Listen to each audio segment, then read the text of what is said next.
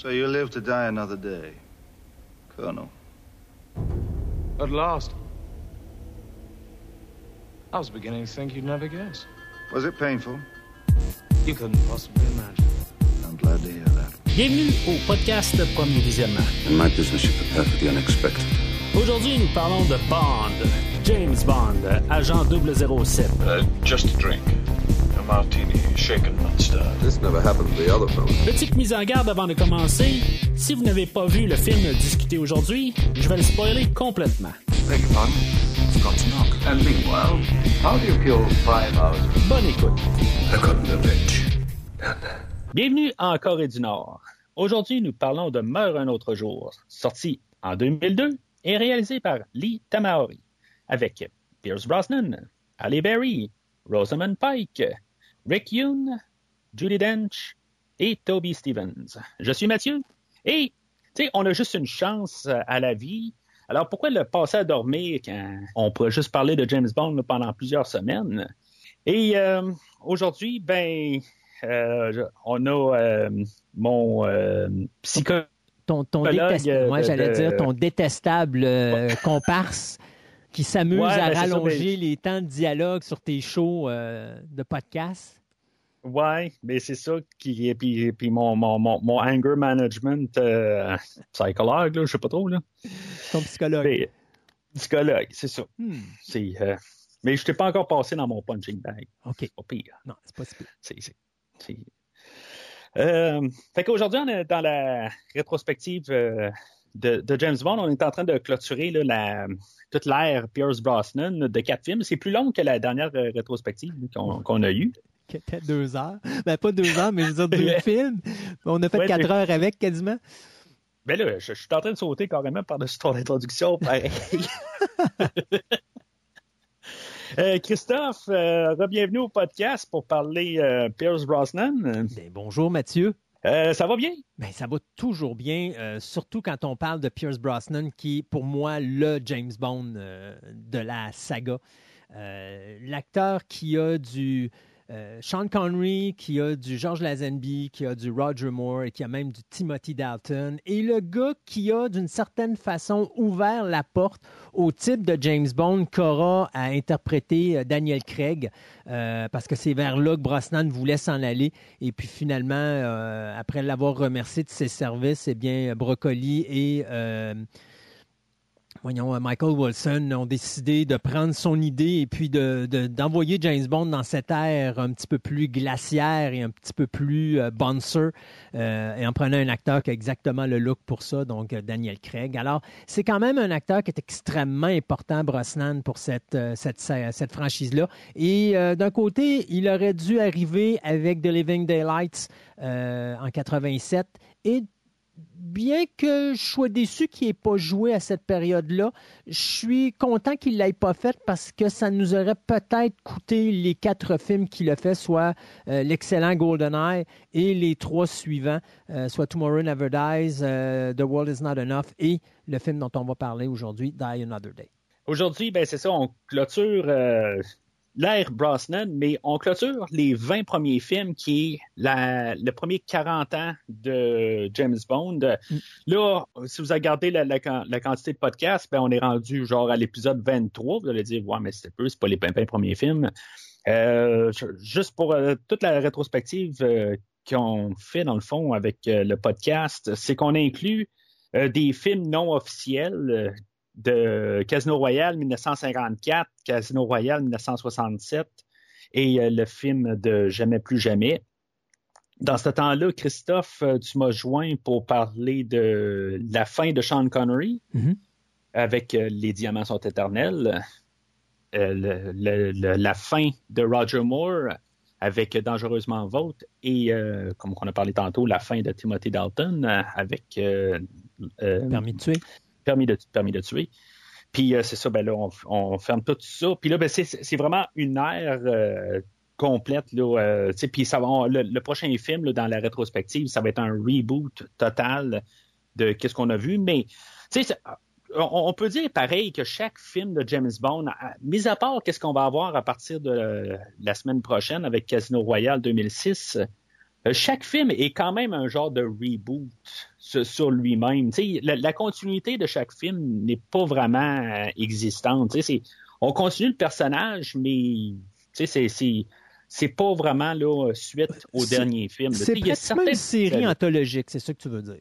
Ouais, ben c'est ça. C'est pas. Euh, tu sais, un reboot, oui, mais dans le fond, ça va avec l'acteur. Puis mm-hmm. c'est, comme tu dis, c'est plus anthologique.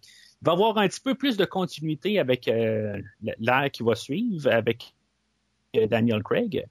Mais c'est vraiment tout ça qu'on ferme. Puis la, manière d'interpréter James Bond va. il y a comme un peu une similitude quand même entre tous les acteurs qui l'ont fait jusqu'à présent. Puis, tu sais, ça, ça, se contient pareil dans l'univers que, c'est, puis qui va totalement quelque chose d'autre euh, à partir du, prochain podcast. Oui, ben, euh, euh, dans, ce, qui est, ce qui est drôle avec ce film-là, en plus, c'est que ça va être la première fois de la saga qu'on va vraiment célébrer à la date l'anniversaire de Bond. Parce que si on se rappelle, parce qu'il y, a plusieurs anniversaires hein, là-dedans. D'abord, c'est le 20e film en 40 ans. On célèbre les 40 mhm. ans de la saga cinématographique de Bond avec Dr. No en 62, mais on célèbre mhm. aussi les 50 ans, euh, si je ne me trompe pas, du roman. 49. Il est sorti en 53. Il est sorti en 53, Casino Royale, OK. Donc, on est sur le bord quand même de célébrer le 50 ans du personnage au niveau littérature. Et ce qui est intéressant là-dedans, c'est que c'est officiellement le premier Bond qui célèbre un anniversaire sur la bonne année. Parce que rappelez-vous que Diamonds Are Forever, ou Les Diamants sont éternels, est sorti en 71. Puis après ça, on a eu euh, To Live and Let Die en 73. Donc, mm-hmm. on n'a pas rien eu en 72. Et le. 82, on n'a rien eu. En 82, mais en réalité, le, comme le 30e anniversaire de James Bond, ou pas le 30e, le 30e, le 20e. Euh, 20e, excuse-moi. Ouais. Le 20e anniversaire de James Bond, ce serait célébré avec deux films, sauf qu'ils sont sortis l'année d'après, soit Octopussy et Never Say Never Again. Mm-hmm. Et là, on arrive justement euh, 92, où est-ce que là, il ne s'est rien passé parce qu'il y a eu la poursuite juridique qui s'est produite entre MGM et euh, les brocolis. Carrément trois ans entre les. Euh, c'est trois ans avant, trois ans après. Oui, c'est ça. Donc en réalité, il y, a eu six, il y, a eu six, ans où on n'a pas eu de James Bond. Mm-hmm. donc, c'est la première fois qu'on a un film qui arrive sur la coche de la bonne année de l'anniversaire, soit 2002, euh, pour célébrer les 40 ans avec le film de Dr. No qui était en 1962. C'est quand même un événement qui est vraiment hors du commun et on va en profiter. Hein. Pour les amateurs, ça va être le film euh, pour s'amuser à découvrir tous les euh, insides qu'il peut y mhm. avoir dans le film qui soient très euh, visibles. On a juste à se rappeler de la séquence d'Ali Berry qui sort de l'eau, qui, qui, représente bien sûr la séquence de, voyons, l'actrice qui Ursula Andress. Ursula Andress dans le film Doctor No. Mais il y en a des mhm. plus subtils, notamment quand on fait le tour de, du lab avec Q, jusqu'à mhm. avoir la fameuse chaussure dans From Russia with Love ou encore le jetpack de Thunderball, des choses comme ça. Donc, il y a, il y a une multitude de choses qui sont amusantes à regarder. je pense que c'est le plaisir qu'il faut avoir avec Die Another Day. C'est d'aller chercher toutes les inserts qui, ont été mis dans ce film-là pour célébrer les 40 ans de James Bond. dans le fond, une manière facile un peu de passer au travers, de voir les hommages. Euh, ce qui est le fun, c'est le, DVD euh, du film ou le Blu-ray. Euh, tu peux arriver puis regarder comme une track commentaire qui va tout expliquer, plusieurs hommages. Puis il y en a du premier frame jusqu'au dernier frame euh, dans, dans ce film-là. Il y a des hommages là, à profusion. C'est, ce film-là a été construit sur ça. Puis je pense que c'est, un peu important de, de, de, savoir parce que on pourrait regarder ça puis se dire bon ben tu sais ils se sont juste inspirés des autres films puis ils n'ont rien fait avec ça. Euh, je pense que c'est bien important de, comprendre qu'est-ce qu'on voulait faire avec ce film-là. Puis je trouve ça dommage hein, parce que y a, je pense que c'est Yahoo cette année qui avait euh, fait un, une espèce de, de contest là. où est-ce que justement on demandait aux gens quels sont les pires films de la série, les meilleurs films de la série.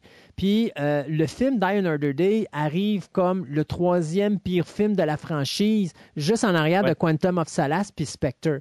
Puis je trouve ça dommage parce que je pense Ah, qu'on n'a juste pas catché. Quantum of Solace puis euh, Spectre en bas de Die Another Day. Oui, c'est considéré les deux pires de la saga. Ça, il y avait 2200 personnes là, qui avaient répondu Ah, à oui. cette, à cette enquête-là de Yahoo. Et puis, euh, c'est vraiment Quantum of Solace et Spectre qui sont arrivés en fin de ligne. Euh, Spectre, tu sais, j'adore Spectre parce que c'est quelque chose qui se rapproche plus de l'univers de James Bond qu'on a connu dans les années 70-80. Mais pour les fans qui sont habitués au film de Daniel Craig, où est-ce que c'est plus ça. de l'espionnage, là, il y a plus Ouais. de gadgets et tout ça. Euh, là, les gens ont débarqué, puis c'est parce qu'ils n'ont pas compris c'était quoi James Bond. Là, on, on- Et pas tout le monde a vu là, les, les, euh, tous les films qu'on parle aussi dans la rétrospective. Non, exact. je- je- parce que, tu sais, je, je, je, je- suis quasiment fessé là, de, de ce que tu me dis. oui, Euh, Puis, tu sais, je, je veux pas dire euh, trop m'avancer sur qu'est-ce que toi et moi, on va parler sur Spectre là, dans, dans un mois de ça, ou euh, qu'est-ce que moi, je vais parler là, dans, avec Quantum euh, dans deux semaines. Mais, tu sais, peu importe, là, je, suis déjà en train de dire que je, je verrais pas ça comme les deux pires de la franchise. Là. Ça, c'est, ça, c'est clair. là. Il, y a, il y a- de la qualité dans ces films-là, là, peu importe. Euh, de- de- que- que- je- oui, oui, tout à fait d'accord.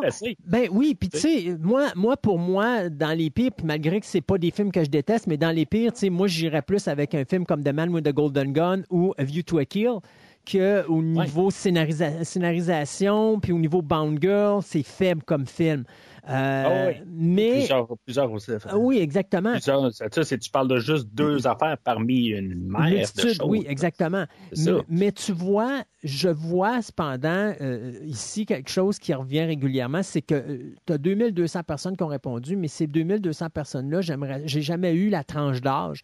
Et de, de dire que les gens, s'ils ont suivi Daniel Craig, vont être plus intéressés, ces gens-là, à voir les premiers James Bond avec Sean Connery que de voir l'époque de Roger Moore et de Pierce Brosnan, euh, qui, elle, est beaucoup plus gadget et beaucoup plus entertainment. Et ça, c'est moi, ça, c'est ma génération à moi, James Bond. C'est de l'entertainment. C'est un film, tu sais, quand je m'en vais voir un James Bond au cinéma, je m'en vais pas là pour voir un film sérieux qui copie tout ce que j'ai vu dans d'autres films d'espionnage ou d'autres films d'action. C'est un film qui se démarque par le fait qu'il est unique en son genre. Puis quand je rentre là, j'ai du fun pendant deux heures, deux heures et quart. Euh, si je m'en vais voir un film de Bond, puis que j'ai pas de fun à regarder parce que c'est lourd, parce que l'acteur il est pas drôle, parce qu'il est pas souriant, parce qu'il est pas, euh, il est pas, euh, tu sais, je, je m'associe pas à lui, je le trouve pas charismatique. C'est pour moi, c'est pas un James Bond et c'est une des raisons pour laquelle j'ai autant de misère avec Daniel Craig parce que Daniel Craig, il a une face de bouncer, il a jamais de sourire d'en face, tu sais, il, il a pas l'air d'aimer être James Bond, contrairement à des acteurs comme Roger Moore qui avait du fun sur le plateau de tournage, ou même Pierce Brosnan, que quand tu le regardes, puis moi, c'est ce qui me. Tu sais, honnêtement, j'écoutais Die Another Day euh, en fin de semaine, puis j'étais complètement désarçonné par l'aisance de Daniel Craig, euh, pas Daniel Craig, De mais de Pierce. Pierce Brosnan dans le rôle de James Bond. Tu as l'impression que James Bond, c'est Pierce Brosnan. Et, tu sais, je vais me rappeler quand j'ai vu, moi, j'ai commencé avec Roger Moore. Quand je suis tombé avec Sean Connery, euh, j'ai eu un peu de misère, je te dirais, les 10-15 premières minutes avec, Ro- avec Sean Connery, mais j'ai comme tout de suite embarqué avec Sean Connery. J'ai comme accepté que Sean Connery soit James Bond. Dans le cas de George Lazenby, euh, George Lazenby, ça m'a pris une heure avant d'embarquer. Puis, l'action du film avait embarqué. Puis là, j'ai commencé à accepter qu'il soit James Bond. Mais lui, je n'étais pas capable. Et Timothy Dalton, ça m'a pris à peu près un 40-45 minutes avant de vraiment l'accepter dans le rôle de Bond. Brosnan, ça a été comme Roger Moore, un automatisme. C'est comme, dès le moment que je l'ai vu comme James Bond, sa prestance, son assurance, il a carrément ramassé le rôle de Bond et il l'a intégré à lui-même. Et c'est, je, je suis tombé en amour avec l'acteur en partant. Euh, comme je suis tombé en amour avec euh, Roger Moore en partant, parce que Roger Moore, quand tu étais habitué avec la série Le Saint, avec Le Saint, il était déjà James Bond. Donc, il a juste pris son, son personnage du Saint puis il l'a transféré sur le grand écran avec Roger Moore et James Bond. Et pour moi, ça l'a comme cliqué tout de suite. Euh, donc, c'est des acteurs qui avaient tellement d'aisance qui ont, ils ont pas interprété le personnage de Bond. Ils ont pris le personnage de Bond et ils l'ont intégré dans leur personnalité. Et ils sont, ils sont quand tu voyais ces acteurs-là, tu voyais James Bond.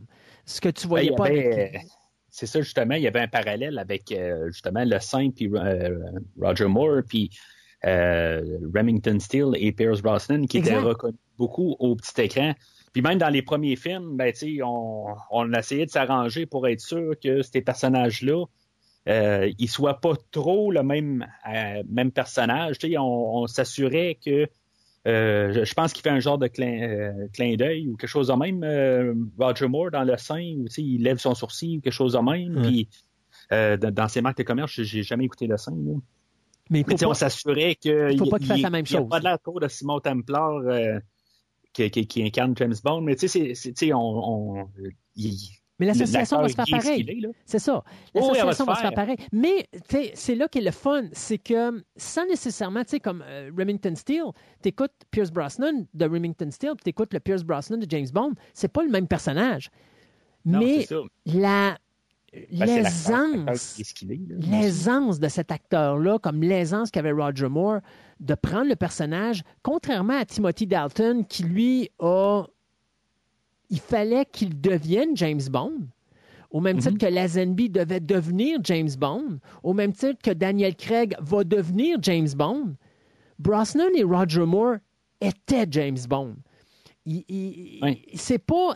Quand tu regardais l'écran, tu regardais pas Brosnan ou tu regardais pas Roger Moore, tu regardais James Bond.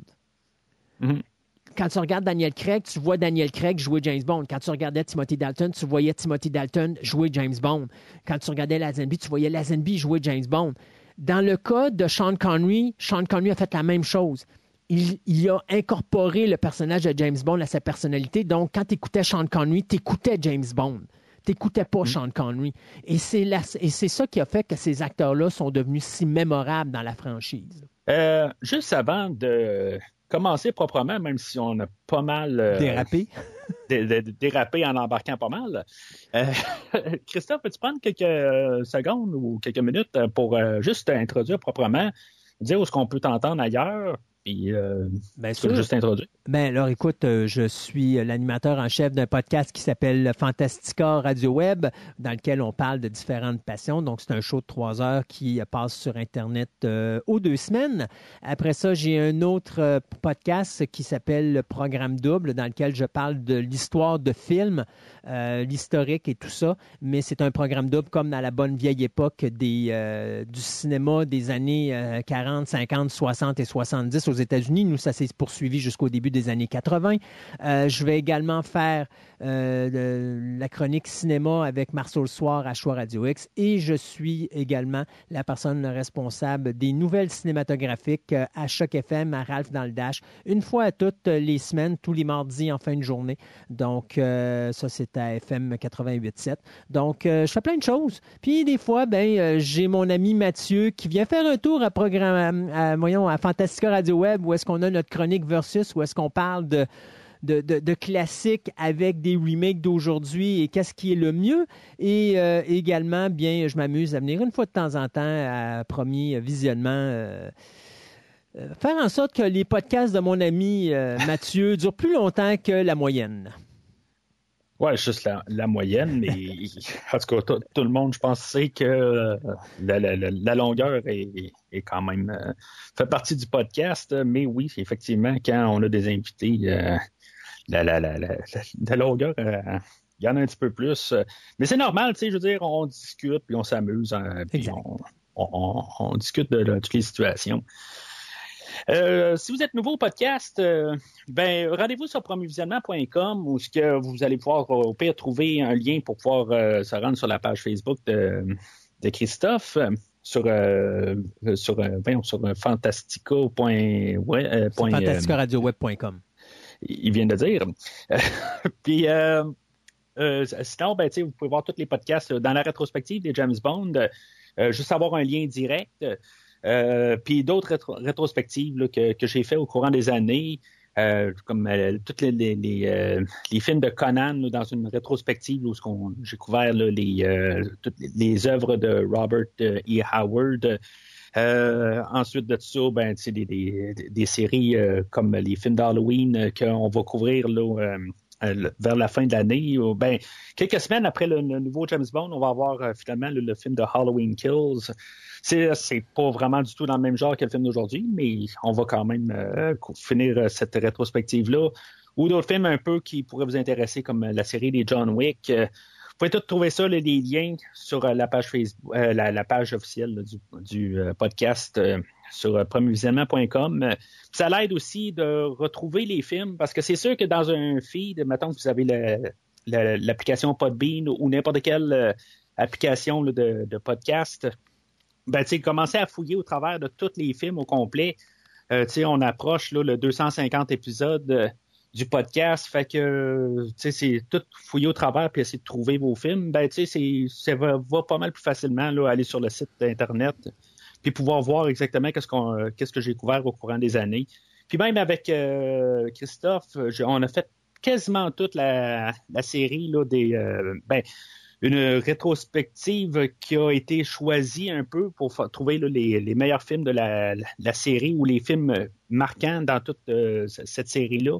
On a fait les films de King Kong et de Godzilla, puis finalement on s'est rendu au dernier film qui est sorti en début d'année, de King Kong euh, versus Godzilla ou Godzilla versus Kong, je pense que ça C'est Godzilla versus Kong, oui. Bon, fait qu'on on, a couvert ça ensemble. Puis en même temps, ben, vous pouvez aussi vous souscrire sur Facebook ou Twitter pour suivre le podcast. Euh, puis n'hésitez pas à liker le post, euh, puis même euh, commenter, critiquer, ou en tout cas, mettez le mot que vous voulez. Mais N'hésitez pas à dire vos, commentaires, dans le fond, sur le film d'aujourd'hui. Euh, dire comment que moi j'ai raison, que Christophe a tort, ou l'inverse, mais ça, je pense pas qu'on peut dire ça en tant que tel. Je, vous niaise là-dessus, mais euh, l'important, c'est juste d'en parler. Puis, toutes les opinions sont bonnes. C'est euh, ça qui, qui la joué des films, de ça. Puis le film aujourd'hui, je pense que moi et Christophe, on va avoir probablement des, des visions différentes des choses, même si tu me laisses apporter que je pense qu'on va parler peut-être dans, dans, la même direction. Mais c'est ça qui est le fun quand on est deux déjà, c'est qu'on a deux visions de la chose, puis pourtant on a raison sur les deux cas. Ben, c'est pas, comme tu dis, c'est pas d'avoir raison ou d'avoir tort, c'est d'avoir une opinion, puis euh, de défendre cette opinion-là. C'est ça qui est le plaisir dans la vie, c'est d'avoir des opinions puis de les échanger. Sinon, on n'évoluera pas. Alors, c'est une façon d'évoluer au niveau euh, du cinéma en parlant de choses que qu'on aime chacun, euh, toi et moi, soit James Bond.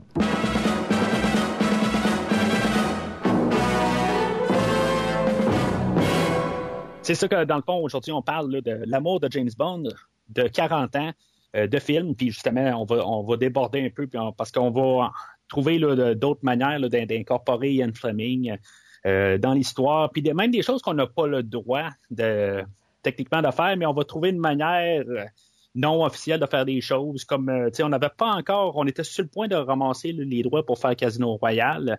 Mais, au début, on va avoir James Bond qui va être torturé, puis, c'est qui est dans le fond que Casino Royale est le premier livre de, de, James Bond. Puis, puis c'est ça, on va trouver une manière de l'apporter. Même on va avoir un bout où ce que James Bond va ramasser un livre là, sur, euh, sur les oiseaux.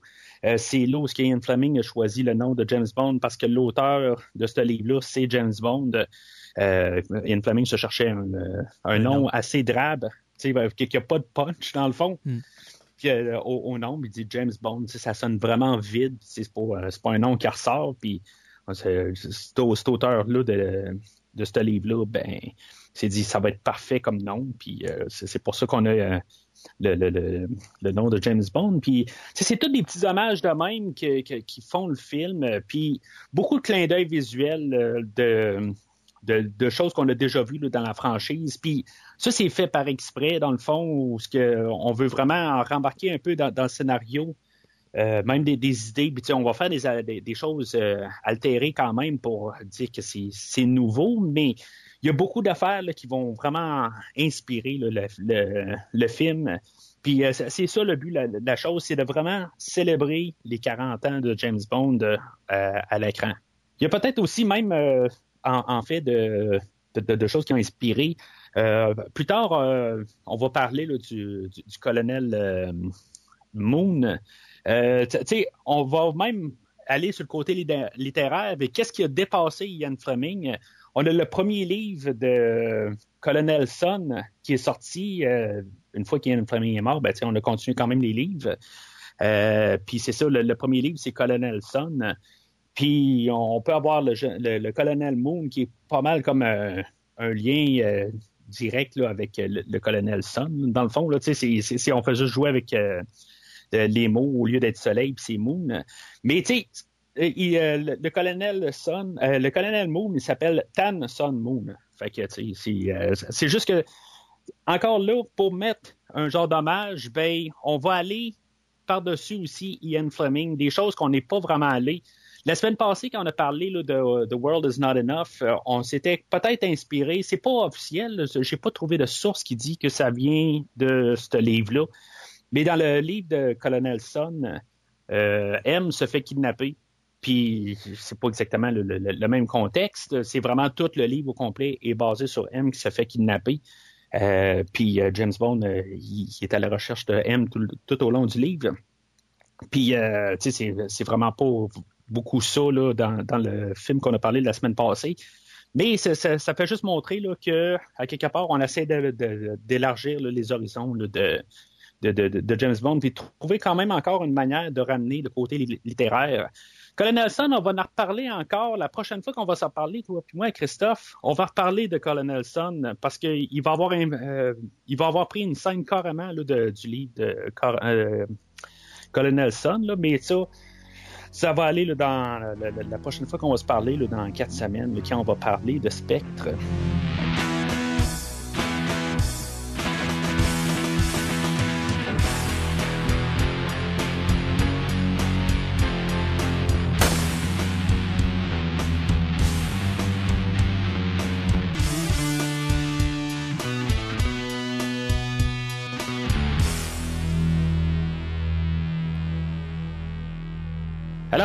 Le film ouvre euh, pas mal comme toutes les derniers, ben, tous les films de James Bond, dans le fond, avec euh, l'œil du pistolet. Est-ce qu'on pourrait vraiment penser qu'un film de James Bond pourrait ne pas ouvrir avec l'œil du pistolet? Moi, je, pense pas. Je, pense que. Il y a juste un problème. il y a juste un problème, par exemple, c'est que le, le, réalisateur a tué son auditoire en partant. Ouais.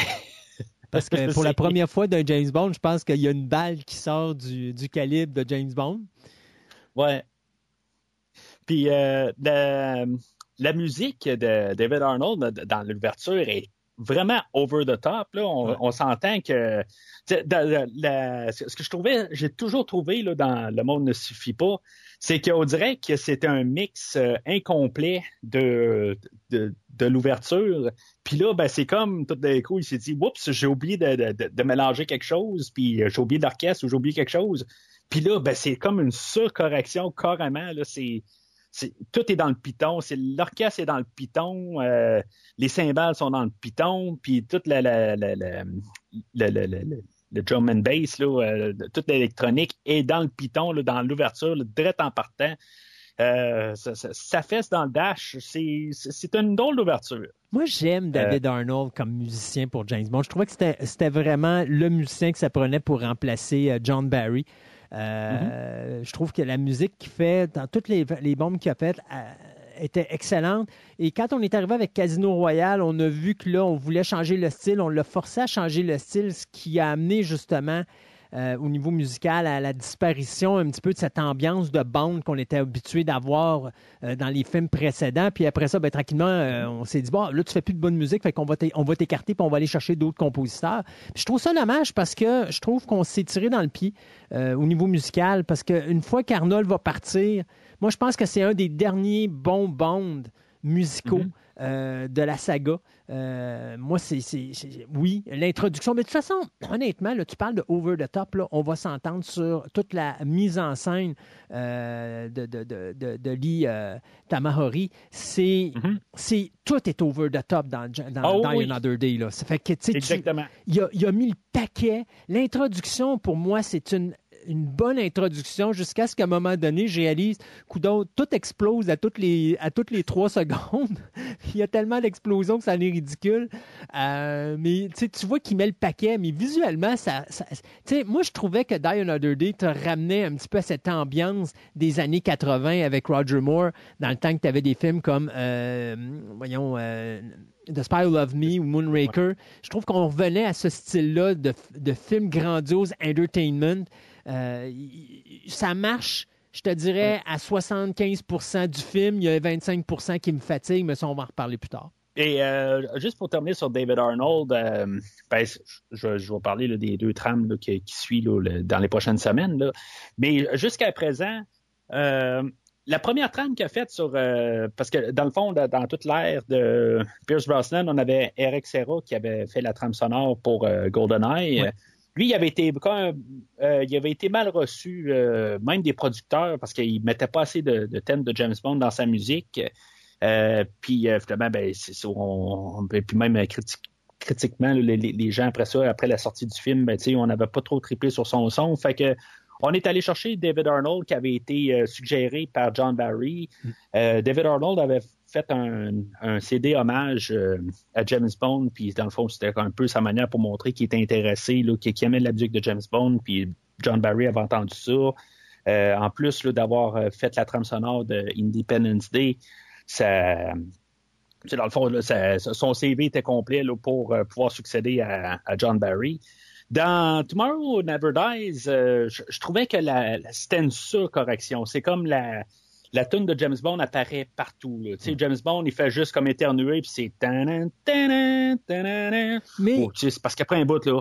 Oui, ouais, mais c'est parce que ça revient, ça revient à ce que je dis, parce que c'était la même chose avec John Barry. Tu avais toujours une musique, sans être nécessairement le thème de Bond, tu avais toujours une ambiance Bond dans la musique. Et dans tous les musiciens qui ont passé sur les trames sonores de James Bond, il y a juste David Arnold qui a retrouvé cette magie-là. là oui, ben, il a retrouvé surtout, je trouve, dans le, dernier film euh, de Le monde ne suffit pas. Hmm. Je trouvais que le, le ballon était correct. C'était pas comme genre tout le temps le, thème de James Bond dans, ta face, euh, parce que James Bond, il est juste à l'écran. Euh, il, il, il, trouvait d'autres thèmes, puis il avait vraiment trouvé son son au dernier film. Puis aujourd'hui, ben c'est encore, je pense, c'est plus poussé, mais moi, j'adore cette trame sonore-là aujourd'hui. Mm. Euh, c'est, pour, moi, c'est sa meilleure trame qu'il fait là, dans, dans tous les cinq films. Je, euh, j'ai inclus les, les, deux prochains. Là. Pour moi, c'est sa meilleure trame aujourd'hui. Il y a des fois que, euh, que quand tu la gardes avec l'écran, avec qu'est-ce qui se passe à, l'écran, des fois tu te dis, il est peut-être dans sa petite cabine seul en train de faire quelque chose, parce que des fois tu te dis, oups, ça, on dirait que ça, ça, ça, ça, ça matche pas. Mais quand on l'écoute la trame sonore tout seul, euh, c'est une trame, sonore que j'écoute régulièrement. Euh, comparativement aux deux dernières, où que une fois de temps en temps, je vais les écouter, mais c'est bien rare. Euh, celle-là d'aujourd'hui, elle, roule souvent dans, mes trames sonores. fait que on ouvre le film proprement avec des, des, vagues. on a trois personnes qui font du surf, dont James Bond là-dedans, puis deux, deux de ses collègues. Les autres sont en mission d'infiltration pour euh, aller remplacer un gars que lui, il va apporter des diamants au, euh, ben, au, colonel euh, Moon pour, dans le fond, il, va acheter des armes ou quelque chose de même.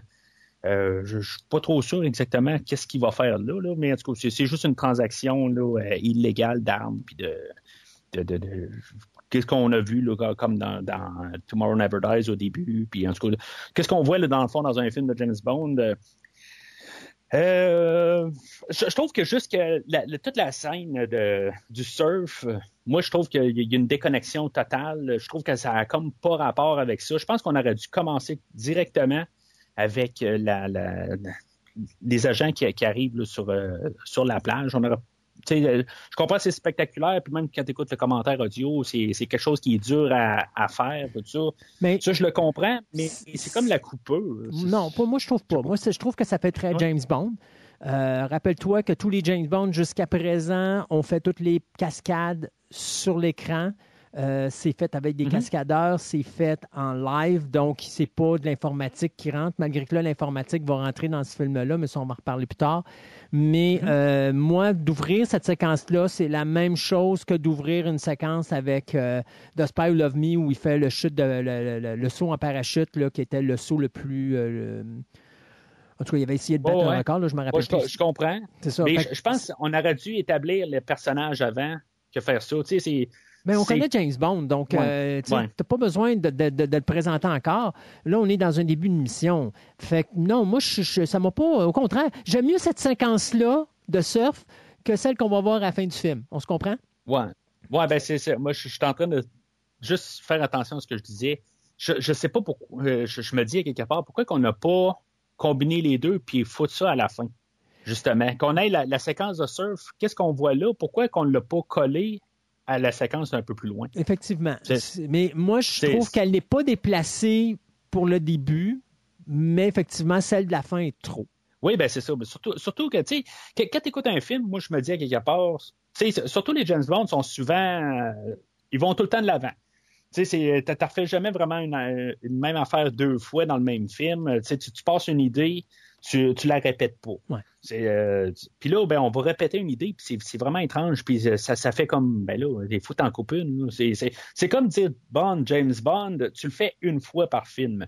Dans le dernier film, il l'a fait deux fois, puis c'est comme, tu sais, parce que tu sais plus quoi faire. là. Ouais. C'est- trop de, de- Il y a de la place pour tellement d'idées. Euh, James Bond, souvent, une place, il va à un endroit, ben, tu sais, il va une fois, puis après ça, ben, le film continue, puis on ne retourne jamais à cet endroit-là. Tu sais, Il y a tout le temps de la suite. C'est ça qui est le fun quand même dans les James Bond, c'est qu'il y a tout le temps quelque chose, la nouvelle information dans un film. Puis, je, je spécifie tout le temps dans un film parce que on recycle beaucoup là, au, tra- au travers là, de la franchise.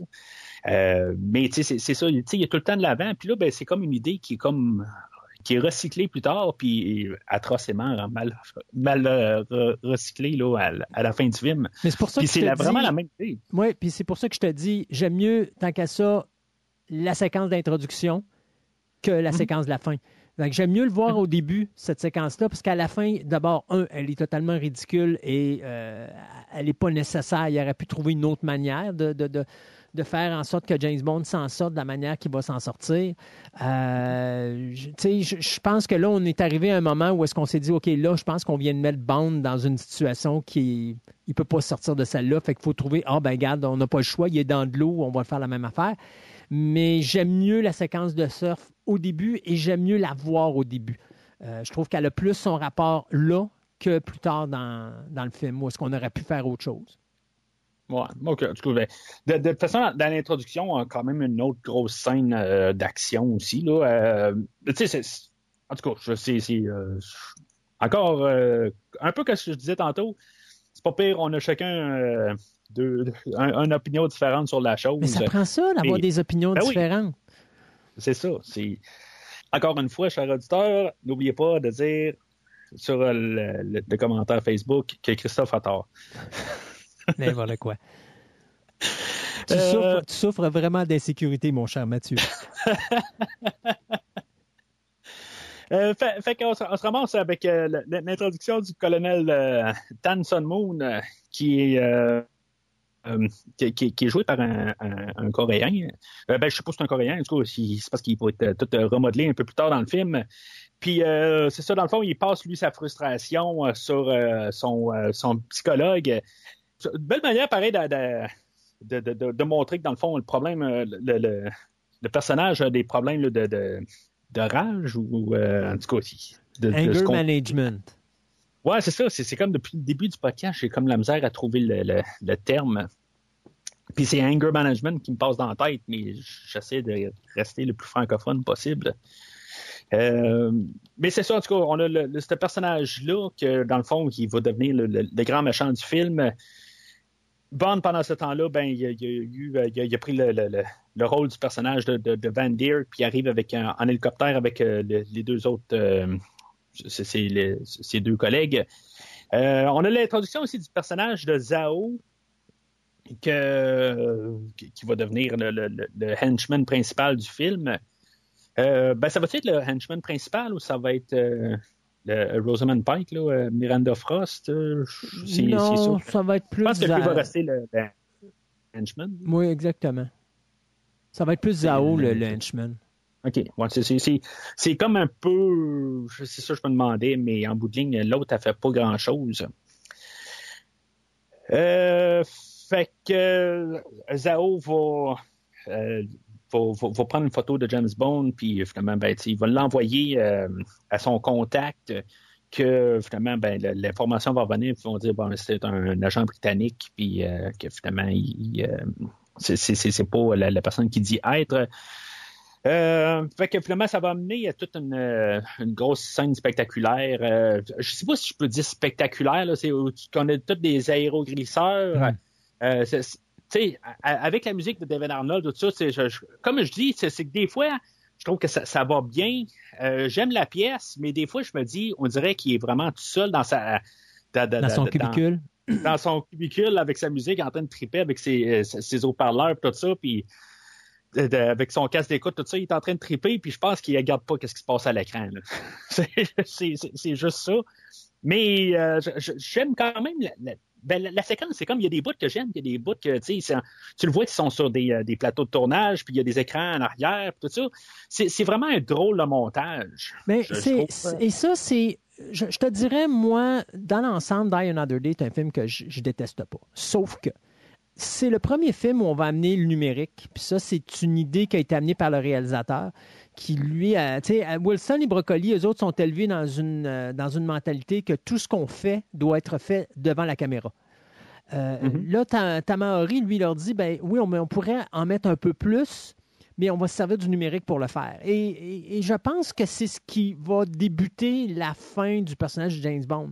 Parce que James Bond, pour moi, ça a toujours été le fait que toutes les cascades, et c'est une des raisons pourquoi je te disais tantôt, moi, la séquence de- de- du surf au début du film, pour moi, elle est acceptable parce que justement, euh, c'est quelque chose qu'on est habitué de voir dans un James Bond. C'est normal. Mhm. Puis c'est, c'est- moi, j'ai aucun problème avec un film qui commence comme ça. Mais là, à un moment donné, c'est ça. Plus on avance, puis plus on va se rendre compte que l'informatique est intégrée dans les d'ac- dans la séquence d'action pour en mettre plus, puis en mettre plus, puis en mettre plus. Et ça, c'est le début au niveau cinématographique où est-ce que je commence à avoir de la misère avec le numérique, où est-ce que les séquences sont tellement over the top qu'à un moment donné, c'est plus crédible, puis que là, tu viens qu'à débarquer de ton film. Euh, et James Bond n'y échappe pas dans ce film-là. Il y a des moments où les scènes d'action sont vraiment totalement époustouflantes. Et il y a des Mhm. moments où est-ce que tu es là, puis tu dis, OK, là, c'est too much. Puis là, je débarque. Et, et c'est Ben, c'est tout ce qui est fait au CGI là. C'est tout ce qui est fait au CGI. Exactement. Ça. Parce qu'il y en a encore euh, qui sont faits beaucoup à l'écran aussi. Dans, dans ce film-là, oui, il y en a beaucoup. D'ailleurs, toute la poursuite qu'on va voir à la fin en- entre les deux voitures est vraiment, est Mhm. vraiment sublime parce que c'est fait live. Il y a un peu de numérique, mais c'est pas trop pire. Le numérique arrive Oui, mais un le petit peu plus numérique tard. euh, avait apparu dans, euh, je pense, Tomorrow Never Dies ou peut-être un petit peu avant, mais tu sais, c'était juste tout le temps des ajustements. Exact. C'est c'est ça parle, que ça devrait rester. là, on parle, on parle juste de quelque chose qui est fait pour augmenter la capacité d'action pour rendre ça over the top, rendre ça impossible à faire. Mais là, c'est juste pour que les gens dans la salle de cinéma disent Wow, hein, t'as-tu vu la séquence? Mais malheureusement, pour une raison que je comprends Ben, ils disent pas. la même chose. Hein? Ils disent, là, ils disent la même affaire. Ouais. Oh, hey, as-tu vu la séquence? Sauf que le problème, c'est que pour une raison que je comprends pas, surtout avec le budget que ce film-là a, tout ce qui est numérique, je sais pas si c'est un manque d'expérience parce que l'équipe qui travaille sur les films de James Bond n'ont jamais travaillé avec le numérique, mais j'ai l'impression d'écouter Godzilla 89 où est-ce qu'on touchait pour la première fois au numérique puis que c'était tellement horrible qu'à un moment donné, euh, tu disais, ouais, OK, c'est vraiment pas bon. Et je te dirais, c'est le point faible de Die Another Day, c'est vraiment tout ce qui est numérique. Quand c'est too much, parce qu'il y a des moments que c'est utilisé, que c'est bien utilisé, mais quand c'est Mhm. too much, c'est trop. Et quand c'est trop, ben là, ça, ça te fait débarquer. Et tu sais, à un moment donné, je te disais, dans- quand j'avais vu l'introduction, au début, là, ça rentre dans le dash. L'introduction, eh, c'est une des plus dynamiques depuis un méchant bout qu'on va voir euh, pour commencer ce film-là. Mais à un moment donné, tout explose, puis ça explose, puis ça explose. Puis à un moment donné, tu te dis, ouais, c'est parce que là, il y a trop d'explosions. C'est comme, c'est too much. Et on dirait que le réalisateur n'est pas capable de mettre le pied sur le break puis de dire, OK, là, j'en ai mis assez. Je n'ai mis juste assez pour que le monde soit comme excité, mais je, je te dirais, tu sais, il y, a- y un- il y a un terme qui est utilisé qui dit euh, mieux, c'est- euh, comment je pourrais dire, euh, Moins, c'est moins c'est mieux. c'est mieux que trop. Là, Ouais. c'est un terme qui aurait été parfaitement bien utilisé dans, ce- dans ce film-là. C'est comme le réalisateur aurait dû dire Ouais, là, j'en mets trop, il faudrait que j'en mette moins pour que ça ait plus d'impact. Là, il en met tellement que ça, le- ça perd l'impact que ça devait avoir à l'origine. Mais tu sais, je pense qu'il essaie de compétitionner avec l'introduction du dernier film aussi, là, la, la, la, la- la passe de bateau là, dans, à Londres, Ouais. qui était une scène quand même assez spectaculaire. Puis c'est probablement une des meilleures séquences d'introduction dans toute la franchise, là, tant qu'à moi. Là. Euh, puis je pense qu'il essayait de topper ça. Mais c'est c'est ça le problème, c'est que je pense qu'il essaie tellement de topper que ça, ça tombe. euh, Ça tombe à plat. Ouais, c'est ça. Tu sais, le- même dans Tomorrow Never Dies, on avait quand même une bonne séquence aussi avec euh, les jets. Euh, puis dans GoldenEye, on avait la, la séquence là, du, euh, du, du- du barrage, puis le, le saut de bungee. Ouais. Euh, puis en tout cas, tout, euh, ben, ça, c'était l'introduction à Pierce Brosnan, tout ça. Je pense que dans les quatre films, ça va être la, la- la moins bonne des introductions, là, dans sa globalité. Euh, je pense, il, il essaie de trop en faire. Euh, c'est pas que je la déteste, mais euh, ben, même les aéroglisseurs, si on essaie d'apporter quelque chose euh, de, de, de, de nouveau, un, un nouveau mode de transport, parce qu'on n'était jamais allé là, dans le- les, les aéroglisseurs, je pense, là, dans Ben, toute la franchise. Il l'avait pas fait dans. euh, malgré qu'il l'avait pas fait comme ça, mais il l'avait pas fait euh, dans, je crois, c'est Live and Let Die. moment donné, il y avait une poursuite euh, dans les en Everglades. bateau. Ouais. Ouais, il y a- mais il y avait-tu des aéroglisseurs? Ben, en tout cas, ça? il traverse la route avec, à un moment donné, il me semble qu'il y en a un, à un moment donné, là, parce que euh, la police Ouais. poursuit James Bond, puis lui, il est, il est sur, le, il est sur le- justement les Everglades, puis il me semble, c'est c'est pas un gros comme ça, là, c'est un, tout- un petit mini là, des années 70, là, je sais pas si tu vois ce que je veux dire. Là. Ouais, ouais, ouais, un, un- un- deux places. Ouais, c'est Euh, ça. Avec la grosse hélice en arrière. là. Ouais, ouais. euh, je- je- ça se peut. Ouais, ça, je pense que ça, dans. euh, c'était dans Moonraker ou dans celui dans Live and Let Die? C'est un, Ben, un des deux. Moonraker, en a. Moonraker en a aussi parce que ça. ça- ça- Non, Moonraker, c'était des. euh, c'était des. euh, voyons. C'était bateau. C'était des bateaux parce qu'il va ouvrir son espèce de. de deltaplane, là. Plan, là? C'est Ouais. ça. Mais dans Live and Let Die, c'est un. euh, C'est un. euh, c'est un aéro glissant, mais c'est pas, c'est pas comme ceux-là, là. On s'entend, là. Ok, ok. Ouais, ben, c'est. c'est, euh, il faut en mettre plus. Ben oui, c'est sûr. Puis la technologie évolue avec le temps. Ouais, ouais, ouais, c'est ça. Mais ça, c'est vraiment des grosses affaires. Puis, tu sais, euh, en écoutant les commentaires, c'est des choses qui sont vraiment difficiles là, à, à contrôler. Puis, tu sais, je veux dire, c'était comme une grosse maîtrise là, de réussir à contrôler ces affaires-là. là.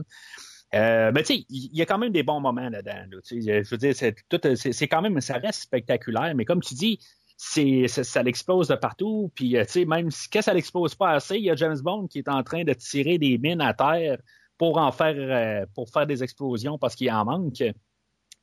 Euh, Mais, mais, euh, euh, C'est- C'est oui. c'est effectivement une course en bateau qu'il y avait dans Live and Let Die. J'étais sûr que c'était. Fait que j'ai dû voir ça dans un autre film, puis j'ai mi- j'ai mixé les deux, mais c'était effectivement une, une, une chasse au bateau qu'il y avait dans. ouais, c'était juste des bateaux. Ouais, c'est ça. OK. Bon, en tout cas, c'est, je, je- peut-être que je- il y a peut-être un auditeur en ce moment là, qui est là comme ouais, mais tu sais, c'est, faut- vous êtes dans le champ carrément. Oui. C'est genre, euh, c'est un autre avec Sean Connery ou quelque chose de même. Là, mais en tout cas, ça passe vraiment pas. Là. Euh, fait, fait que toute cette course-là se termine où ce que finalement là, euh, le, le colonel Moon euh, va, va rester à bord du, de l'aéroglisseur, puis elle, elle va, elle va tomber dans un ravin ou euh, elle va tomber dans, dans, dans une dans, dans, une chute, puis euh, Bond va s'a- s'agripper à, à, à une cloche, dans le fond. Puis euh, il va, euh, va lâcher le commentaire là, sauvé par la cloche. Commentaire qui tombe un petit peu à plus. Je trouve que le- les, les, commentaires de James Bond, les lignes, dans toutes les, les James Bond de Pierce Brosnan, sont vraiment. Il y a tout le temps un petit peu plus de lignes. C'est-tu moins ou. Euh, je je trouve qu'ils ils ont vraiment forcé sur les one-liners qu'on appelle. là. Oui, mais Euh, ça, ça, ça, je pense que ça va avec le metteur en scène. euh, parce que Brosnan a cette aisance de sortir des, des, justement des lignes, tu sais, des, des one-liners, comme tu dis, là. Mhm. Et je pense que le réalisateur, lui, il va, il va en rajouter. Mais tout, tout ce que tu vois, hein, c'est tout, c'est tout de l'over. Il y en a trop. Il y a tout, il y a- Ouais. il y a- on dirait que c'est pas, il n'y a pas de, de, de break là. C'est comme on va en mettre le plus possible pour, tu sais, euh, comme aveugler le public puis vraiment faire triper le monde le plus possible. Mais encore là, Mhm. moins aurait été mieux dans certains cas. Ben, c'est dans l'écriture aussi, tout ça. C'est bien, en tout cas. Euh, fait que, finalement, euh, Bond va être capturé, puis finalement, ben, il va être torturé là, pendant euh, 14 mois. Euh, mais, entre-temps, ben, on va choisir le générique comme pour montrer le, le- le temps de, de- d'espacement de temps de, du 14 mois. Moi, je pense que c'est une bonne idée, dans le Oui. fond, là, de, de- de faire le, le générique. Puis, euh, de- de- dans le fond, là, on, euh, on va avoir encore Daniel Kleinman là, qui, qui est là depuis euh, euh, GoldenEye pour euh, rajouter le visuel là, de- de- du générique. Parce que là, on avait on a plus Morris Bender, que lui est décédé euh, après per- Permis de tuer. Euh, puis c'est le même gars qui est là de- depuis euh, GoldenEye. Puis, euh, en tout cas, moi, le montage visuel, euh, ça, ça fait vraiment le, générique traditionnel de bande. Mais c'est ça. Puis, mais, l'histoire, elle continue. Puis quand on en revient au film, ben je trouve que c'est ça. C'était une belle manière de, juste montrer que Bond s'est fait torturer. Puis c'est pas trop, ça vire pas sombre à cause de ça. C'est sais, parce que ça aurait pu vraiment virer sombre, puis on aurait pu vraiment se dire, là, on, on est dans un film de Daniel Craig euh, avant l'ère Daniel Craig. là.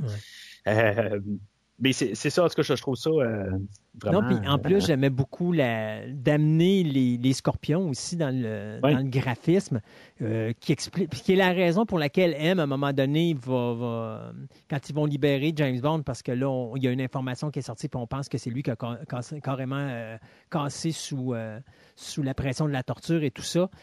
Euh, Mhm. Ça devient l'arme dont va se servir M pour comme recaser James Bond aux oubliettes. là. C'est comme moi, mais tu sais, euh, avec tel poison qui vient de tel venin, ben là, t'aurais pu dire n'importe Mhm. quoi, puis tu t'en rappelleras pas. Puis je trouvais ça le fun de ramener ça dans le générique, puis de voir les scorpions toujours présents, justement, parce que sur le coup, tu comprends pas pourquoi ils sont là, mais à un moment donné, quand ils Mhm. continuent l'histoire, là, tu comprends, OK, c'est la raison pourquoi ils ont, ils ont été mis dans le visuel. Donc, le visuel n'est pas gratuit. Il n'est pas genre, oh, on met juste des belles images de Popone qui se Oui. promènent à gauche et à droite. Non, il y a une raison d'être de chacune des images qui sont présentées, puis c'est le fun. Puis la- la- on a la tune de Madonna qui est très divisée en, de- de- de- dans les, les fans de James Bond. Il y en a qui vont dire que c'est vraiment la pire des pires chansons, euh, qui va être pire que le, comme euh, le- le- voyons, la, la dernière tune qu'on a parlé là, de le, De License to Kill. tuer, License to Kill. Euh, moi, honn- honnêtement, euh, j'ai peut-être appris à l'aimer au courant du temps. Je ne sais pas si c'est à force de l'écouter. Euh, c'est peut-être pas la meilleure, mais tu sais, ça va être général, correct. je veux dire, c'est peut-être un petit peu sous le- la moyenne, maintenant. Mais j'ai pas vraiment de problème. Ça fit avec le film. Pour moi, c'est ça. C'est que l'important, c'est que ça fit avec le film. Euh, c'est vraiment pas Bondesque. Puis, tu sais, c'est genre un démo qu'elle a pris, euh, qu'elle avait, puis elle a juste collé le Die Another Day dessus. Puis elle a- ils ont retravaillé ensemble, euh, elle puis les producteurs de James Bond, tout ça, pour que ça fit plus un peu avec la thématique James Bond, mais ça n'avait pas commencé comme une idée, comme une, une chanson de James Bond. Non, et je pense que la raison pourquoi les gens la détestent tant que ça, c'est parce que c'est pas une chanson typiquement Bond. Euh, Mhm. Tu sais, habituellement, tu as toujours l'orchestral qui est en arrière. et. Là, on tombe dans le beat. euh, Mhm. Je dirais pas le beat disco, là, mais le beat techno.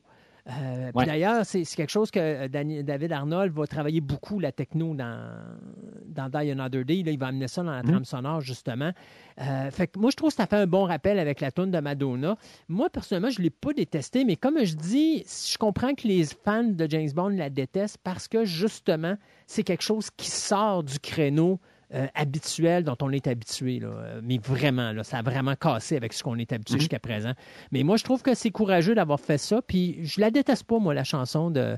Je dirais que les, les- les, euh, dialogues sont vraiment à la Madonna, là, c'est-à-dire il n'y a pas grande Mhm. profondeur dedans. Mais euh, le beat, le thème, le- tout est là. Moi, je trouve que ça, ça- la façon qui a été retravaillée, ça s'intègre bien dans l'univers de James Bond, bien qu'il c'est différent de ce qu'on a entendu. Ben, moi, je- c'est sûr que je la trouve meilleure que la, la tune de la semaine passée, là, de, la, la tune de, de Garbage, euh, The World is Not Enough. Je trouve que c'est une amélioration. Euh, Puis c'est une amélioration sur la tune d'Alanis, euh, Alanis euh, pas Alanis Morissette, euh, Sheryl Crow, de Tomorrow Never Dies.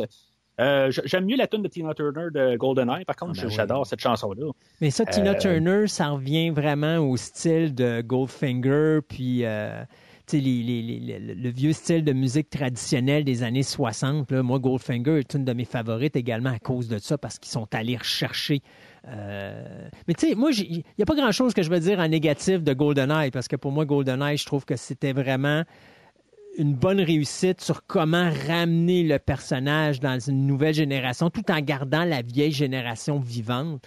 Euh, je trouve qu'on avait bien réussi à ce niveau-là. Fait que il n'y a pas grand-chose, je vais dire, en mal de GoldenEye, mais je te dirais ici, au niveau musical, c'est sûr que là, on casse avec ce qu'on a connu euh, depuis le début là, des, euh, du James Bond traditionnel. Puis on s'en va direct, on s'en va tranquillement pas vite, on s'en va vers Casino Royale où là, on va complètement défaire le, le, le, le style musical de Bond, puis on va le retravailler mm -hmm. là, euh, au complet. Là.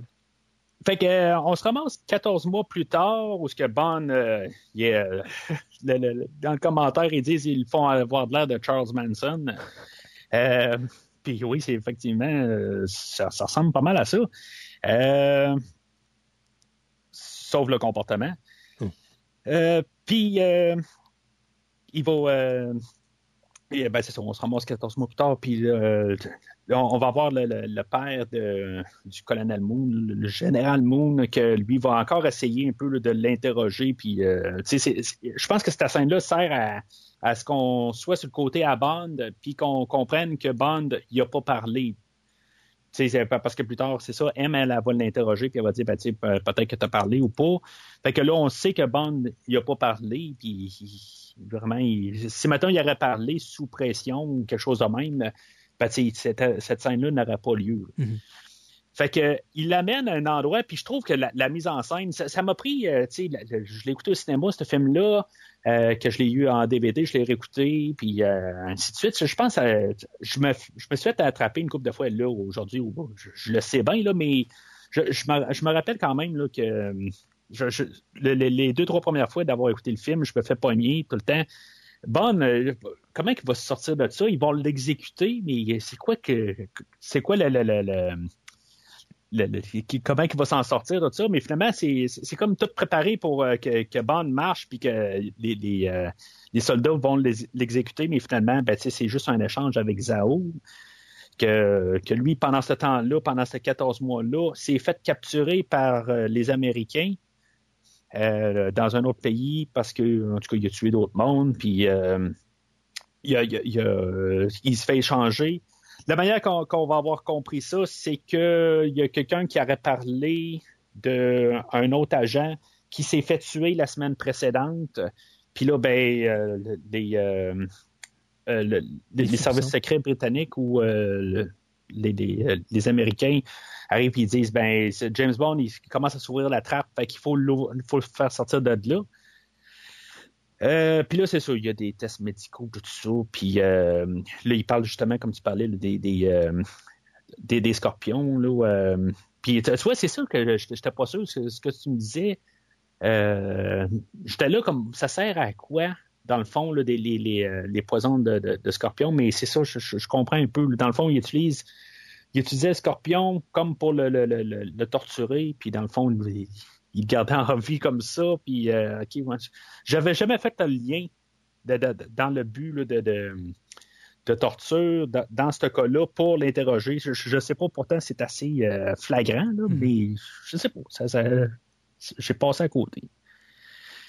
Euh, fait que on a Bond qui se réveille sur son lit d'hôpital, mais dans le fond, il est en prison ce qu'on qu peut comprendre, il est sous observation, mais dans le fond, il va probablement rester euh, là euh, plusieurs semaines, plusieurs mois, peut-être plusieurs années, là, tout dépendant là, de, de, de, de, euh, de qu'est-ce que M va décider. Tu sais, dans le fond, c'est drôle, il va partir comme d'une prison vers une prison. C'est en bout de ligne, il, il, reste prisonnier pareil chez lui aussi. Fait que il n'a pas le choix de partir en solo je sais pas si c'était nécessairement un, comme un, un, hommage ou une idée là, qui venait là, de permis de tuer.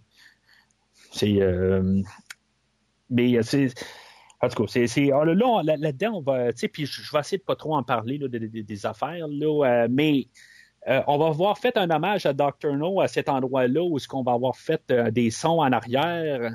Puis euh, à ce temps, j'écoute le film, puis je- ça sort tellement là, euh, fa- facilement. Là, tu sais, le. Au début, là, je ne sais pas si tu l'as remarqué là, dans ton écoute.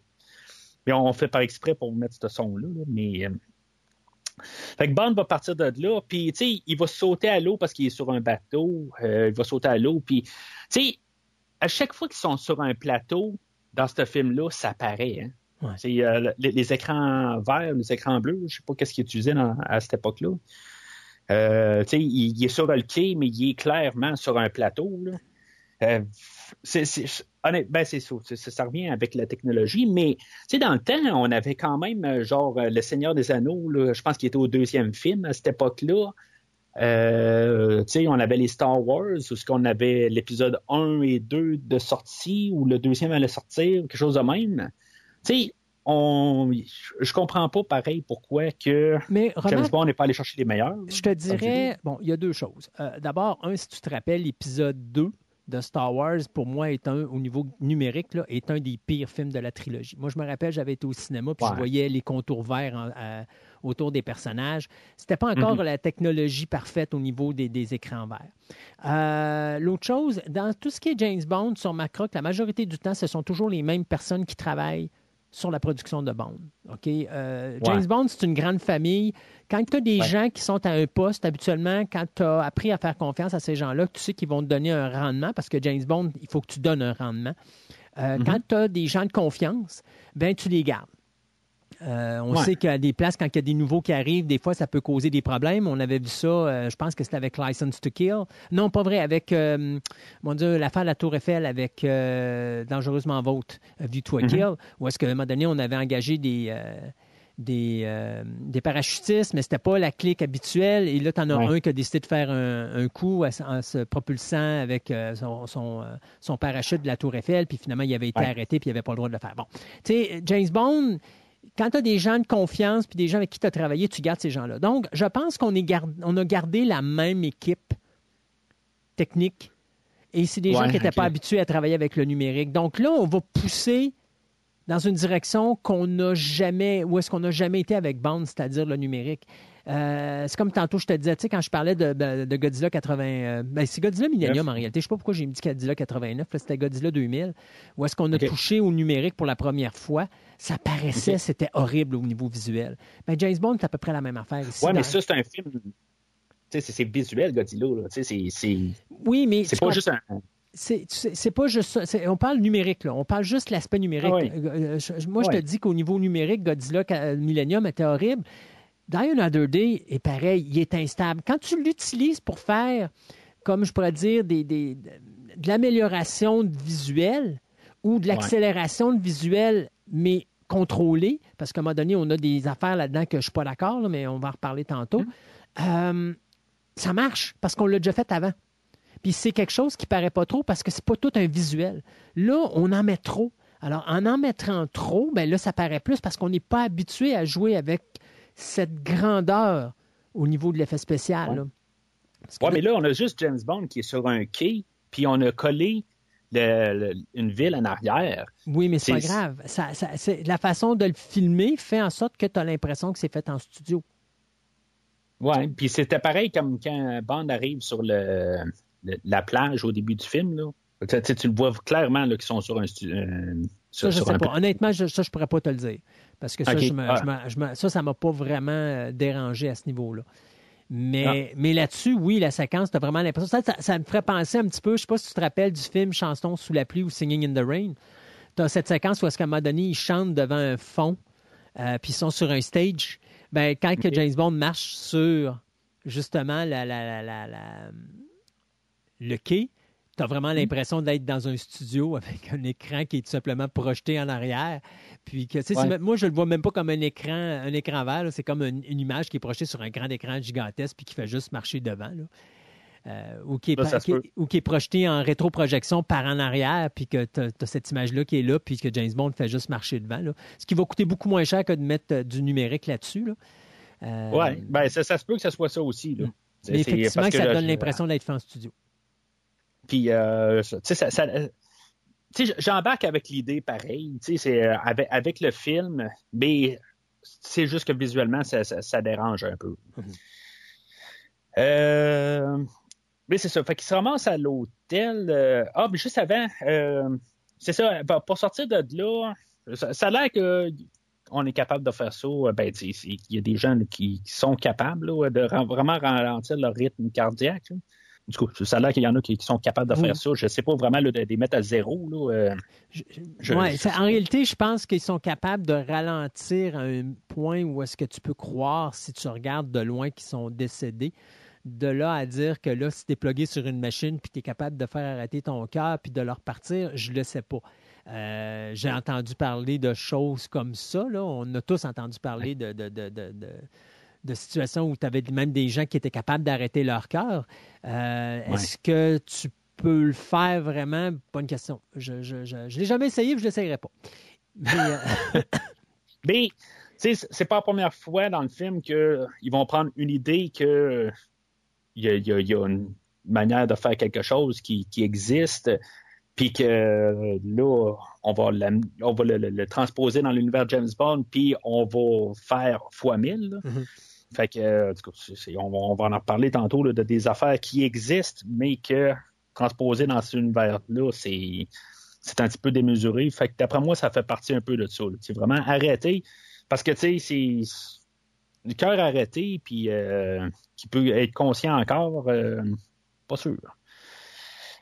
fait que, il, ça, il se ramasse à l'hôtel, puis c'est quand même assez euh, James Bond pareil. C'est comme nonchalant, il rentre avec euh, tout euh, le, pyjama, là, le, ventre tout ressorti tout. Puis tu ah ben je vais prendre une chambre. Puis c'est vraiment nonchalant, tout ça. Ça, cette partie-là, j'aime bien ça. C'est drôle. il se ramasse à, sa chambre, puis là, ben, il se, se rase finalement, puis ça fait genre 15-20 minutes qu'on n'a pas vu James Bond sans barbe. Euh, ça fait comme du bien après un bout. Là, tu te dis, bon, mais on commence à retrouver James Bond tranquillement. Mais tu sais, en fait d'idée, c'est comme si on a James Bond qui se qui, repart de zéro. Puis tu sais, c'est ça que, que, j'aime quand même de, la structure du film. C'est qu'on a eu James Bond, euh, ben, full James Bond au début. Puis là, dans l'après-générique, on a James Bond qui a tout été démoli, euh, qui se ramasse lui tout seul, puis que là, tranquillement, il est en train de se reconstruire. Hum. Euh, fait que le service de l'hôtel, il envoie une masseuse. Tu savais, tu savais qu'à l'origine, euh, pour cette séquence-là, on voulait ramener le personnage de Michel Yo. Michel Yo. Oui, ouais. c'est, ce que je voulais en, venir avec ça. ça. Un peu que dans la même genre de discussion qu'on a eue quand on a parlé de Dangereusement Vôtre, où ce on voulait ramener le personnage de Barbara Bach. Euh, dans une séquence de, de Sono avec. Euh, avec euh, l'agent russe, puis tu vois, c'est ça. C'est ça, puis ben, c'est sûr, ça aurait été réécrit, ça n'aurait pas été la même scène, puis comme, comme aujourd'hui, si ça aurait été Michel Yo, ça aurait été une séquence réécrite, ça ne aurait pas déroulé de même. Non. Ben, je sais pas exactement. C'est, euh, je pense que, tu sais, je, trouve ça quand même correct qu'on n'a jamais ramené un personnage là, euh, dans tout cet univers-là. Euh, mais je, je, sais, je pense qu'avec la manière que c'est écrit, je pense que ça aurait mieux fité avec le, l'univers dans ce film-là aujourd'hui que dans Dangereusement Vôtre. Je n'étais pas vraiment pour ça dans Dangereusement Vôtre, mais dans, le film d'aujourd'hui, surtout que on veut comme célébrer les 20 ans de James Bond, mm. peut-être ramener euh, un, personnage, je pense que ça n'aurait pas été une affaire qui aurait été euh, mal mal vue comme idée. On aurait pu le faire. Oui, c'est ça. Parce que là, on célèbre la, franchise. Puis, en tout cas, euh, ça aurait été une manière de, de, mettre un clin d'œil à, Demain ne meurt jamais. Mais tu sais, c'est le genre d'affaire que toute l'ère de Pierce Brosnan, euh, on, est comme en train de chercher son identité tout le long. À partir de, de, GoldenEye, c'est un film qui va rendre hommage au film précédent parce qu'il sait pas exactement quoi faire, mais il essaie de rester dans le même univers. Dans Demain ne meurt jamais, lui, il essaie de, de, de, faire la même chose, mais sauf que il n'y a pas la même. Euh, sais, c'est pas comme le premier de Pierce Brosnan, puis il essaye d'un peu de comprendre pourquoi que GoldenEye était un succès, puis il essaye de comme construire à partir de là. Même chose pour euh, Le monde ne suffit pas. Puis aujourd'hui, ben, tu sais, au moins on, on, essaye de vraiment aller chercher euh, des, idées des films précédents pour justement faire le film d'aujourd'hui. Mais en tout cas, ce que, je veux dire, c'est que les euh, on peut pas vraiment aller chercher des éléments de, de l'ère Pierce Brosnan parce que ces films-là allaient chercher des éléments des autres films. Mm-hmm. Tu comprends ce que je veux dire? Oui. Fait en amenant Michel Yeoh, ben, on aurait pu aller chercher directement un élément de, des derniers films. Parce que même quand on va voir la, scène de Cube un peu plus loin, euh, je, pense qu'on voit aucune chose des références aux trois derniers films. Non. On n'a pas. Parce qu'on ne peut pas en avoir parce que ces films-là sont des références aux autres films. Euh, fait que c'est ça, tu sais, euh, bon, le, petit hommage là, à Bob Baiser Russie, où ils sont en train de la filmer en arrière du miroir, puis euh, tout ça, puis finalement, ben, on se rend compte que la, en arrière de l'hôtel, c'est l'intelligence chinoise en arrière de là, que finalement, ben, Zhao, il avait tué du monde de, de l'intelligence chinoise, ou je sais pas trop quoi un peu exactement là-dedans. Fait que euh, il va y avoir comme une petite alliance que Bond va faire avec euh, l'agent sur place, dans le fond. Euh, puis Bond va être envoyé à Cuba pour rencontrer un contact. dans le fond, c'est ce qu'on voit dans pas mal tous les James Bond. Dans le fond, James Bond qui se promène puis va retrouver un contact. puis là, il va, avoir encore un peu la référence de Universe Universal Exports, euh, euh, où ce que c'est dans le fond, c'est la couverture principale de, euh, James Bond tout le temps qui travaille pour Universal Exports. puis c'est ça, il va rencontrer le personnage de Raoul. Puis dans le fond, le, comme le, le mot secret là-dedans, c'est des delectados. Je pense que c'est des, des, des, cigares, tout ça. Puis quand tu demandes pour ça, ben, c'est parce que tu fais partie d'un autre de, de, de, service secret. Là, puis, euh, fait que ça l'amène au personnage de Raoul. Euh, personnage que j'aurais vu au pire réapparaître dans dans d'autres films. Là, euh, personnellement, je trouve euh, c'est c'est très court, mais tu vois qu'il y a quand même quelque chose qui se passe entre les, les, personnages. Fait que c'est là où que Bond va ramasser le livre là, sur les oiseaux, puis que finalement il, va, il va se faire passer pour un ornithologue c'était dur, ça. Oui, c'était dur, mais euh, j'ai fait mes recherches pour être sûr de dire le bon terme. Euh, puis là, ben, c'est ça, il va se ramasser à, un, petit bistrot sur le bord de la plage, puis euh, il va commencer à chercher pour des oiseaux, quelque chose de même, puis finalement, ben, il va tomber sur Jinx. Avec un hommage à Ursula Andress de Dr. No sais, c'est vraiment exagéré. Par contre, c'est over the top, elle sort, puis tu sais, toutes les claboussures, c'est au ralenti, c'est, c'est, en tout cas, c'est juste vraiment, c'est quasiment de la parodie, là, rendu là. Euh, puis tu sais, ça, m'amène quand même à penser, euh, c'est euh, James Bond, là, je pense que le problème qu'on a un petit peu avec euh, l'ère Pierce Brosnan, c'est que on commence à voir euh, les, franchises compétitives. On a Austin Powers que lui aussi fait la même chose, qu'il il va aller piger sur euh, les, 40 années de, James Bond, puis il va juste comme mettre ça ridicule. Puis le, film d'aujourd'hui, c'est ce qu'il fait aussi. Il fait euh, over, ben, il va prendre les 40 ans de James Bond, puis il va, il va y aller over the top. Euh, puis c'est ça, je ne sais pas si James Bond est vraiment en. Il, peut vraiment comme compétitionner avec quelque chose de, dans lui-même, tu sais, qui, qui, euh, Mais ça, fait que les autres franchises. Euh, ça, tu vois, c'est un petit peu ce que j'avais parlé à un moment donné, si tu te rappelles, dans une conversation qu'on avait eue. Je te disais, mm-hmm. James Bond, avant, tout le monde voulait faire du James Bond. Tout le monde voulait faire un film qui allait s'identifier à James Bond parce que James Bond, c'était la référence. Et mhm. je pense que quand que Broccoli est parti, euh, Michael Wilson. Hein? Cubby Broccoli, quand oui, il est mort, exact? Albert Broccoli, là, quand Mhm. il, a, il a- il a disparu, ben, avant même qu'il meure, parce que quand, avant qu'il parte, avant qu'il meure, il, était quand même encore là, mais il était juste plus sur les plateaux de tournage. Mais, Mhm. euh, je veux dire, que ce soit Wilson ou que ce soit sa fille, Barbara Broccoli, euh, je pense qu'ils ont oublié à un moment donné que James Bond, c'est le genre de film que tu espères, du côté de la compétition, arriver à un niveau 2. Là, présentement, on dirait que James Bond essaie juste. Là, présentement, il est dans l'air de. J'essaie de survivre à la compétition.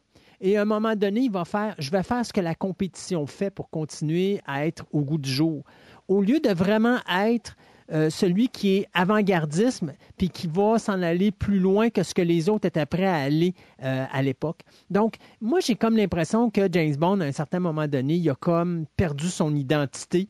Et ça, ben, c'est la, la, disparition de Brocoli, je pense, de, de, Kobe, là, qui, a amené cet aspect-là. Euh, c'est dommage parce que je pense qu'on on, perd de belles...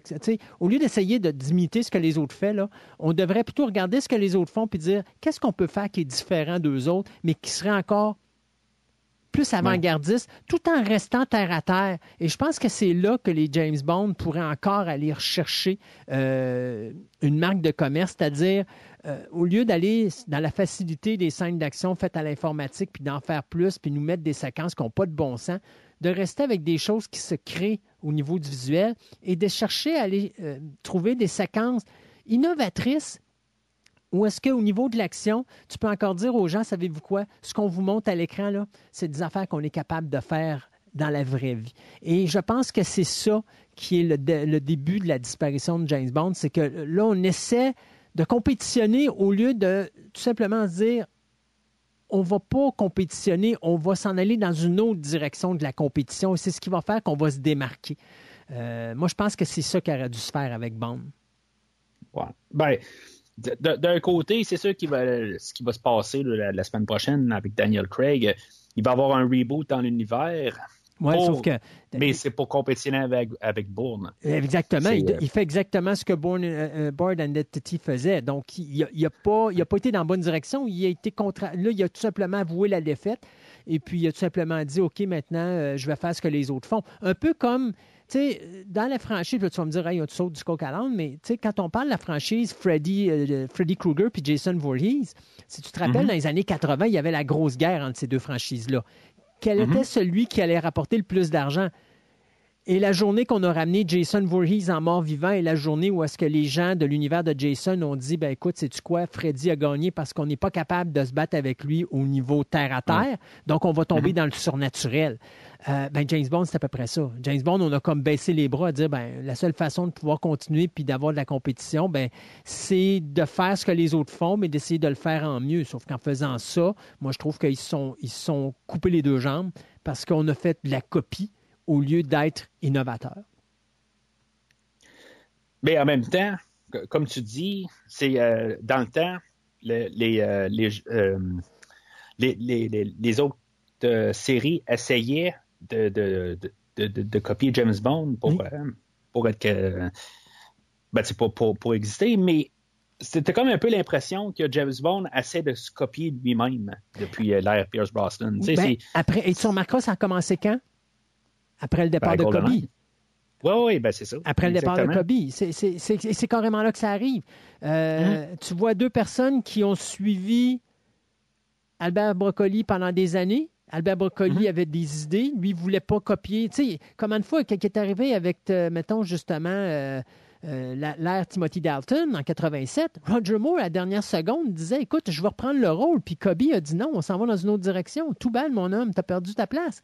Euh, Lorsque Daniel Craig, euh, pas Daniel Craig, mais je veux dire, quand Timothy Dalton est arrivé puis il a dit OK, je veux faire un troisième James Bond avec Goldfinger, euh, pas Goldfinger, mais GoldenEye.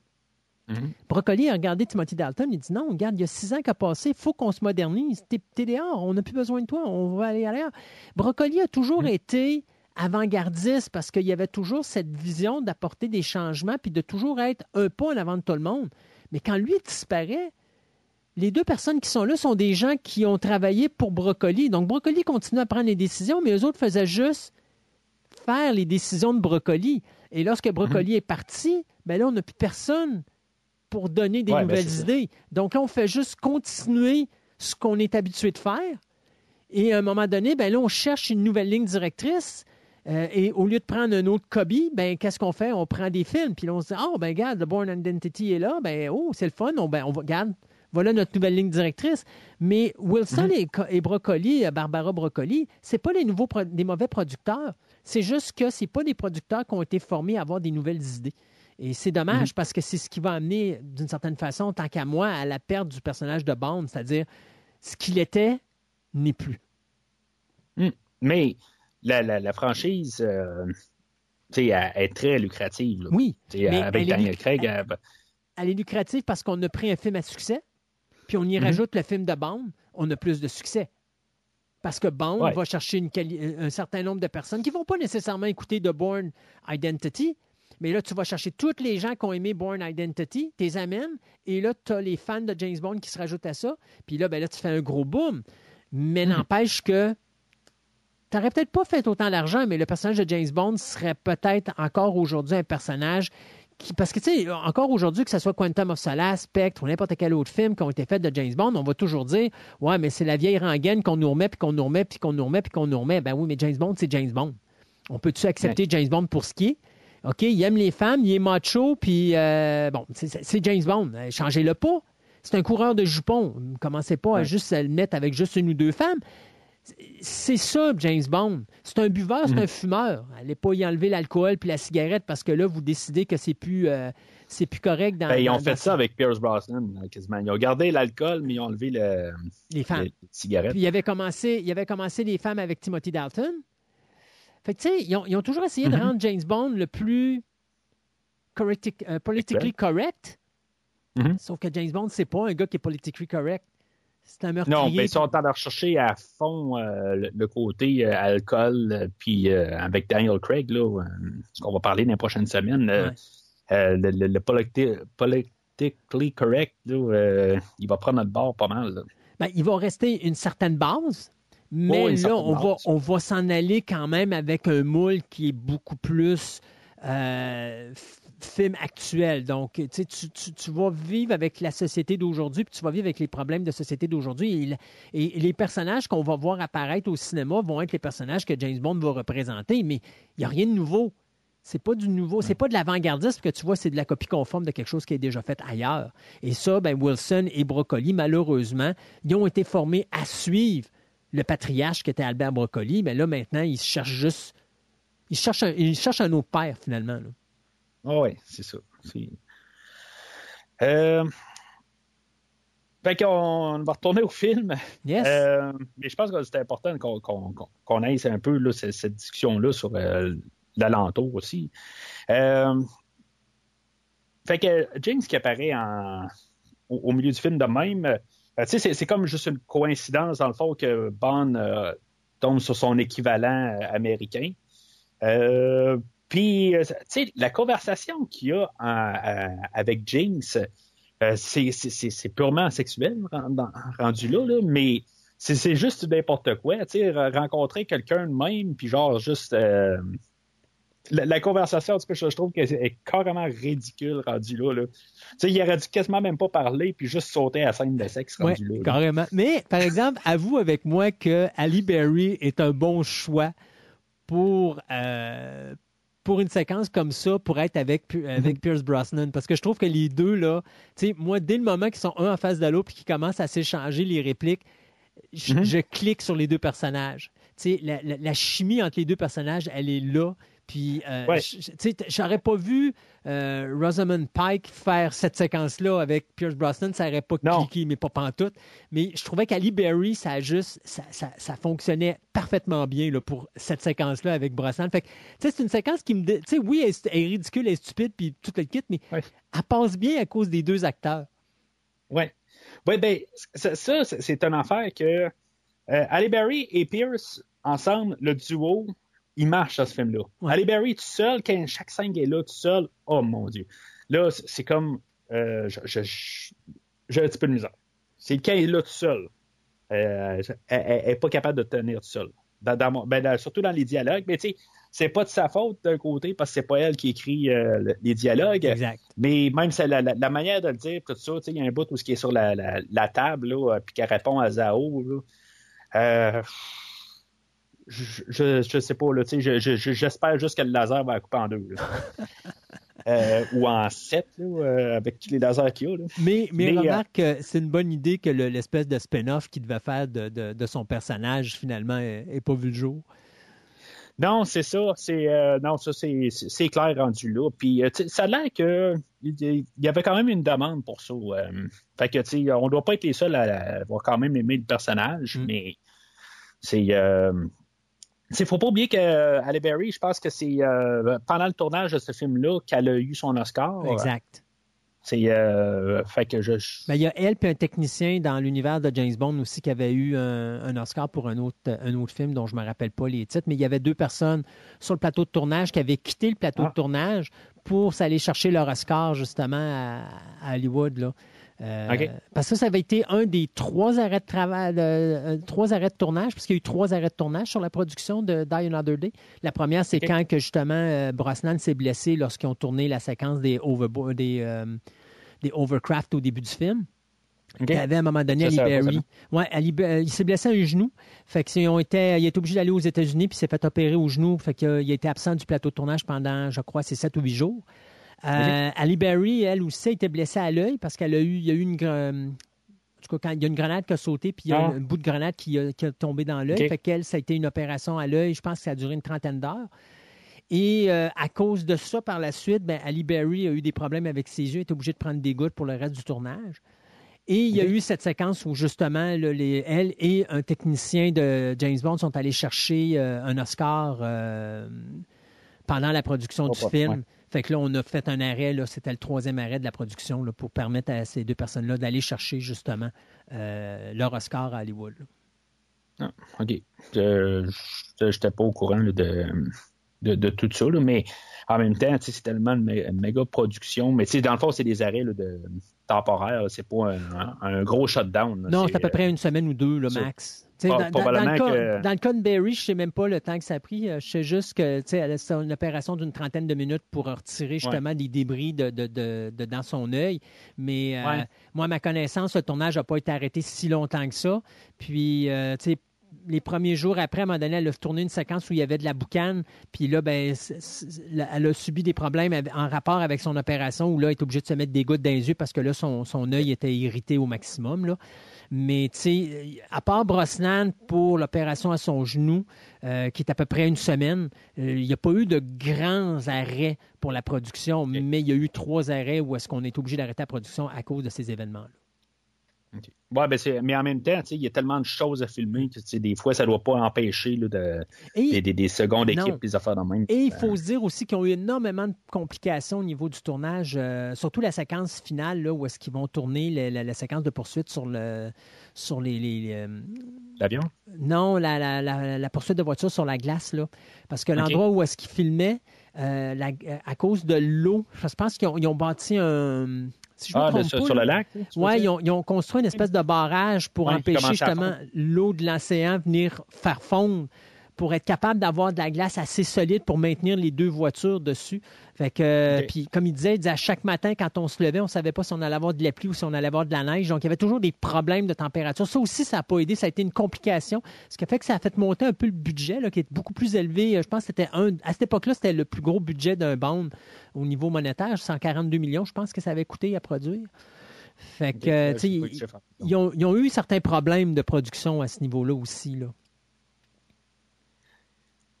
Euh, fait que le, on a une scène, euh, justement, ben, on saute à la, la- la scène de sexe euh, qui est quasiment explicite quand même. Pour un film de James Bond, euh, je trouve que c'est une scène qui est quand même assez euh, ben, explicite là, pour, pour un, un- un film de James Bond. Moi, je pense, Euh, je pense que ça avait un rapport avec le, le, le- l'Oscar que notre ami euh, Ali Berry avait gagné, qui était Monster Ball, si je me trompe pas. Où euh, justement, il y avait Ah. cette scène euh, explicite de sexe. Alors, je pense qu'on a profité de Monster Ball, puis on a foutu ça dans Die Another Day pour dire, bah, écoute, elle l'a déjà fait, fait qu'on va juste en mettre. D'ailleurs, si je me trompe pas, ils ont été obligés de couper des, des séquences. Euh, Il y a un certain nombre de, de secondes qui ont été obligés de couper dans la séquence parce que ça passait pas au niveau de la censure. Ben, le, le seul qu'il y a une version britannique qui est plus explicite là, que qu'est-ce qu'on a là, comme euh, séquence ou est plus longue, quelque chose de même. là.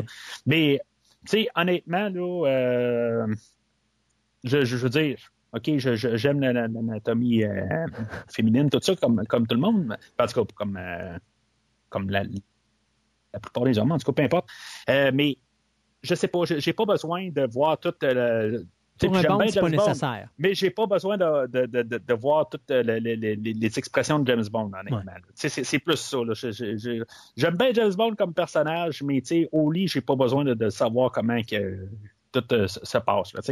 C'est peut-être un petit peu trop. Je, je comprends qu'un peu euh, qu'est-ce qu'il voulait aller avec. euh, L'idée, c'était de montrer que James Bond n'a pas rien eu pendant 14 mois, puis qu'il était en manque, puis tout ça, puis que là, il pouvait se détendre enfin. euh, un peu. tu sais, Je comprends un peu avec l'idée, mais c'est un petit peu trop long pour un film de James Bond. Dans mon livre à moi, là, ça ne devrait pas être concentré là-dessus.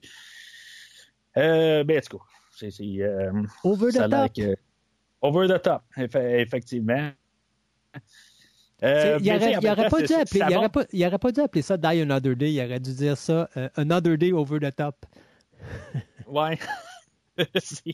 Parce que, ouais, c'est vrai. C'est, euh, ça n'aurait pas été euh, nécessairement une mauvaise affaire d'appeler ça de même. Au moins, on aurait su dans quoi qu'on embarque. Euh, fait que, justement, là, réussi à s'épuiser avec toute une, nuit, avec une grosse scène de même, ben, Bond est, tellement épuisé que c'est Halle Berry qui se lève avant lui, puis lui, il s'en rend même pas compte euh, qu'elle est partie avant lui pour dans le fond, il y a une île isolée où ce qu'ils font de la genre de chirurgie plastique, euh, puis même d'ADN, euh, ils peuvent te transformer au complet de. Je veux dire, même ton ADN, il peut changer. C'est over the top. euh, tu sais, dans le monde réel, où est-ce qu'on va refaire des chirurgies fa- faciales, mais là, tu sais, on est rendu qu'on peut même changer l'ADN. Euh, je sais pas si ça peut vraiment exister, je suis pas mal certain que non, mais peut-être des choses qu'on ne sait pas. Over the Top. Over the top.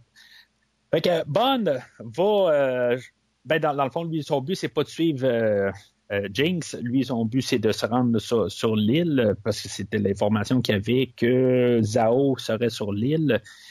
J'adore la scène où, tu sais, dans le fond, on avait vu là, la. il y avait une gang de, de, de, cons qui, qui étaient tout à une table puis qui, qui menaçaient les serveurs avec- au fusil puis tout ça. Puis, tu sais, ils faisaient vraiment des affaires imbéciles. Fait que Bond va aller retrouver un de ces gars-là dans, dans sa chambre, puis il va le foutre sur une. euh, ben, dans il va ouvrir la porte, puis il va, il l'assommer, il va le foutre dans une chaise roulante. Il va se servir de lui pour euh, traverser à l'île. Puis, euh, il, il- ben, il, veut, il veut traverser quelque part, puis euh, finalement, ben, il va prendre la chaise roulante, puis il va le garocher carrément dans, dans un mur. Ça me fait rire à chaque fois. C'est juste tellement gratuit comme. Comme, euh, comme move de James Bond. Là, c'est le, gars, il est carrément endormi sur sa chaise, puis bang dans le mur. Euh, ça me fait rire. Fait que euh, Bond va trouver euh, le, le, repère sacré là, de où ce qu'ils font les chirurgies là, clandestines. Puis pendant ce temps-là, ben il y a James qui est déjà sur place, là, puis qu'elle, finalement, ben, elle va tuer là, le- ben, je sais pas si Le on peut appeler ça le chirurgien. Ouais, c'est ça, c'est un chirurgien.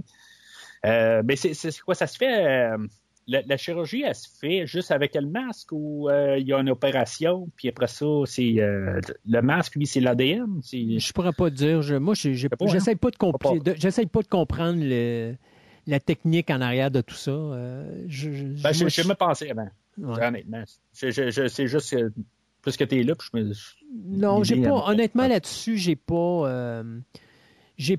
Tu quand- non, mais quand, quand je regarde un film, surtout un film de James Bond, je commence pas à essayer de comprendre les affaires parce que des fois, tu as des affaires qui sont mises là, puis tu essaies juste de suivre l'histoire, puis t'embarques pas dans la. Dans, c'est-tu, c'est-tu possible, c'est pas possible. Tu sais, moi, Ah, James. Bond, pour moi, c'est juste. J'ai du fun. Donc, en faisant ça, moi, je considère que la machine, c'est comme.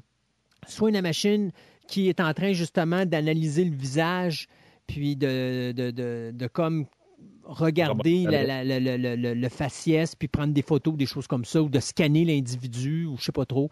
Tu sais, j'ai pas. euh, moi, l'important, c'est que si le bad guy, puis James Bond est en face avec son gun, puis que là, ils vont avoir un combat, dans lequel, d'ailleurs, dans ce combat-là, on va commencer à voir les premières séquences que je commence à pas trouver le fun, là. C'est-à-dire euh, des séquences où est-ce qu'à un moment donné, soit qu'il accélère l'action euh, trop rapidement, ou encore qu'il a ralenti, puis que là, tu dis pourquoi qu'il fait ça? Ça- Là, tu es en train de me sortir de l'action. Euh, alors que c'est une bonne scène, puis que normalement, là, cette séquence-là, c'est c'est une des scènes pivots du film qui est importante. Euh, c'est c'est une des premières séquences où là, j'ai commencé à voir le style du réalisateur que j'avais vu dans d'autres films, puis qui peut peut-être marcher dans James Bond- dans dans- dans d'autres films, mais qui s'est pas approprié pour un James Bond. Puis là, ben, il m'a fait débarquer complètement. là. À partir de là, je commence à débarquer un petit peu. là. Qu'est-ce que tu penses de Zao que, euh, au début du film, dans le fond, James Bond a fait sauter là, la, la valise avec des diamants dedans, puis ça l'a revolé d'en face à Zao. Puis Zao, en 14 mois, il n'a pas pensé prendre des pinces pour se retirer les, euh, les diamants de la face. Ben, ça, prend, t'as su ça ça, sur prend, place. ça prend un bad guy qui Ouais. a un style. Puis il a un Ouais. style avec ses, ses diamants dans le visage. Alors, il a bien fait, tant qu'à moi, là. Ça, ça lui donne un aspect plus. euh, tu sais, puis je sais pas jusqu'où c'est fait comme ça. Est-ce que c'est vraiment pour. S'il y a d'autres Nord-Coréens, qu'on soit capable de vraiment le reconnaître parce que lui, il est vraiment différent des autres? Euh, je, je sais pas, mais moi, je trouve que c'est une bonne façon de le démarquer du reste des vilains du film. Puis, euh, justement, de faire en sorte que on va l'identifier rapidement comme étant un vilain. Euh, parce que c'est- des fois, c'est c'est ça qui est plate hein, dans James Bond. Tu vas avoir des Ouais. vilains, puis à un moment donné, ils se ressemblent tous, puis là, tu, tu Ouais. perds le, le- le gauge. Lui, avec lui, là, là, tu viens de lui donner une personnalité qui est le fun, qui fait en sorte que là, tu peux pas te tromper. OK, ça, c'est un bad guy, puis c'est le bad guy que Bond recherche à le plus. Qui, pour le moment, c'est le bad guy. Le- on Mm-hmm. n'est n'est pas au courant que le vrai s'en vient, là. euh, euh, malgré qu'on l'a déjà vu. On mais revient plutôt. Oui, c'est ça. Ouais, mais, ça. on n'est pas encore au courant que c'est ce qui s'est produit. Mais tu sais, là, tu as ton bad guy que- qui va t'amener Mhm. au véritable. Là, parce que là, je pense que le véritable bad guy il arrive après quoi Presque une heure. Ouais, il arrive à peu près 10 minutes plus tard. là. C'est ça. Mais je me dis, euh, dans. Euh, ben, tu sais, mettons qu'on compare là, dans- en faisant comme la rétrospective là, de Pierce. euh, tu sais, il est mieux que Stamper, qui était dans Demain ne meurt jamais. Là, euh, il avait un blanc, blond platine là, euh, dans ce film-là qui servait absolument à rien. Là. Euh, ben, en tant que tel, je veux dire, je pense que je vais préférer, mettons, Diana on a top comme henchman, mais tu sais, je, je trouve qu'il va rajouter un peu de personnalité au film, justement. Euh, tu sais, dans le fond, je, je dis ça tout de suite, je pense que je vais l'aimer mieux que Gustave Graves qui va arriver tantôt. Là. Euh, je, je trouve que je pense qu'on on aurait bien fait là, de, de continuer un peu sur, son, sur euh, Zao jusqu'à la fin du film.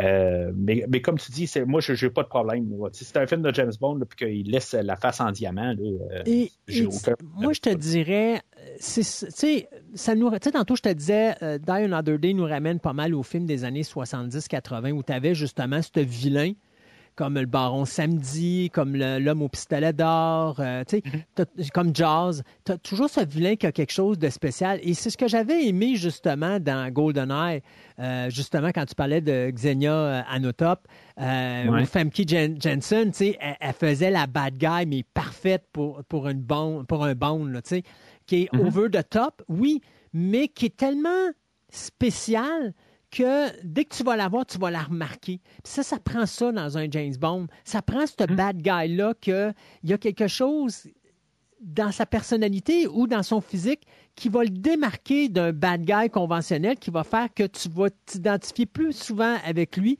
puis tu vas triper à le voir parce que tu vas, tu vas justement avoir le goût de voir. Tu sais, c'est comme si tu écoutais un film de super-héros finalement.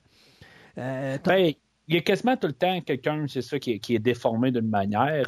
Dans le dernier film, on avait Sophie Marceau qui elle avait la moitié de l'oreille arrachée. mais c'est pas euh, assez pour lui donner une personnalité comme ça. Non, mais tu sais, dans, dans le dernier film, on avait joué beaucoup aussi sur euh, qui, qui est le grand machin du film. Puis, tu sais, qu'il fallait comme garder ça un peu de, de caché d'un côté, là. Euh, dans Tomorrow Never Dies, on n'avait pas vraiment, je pense, de, de personnes avec une déformité, mais euh, on avait euh, Valiant dans GoldenEye, qui était la, il y avait la, la moitié du visage brûlé. Euh, Mais c'est pas nécessairement une caractéristique physique que ça peut être une caractéristique psychologique. Tu sais, dans le cas de GoldenEye, Ouais. moi, c'est vraiment euh, euh, la, la- la russe qui est, qui est Famke Janssen, qui est vraiment superbe. Pourquoi? Elle n'a aucune difformité. Elle- elle- C'est une femme qui est super belle, tout le kit, Mhm. mais c'est sa personnalité qui ressort. Euh, Oui, oui, oui. ben c'est ça, la, la- la présence. et c'est- oui, elle a de la présence. Et c'est ça que ça prend dans un band pour un vilain. Ça prend Oui. quelqu'un qui a une présence. Euh, puis c'est pas nécessairement le vilain qui a besoin d'avoir une présence. Tu as juste besoin d'avoir quelqu'un dans la clique qui va être assez présent pour dire qu'il est dérangeant puis que justement euh, tu vas tu vas tu vas quasiment vouloir que Bond l'extermine parce qu'il tu sais il est, pour toi, il est le vilain du film. Là. Même si Zao, ici, Ouais. n'est pas le vilain du film, c'est celui qui est le problème principal à James Bond. C'est le vilain qui va Mhm. amener le plus de problématiques au niveau de James Bond, au niveau compétition. Euh, ça ne sera pas le vrai Mhm. vilain du film, même si celui-là est très actif. Là. Euh, D'ailleurs, c'est ce qui ramène Mhm. encore aux années 70-80, où là, tu as un vilain qui est beaucoup plus actif euh, physiquement que ce qu'on est habitué de voir habituellement. Donc, euh, moi, moi j'ai besoin d'un vilain comme ça dans James Bond. Puis Zao est parfait pour ça. là. Je trouve que c'est le- le- juste, c'est pas grand-chose. C'est une coupelle de... de- de- c'est c'est juste un, un- un visuel qui est changé au niveau d'usage, mais ça y amène une personnalité qui fait qu'il est intéressant.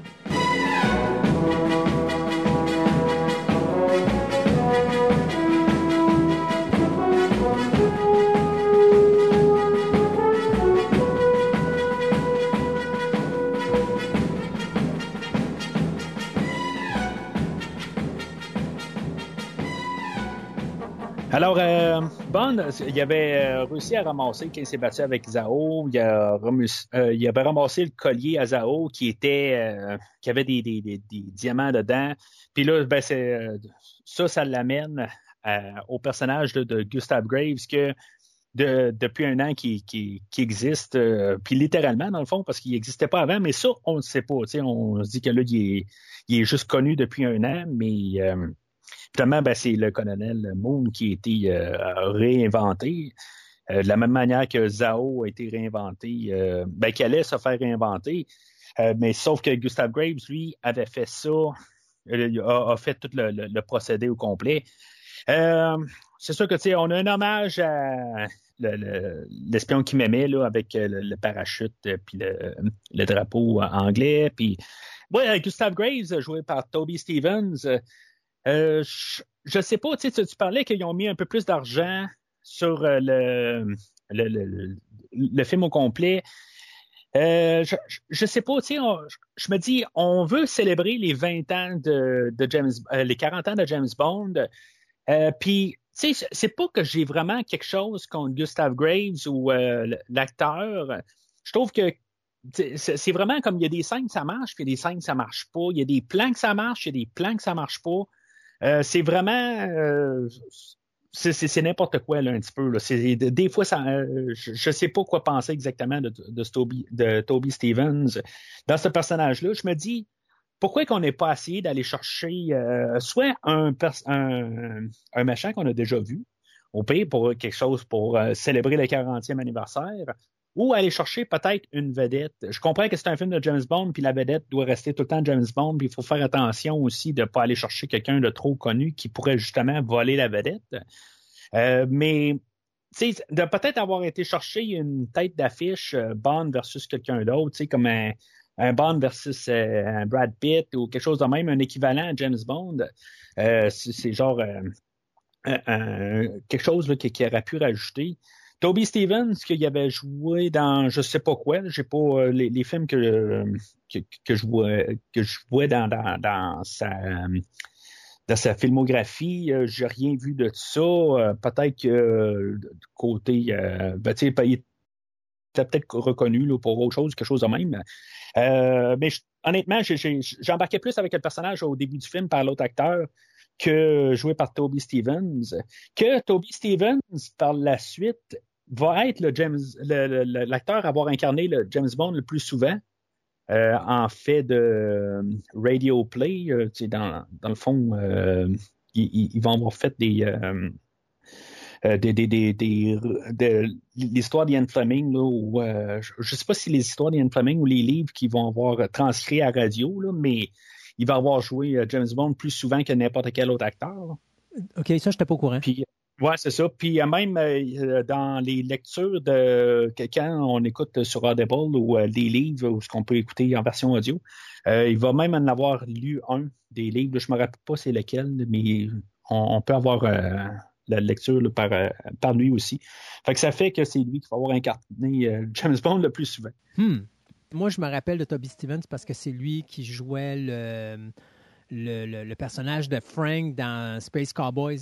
C'est lui qui, si je ne me trompe pas, c'était le personnage de Clint Eastwood. Euh, Puis c'est ça, c'est lui qui interprétait le, le, le- jeune personnage de, de, De Clint Eastwood? de Clint Eastwood, ouais. Alors, moi, c'était comme ça que je l'avais connu. Quand j'avais vu son nom la première fois, ça je l'avais identifié à ça. Mais euh, sinon, c'est pas, euh, c'est pas un. Comment je pourrais dire? C'est pas un personnage, c'est pas un acteur que je connais véritablement. Ouais, c'est ça. Mais pour- pourtant, c'est ce qu'on avait eu dans quasiment tous les, euh, les autres films précédents. Euh, ben, je sais pas si Sean Bean était vraiment connu avant GoldenEye. Bon, on avait Vincent Price dans euh, de, de, Demain ne meurt jamais. Euh, dans le dernier film, ben, on avait euh, Sophie Marceau qui avait, bon, ok, c'était la, la, elle avait joué là, dans Braveheart. Euh, des, des, des gros films, dans le fond, au moins que, on y avait déjà vu le visage. Euh, lui, ben, comme tu dis, c'était le, le- le jeune Frank dans Space Cowboys, mais j'ai pas vu Space Cowboys. Mais t'as pas vu Space Cowboys? Non, je sais. On va, non, sais, on ça- on sauter à autre chose. Euh, mais face à part, euh, tu sais, comme Bad Guy, il est pas si pire que ça, par exemple. là. Moi, Toby Stevens, c'est pas, c'est pas le- le gars qui m'a déçu le plus comme Bad Guy. Je trouvais qu'il était bien. Euh, j'aime beaucoup son intensité quand il y a son combat d'épée avec euh, Pierce Brosnan parce que honnêtement, la séquence, euh, elle rentre dans le dash. là. La, sé- la séquence du combat d'épée, je trouve que Oh, les, oui, oui, oui. ah, les- les deux l'ont. Moins c'est plus, pour les rares fois qu'on peut dire ça. Il n'y a pas d'explosion, il n'y a rien. Ouais. C'est juste des- des- un combat à l'épée, mais c'est juste ça. Puis il n'y a pas de- de- de- d'ajustement à l'informatique. Tout. Oui, Non, non, il y en a, non, il y en a une et tu Ben, vois, c'est là que je trouve que l'informatique était bien utilisée. C'est qu'on a accéléré un petit peu les mouvements des comédiens, c'est-à-dire qu'on a, Ah. on a bougé la vitesse du film beaucoup plus vite avec l'informatique pour donner justement un effet beaucoup plus justement rentre dedans. Euh, mais tu vois, ça pour moi, c'est de l'informatique bien utilisée. Euh, sais, c'est pas over the top ou trop exagéré comme on a vu. Tantôt, dans le combat avec Zao, on voyait des ralentis. Euh, plus tard, dans, les, dans les séquences, à un moment donné, tu vois, tu, tu fais comme un jump cut qu'on voit, on voit souvent dans cette génération-là de films. Euh, C'est-à-dire qu'à un moment donné, tu es comme. euh, l'acteur qui commence à partir avec la voiture, puis là, tu as comme. euh, c'est comme si on aurait accéléré le film pour aller rapidement à- sur la glace où est-ce que tu as la poursuite en automobile. Je sais pas si tu, tu sais de quelle séquence que je Oui, parle. oui, oui, je sais exactement de quel, quel plan tu veux dire. C'est quand Zao se met à, à- à poursuivre Bond. Exact. Il y a même une grosse coupure, puis c'est quand même assez étrange. là. Oui, et, et ça, c'est le genre de réalisation, c'est pas la place dans un James Bond. Je sais que euh, le réalisateur, c'est le genre de choses qu'il aime faire dans des films, mais c'est pas la place dans ce genre de film-là. Et je pense qu'on a dormi sa switch du côté de la production parce qu'on aurait dû dire, sais-tu quoi? C'est peut-être bon, là, mais ça, non. Mais par exemple, le fait d'accentuer l'effet de violence dans le combat en accélérant un peu plus les comédiens au niveau du film, avec l'aide de l'informatique, juste genre peut-être euh, une coche ou deux plus vite, fait en sorte que le combat d'épée qu'on va assister euh, dans Die Another Day est vraiment débile. Euh, puis même vraiment violent parce que, je- tu sais, pour deux gars qui, techniquement, c'est la première fois qu'ils Ça, ça vient, ça vient de démesurer ben raide, là. Ah C'est- oui. c'est, euh, on est tous avec euh, les, les petites épées, puis tout d'un coup, on sort les grosses épées, puis euh, tu sais, c'est- on se ramasse là, dans, dans un film de Robin des Bois où c'est c'est vraiment. Ah oui, ça y va au toast. Là. top, Oui, ça y va mais- au toast. Mais il y a, euh, tu sais, pour, pour, euh, le CGI, il y a quelque chose que tu passes vraiment à côté. Euh, trois ans avant, on avait la Matrice, Oui. qui a comme révolutionné le cinéma. Oui. Faut pas topper ça. Mais Puis euh, attention. justement, quand on essaie de prendre des éléments de partout, puis justement. Je suis euh, d'accord. Sauf que la matrice était faite pour être faite en informatique. Euh, oui. James Bond Oui. n'est pas fait pour être fait en informatique. Non, c'est ça. Non, non, je, je suis d'accord avec toi. Mais c'est ça, c'est aussi- c'est c'est le fait que James Bond essaie des fois d'aller chercher un petit peu des idées un peu partout, puis euh, tu sais, d'incorporer ça dans son univers, comme qu'il a incorporé Star Wars dans son univers, il a incorporé euh, Les Dents de la Mer dans son univers. Tu sais, il a trouvé des, des, des manières d'aller chercher des affaires un peu partout, puis là, il a comme incorporé un peu la matrice dans son univers. bon. Mais tu sais, c'est- il est- il est vraiment dominant. C'est- un peu là, la- des fois la nuance entre aller chercher un élément puis faire euh, le- une partie du film, c'est que ça devient le film. Le, le film devient quasiment la matrice. Exact. Euh, c'est là qu'on a aussi le, le- le- le- le- le personnage de Miranda Frost, euh, joué par Rosamund Pike, euh, que, qui était dans ses premiers rôles. de, C'est son ah, premier rôle à l'écran, ça. c'est son premier rôle. La, première fois que sa première scène qu'elle a eue, c'était de jouer contre Judy Dench, là, une scène qu'on va voir un petit peu plus loin. C'était sa première scène, ça a l'air. Ouais. Quand même, euh, ça a l'air qu'elle était un petit peu euh, Intimidé. intimidée, mais euh, c'est bien. Euh, mais tu c'est- vois qu'elle débute. Là. Fait que, tu sais, c'est puis, c'est une, c'est une actrice là, qui va avoir peut-être une dizaine d'années plus tard, elle va ramasser un Oscar en plus. Oui. C'est-tu un Oscar? C'est, Oui, oui, oui, elle ramasse un Oscar Gone avec. C'est Gone Girl, je pense. Ouais. C'est, c'est- elle, elle va devenir quand même une, une très bonne actrice. Aujourd'hui, ben, tu sais, elle porte un peu son nom. euh, Frost, ben, tu sais, est un peu euh, glacé, mais c'est son, je veux dire, Son personnage. c'est son premier rôle. Ouais. Ouais, c'est son personnage, mais en même temps, ben, c'est son premier rôle. Euh, on avait pensé la, la nommer euh, Gala Bland, qui était euh, la personnage euh, euh, aux côtés de James Bond dans le livre de Moonraker, si je me trompe pas, euh, qui était pas dans le livre, c'était pas le personnage là, de, je me rappelle plus dans son livre, dans, dans le film, là, euh, Mais c'est- ouais, c'était ça le personnage. Holly que- Goodhead. Ouais. C'était, c'était- dans le livre, c'était, c'était pas Holly Goodhead, c'était là. Puis, en tout cas, on avait pensé là, de la, euh, ramener comme ce personnage-là du, du livre. Parce que même dans le livre de Moonraker, James Bond ne finit pas euh, avec euh, Gala Bland, elle part de son bord. Euh, c'est, quand même étrange comme fin de, de, de livre. là. Puis si je me trompe pas aussi, dis-moi si je me trompe, mais je pense que à l'origine, le personnage de Miranda Frost était supposé être l'héroïne, puis le personnage de Jinx était supposé être la bad guy. Puis Oh, je sais du scénario, ils ont shifté les personnages euh, parce que justement, il y, avait d'autres actrices qui avaient été euh, vues pour le rôle, puis ils ont, ils ont shifté le personnage avec l'arrivée d'Ali Berry. Ah, OK. Je savais pas ça. Ouais. Ça, Je n'étais pas au courant de celle-là. Mais, autre personnage euh, très euh, marquant là, qui va apparaître, puis qui va vraiment apparaître et disparaître, la Madone qui va faire une apparition Mais oui, non nécessaire. Ben, écoute, on s'est dit, écoute, elle fait la chanson thème, on peut lui donner un petit rôle secondaire. euh, mais, tu sais, puis ça, c'est- c'est c'est la platitude des fois que, que je trouve. Euh, OK, son rôle, on se le cache pas, là, c'est loin d'être extraordinaire. Euh, D'ailleurs, euh, c'est pas une actrice, Madonna. Là. Mais tu sais, c'est c'est l'occasion quand même de lui donner une petite opportunité d'avoir un rôle dans James Bond. Ayant fait la chanson thème, j'ai rien contre ça. Mais c'est quand même l'actrice qui va, euh, cette année-là, et ça me fait vraiment rire, au Raspberries Award, va être nominée pour deux prix. Un pour la pire chanson, qui était Die Another Day, qui n'a pas remporté le prix d'ailleurs, mais on va lui donner le prix de la meilleure actrice de soutien. C'est parce que l'actrice de soutien dans ce film-là, c'est Halle Berry. Donc, euh, tu sais, Madonna, elle, c'est c'est comme euh, quasiment, c'est un caméo, elle n'est même pas dans le générique, si je me trompe pas. Je pense que son nom est même pas marqué non, non. dans le générique.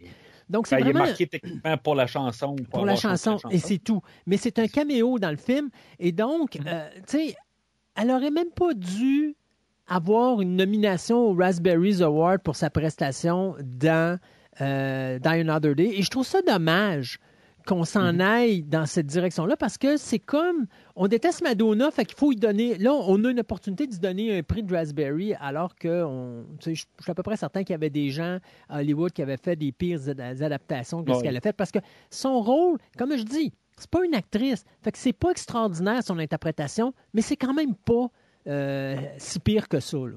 Ben, c'est, parce que ça fait comme que, tu arrives au bout du compte, c'est comme ça, tu, tu, euh, tu redescends tout le film à juste une prestation de Madonna. Mettons, tu dis, Madonna est là, puis c'est comme ça ruine le film, quelque chose de même. C'est comme, ça, ça était, je veux dire, ça prend deux minutes, puis il n'est plus là. C'est ça. Euh, tu sais, tu peux, tu, cinq minutes plus tard, tu y penses même plus. Là. Exactement. C'est, fait que, tu sais, ça, ça sert à rien en bout de ligne. Là. Euh, en, tant que tel, moi, je me dis, cette scène-là, elle sert absolument à rien. Non. Euh, c'est juste, mais ça, c'est pour permettre à Madonna d'avoir d'être présente. De... Parce que faut se dire une chose.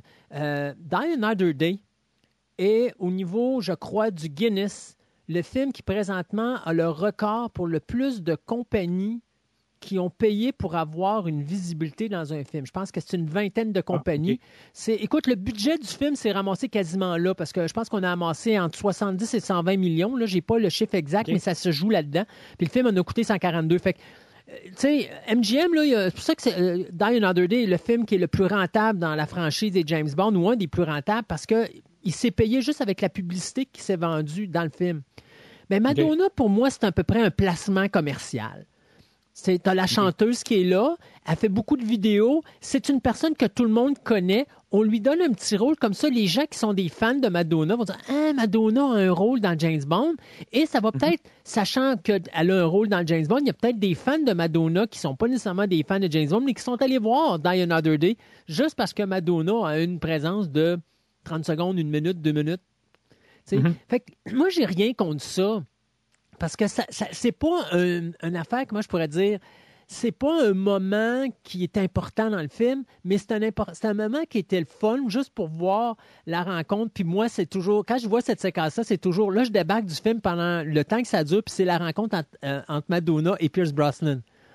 Où mm-hmm. les deux ont la chance de faire une scène ensemble. Puis après ça, ça arrête là.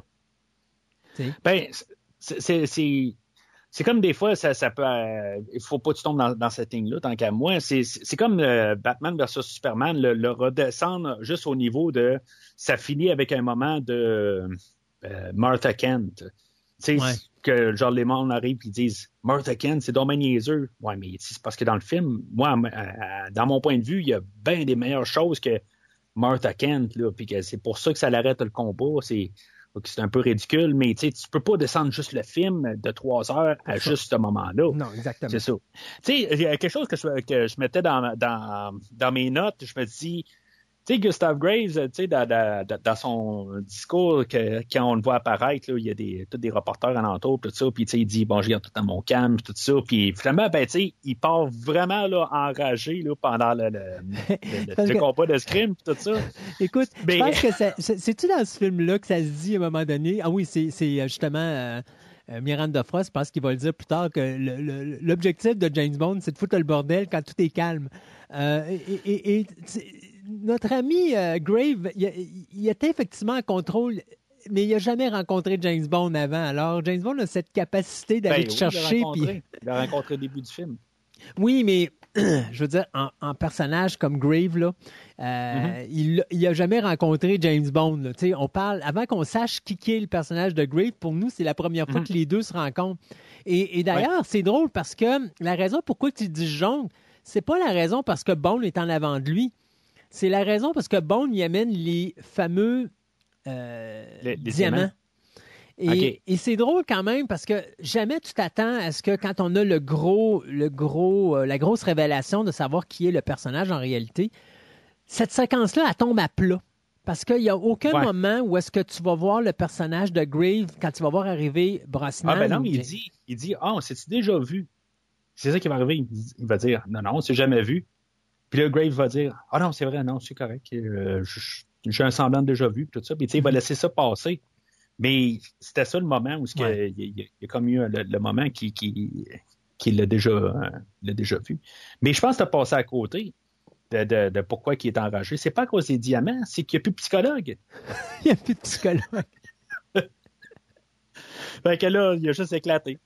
C'est euh, tout simplement. Ah. Puis il est clair que c'est pas Miranda Frost qui est son psychologue. Mais en tout cas, fait que suite à ça, ben euh, euh, Bond va être rapproché par euh, les MI6 et, M, puis on va le réintégrer au système.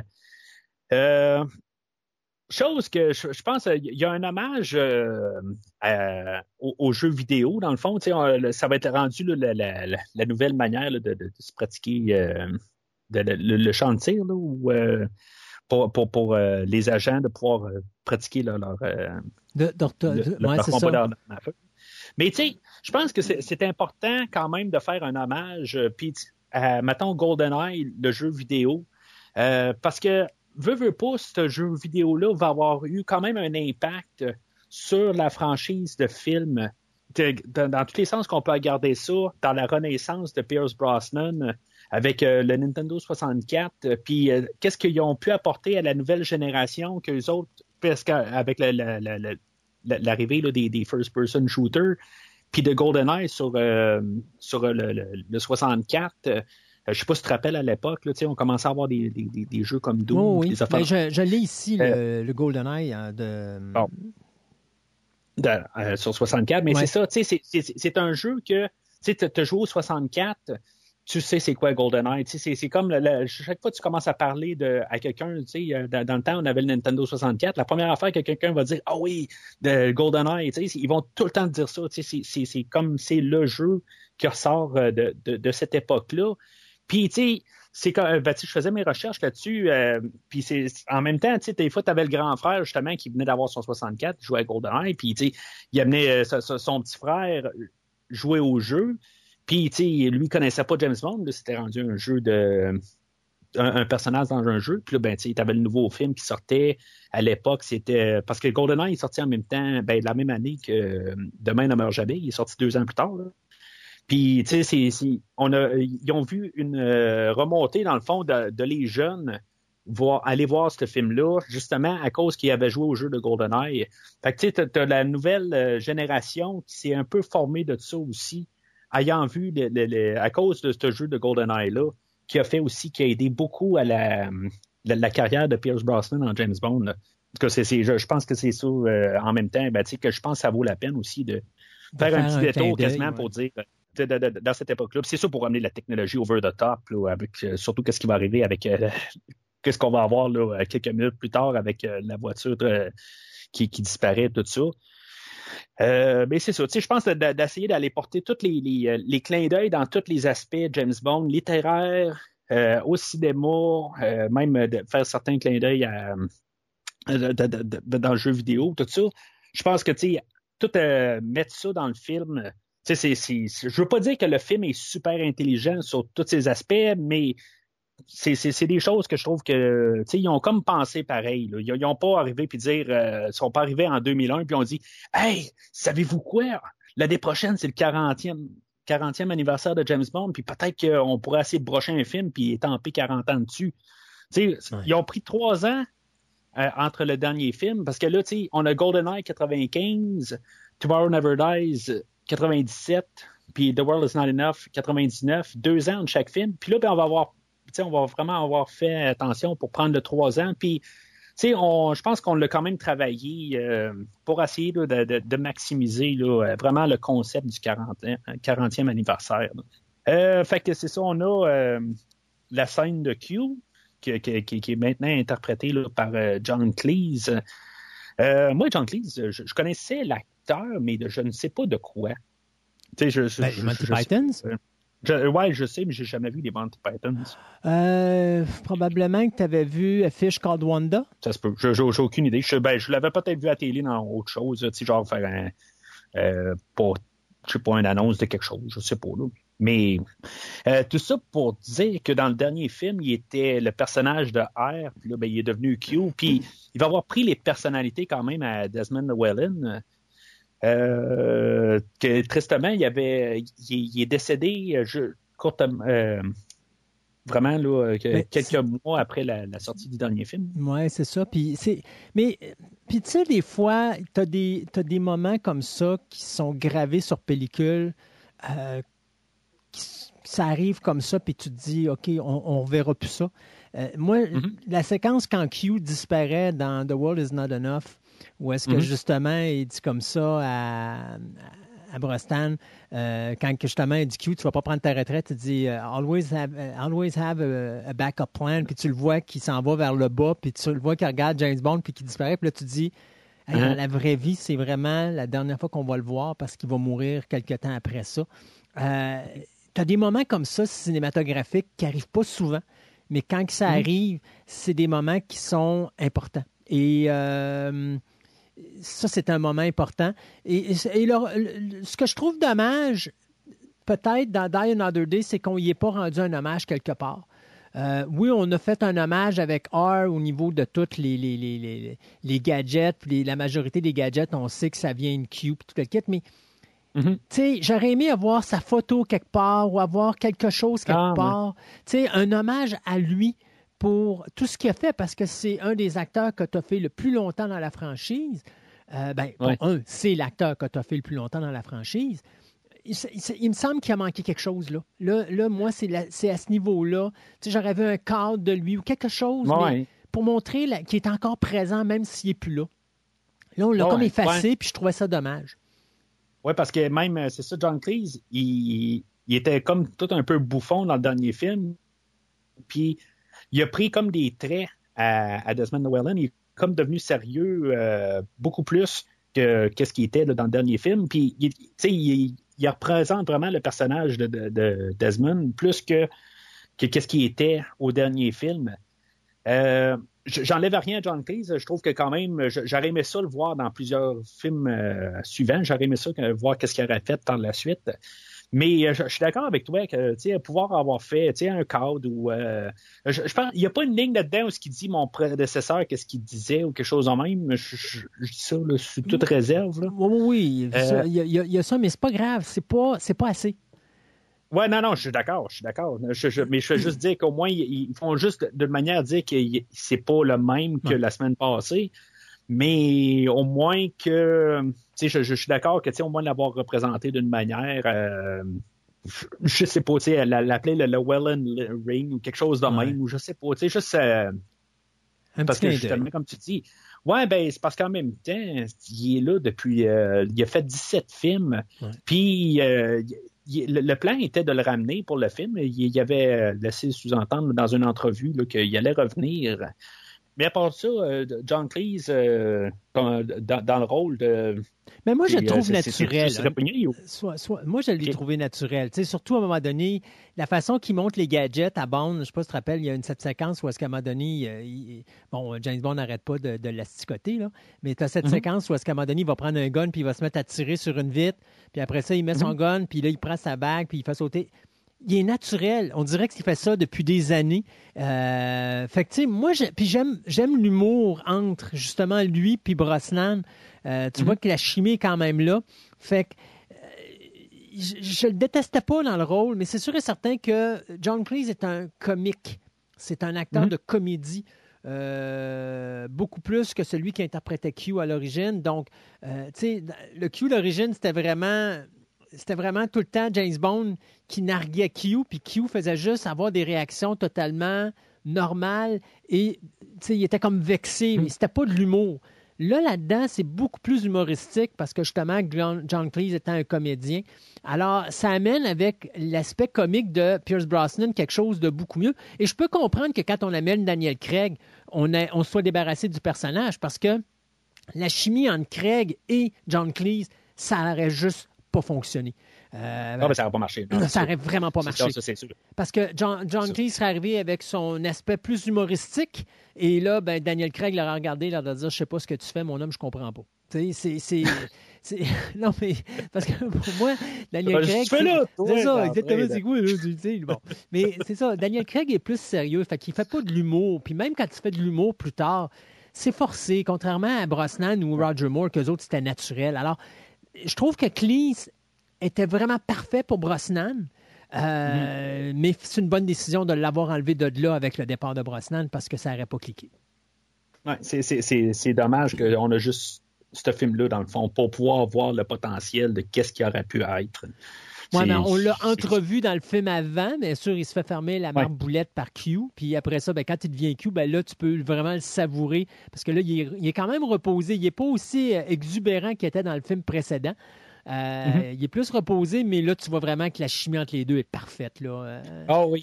Ben c'est ça, je te dis, c'est j'aurais aimé ça voir qu'est-ce qu'il aurait pu faire dans un autre film ou deux trois autres films, Euh, mais c'est ça, on nous fait, on nous coupe ça assez raide là.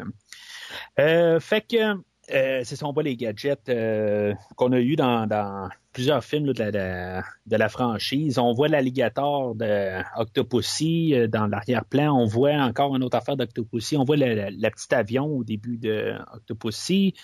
Euh, on voit euh, des gadgets, de, de- le, jetpack de Thunderball. Euh, la seule affaire que je comprends pas, c'est pourquoi qu'on a le soulier de Rosa Klebb de Bon baiser de Russie. En tant que tel, c'est pas un gadget que Q a. euh, a Non, mais je pense, je pense que c'est juste un clin d'œil. Ça ne veut pas dire que Q n'a pas fait un à un moment donné ou un autre, mais c'était juste un clin d'œil à From Russia with Love. J'aime bien la réaction de Pierce Brosnan qui s'en va sentir le soulier.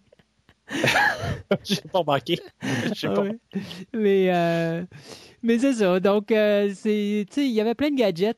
euh. Plein d'hommages à toutes les James Bond. Je pense que c'est vraiment la séquence où il y en a le plus là-dedans. J'aime bien aussi le jetpack quand tu décides de l'allumer puis que Ouais. t'as, euh, John Cleese qui s'accroche après pour pas qu'il s'envole trop loin. Là. C'est, euh, tu sais, dans, dans le fond, c'est vraiment pas comme l'affaire réelle en bout de ligne. Il n'y a pas de chaleur qui sort de ça. C'est, c'est juste la vapeur ou quelque Ouais. chose de même, il faut croire, parce que genre, il reçoit toute la vapeur sur lui. Là, mais euh, en tout cas, c'est, c'est plus écologique. On est en 40 ans plus tard, peut-être. Je sais pas. Euh, Puis là, ben, c'est ça, on arrive au fameux super gadget que même James Bond, il est vraiment comme étonné, ben raide, qui euh, pour que James Bond soit vraiment bouche bée, euh, ça doit être un gadget là, qui, euh, qui, qui vraiment, va vraiment l'étonner. On a euh, la voiture invisible, la, la Aston Martin Vanish, qui, qui, va vraiment arriver puis qui va. dans le fond, c'est un concept que supposément qui, est- en développement dans le temps. J'imagine peut-être qu'on a trouvé quelque chose de, de- où on l'a amélioré là, entre-temps là, de- depuis euh, quasiment 20 ans de ce film-là. Sais, d'avoir des caméras d'un bord puis d'avoir quelque chose d'autre qui se projette sur l'autre bord, euh, je pense pas que on est capable d'avoir quelque chose aussi transparent là, que qu'est-ce qu'on a au- aujourd'hui. Mais euh, il y a un film de Mission Impossible où ce que justement il, y a un- il utilise une caméra puis un, euh, un, projecteur de l'autre bord. D'après moi, ça c'est quelque chose qui est plus plausible que qu'est-ce qu'on a aujourd'hui là, avec vraiment là, une voiture là, de- du prédateur, mettons. Là. Honnêtement, moi c'est pas quelque chose qui me dérange tant Non. que ça dans le film. D'ailleurs, j'aime beaucoup, j'aime beaucoup quand Q dit à, à- à James Bond euh, euh, ça, va te prendre un certain temps à passer à travers le manuel d'instruction, puis il pitch dans les airs, puis les mitraillettes du, du véhicule de font sauter, puis ah, finalement, ça n'a pas été si long que ça. Euh, Ouais. ouais, mais tu sais, c'était comme. La ligne était comme placée. C'est euh, James Bond, euh, tu vas pouvoir. euh, pas- ben, tu sais, en anglais, il va dire shoot your way through the book. Ouais. Puis, justement, ben, c'est ça. Il, il tire euh, sur, sur le livre. C'est comme trouver un peu une manière là, de. de, de, de de qu'est-ce qu'ils disent, c'est littéralement qu'est-ce qu'ils font. Euh, c'est ça, j'étais curieux de savoir qu'est-ce que tu allais me parler, là, de qu'est-ce que tu allais me dire sur la. Un bon, Sur- un sur bon le- gadget de Bond est un bon Bond. Alors, euh, moi, une voiture transparente, j'ai aucun problème avec ça. La seule chose que j'ai comme problème, c'est que la sécurité euh, de notre vilain du film ici est vraiment pas terrible parce que jamais personne, à un moment donné, quand on se ramasse justement au repère de, de Graves, il n'y a jamais personne qui va remarquer les. les, parce que, tu sais, la voiture robot est invisible, là. Elle laisse quand même des marques dans la neige. planté devant une porte, là. C'est ça. Il n'y a jamais personne qui va voir les marques dans la neige. Il n'y a jamais personne qui va se cogner dessus. Euh, mais c'est ça. Tu sais, en, en dehors de ça, pour le reste, euh, mais la, moi, écoute, ça l'amène quelque chose de vraiment. Pour moi, c'est probablement la séquence du film. C'est la séquence de la confrontation, justement, entre Zao et Bond, quand les deux ont chacun leur voiture. Et ça, c'est quelque chose qu'on n'avait jamais vu dans un James Bond, une confrontation entre deux voitures euh, qui possèdent plein de gadgets. Et moi, j'adore cette séquence-là. Euh, à part les petits, euh, les petits affaires de zoom in, zoom out, et puis les, euh, les, les- les accélérés, puis les ralentis, là, que je me serais passé volontiers. Mais la séquence comme telle est tellement bonne. Euh, Jusqu'à la poursuite, justement, dans, le- dans- dans- dans le repère de Grave, lorsqu'ils reviennent un peu plus tard. Là. Euh, toute cette séquence-là avec les deux véhicules est super. Puis je suis content de l'avoir eu, cette séquence-là. Fait que je m'en fous que la voiture soit invisible. D'ailleurs, euh, la, la- euh, ils vont tout de suite en partant quand il y a la confrontation, ils vont scraper le, le- le mécanisme de miroir pour justement faire en sorte que là, les voitures sont, sont pas invisibles. Donc, on reste dans la réalité Ouais. pendant cette confrontation-là. Dieu merci, il y a, quelqu'un qui a dit au réalisateur euh, là-dessus, euh, ce serait bien qu'on voit Ben, ça. c'est parce que ça aurait été plate. là. On aurait vu juste la voiture de, Ouais. de Zao se promener sur le lac tout seul, en train de faire des rondes, tout ça. Tu sais. Ça été, puis on aurait coupé des fois à Pierce euh, dans la voiture, en train de faire certaines réactions. Ça n'aurait pas été Ça pareil. été, euh, Là, l'impact, ça, mais l'impact est là. Puis moi, je, je- je- moi, pour moi, c'est le moment du film, cette, cette séquence-là, là, la confrontation entre les deux voitures spéciales. là. Tout à fait. Ben, euh, ils prennent comme les voitures comme des 4x4. euh, je veux dire, ça se promène dans l'eau, puis ça monte des escaliers, puis tout ça. Puis, tu sais, ça, ça a pris six mois à monter, là, euh, tout ce set-là. Il était monté Ben- sur le l'endroit où qu'on montait, là, euh, tout, ben, le 007 ouais, stage, mais tu- ben, c'était. Pinewood. Ah, C'était euh, Pinewood Studio? ouais, je, ouais, je pense que c'est ça. Mais, mais tu te rappelles la- la- l'anecdote là-dessus, si tu la connais pas, je vais te la dire. Quand que, euh, le concepteur des effets spéciaux a eu fini de construire le set, le réalisateur Mhm. il a dit ah, finalement, tu sais, tant qu'avoir une poursuite puis d'avoir un beau set de même, ça serait le fun de les utiliser. Fait que j'aimerais ça qu'on Ouais. fasse. Parce qu'il l'utilisait pour deux scènes. Vois. oui, exactement. Il le dit. J'aimerais ça qu'on l'utilise pour la poursuite finale. Puis là, c'est comme. Il a fallu qu'ils démolissent le set puis qu'ils le rebâtissent pour mettre des structures en métal dedans pour qu'elle soit assez solide pour soutenir les véhicules quand elle allait se promener. Euh, Mhm. Mais oui, ça donne, ça donne une séquence. euh, ben, écoute, on parle. Je pense que ce que j'avais lu, euh, je pense que c'était Pierre Lamont à ce, à ce moment-là qui Oui, était le euh, chef décorateur. Peter. Ouais, Pierre. Puis- ben, puis- Peter, ouais, euh, excuse-moi, c'est Peter Lamont, oui, effectivement. Ben, Peter et Pierre, euh, c'est c'est pareil. nom français. Puis, euh, mais euh, c'est ça, il avait fait, il avait mis 98 km de tubes d'acier à travers la structure pour qu'elle tienne puis qu'elle résiste justement à cette, cette séquence-là de poursuite entre Bond et puis Zao avec leurs deux véhicules.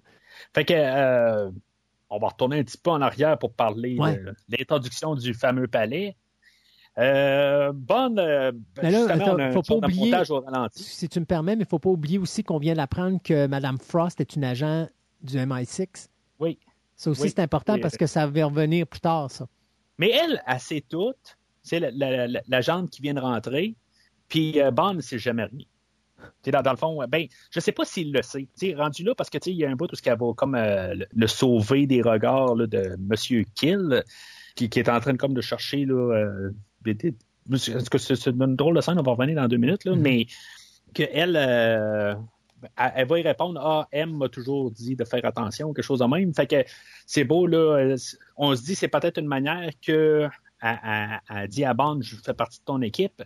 Mais est-ce que Bond le savait avant? Est-ce que M, quand il l'a vu, il a dit Ah, ben, tu sais, par- en passant, le personnage de, de, de Frost, euh, c'est un allié à nous autres? Ou c'est vraiment Frost qui dit à James Bond? Tu sais, je, je sais Moi- pas, tu sais, la, la, la, la petite nouvelle. Moi, je pense pas.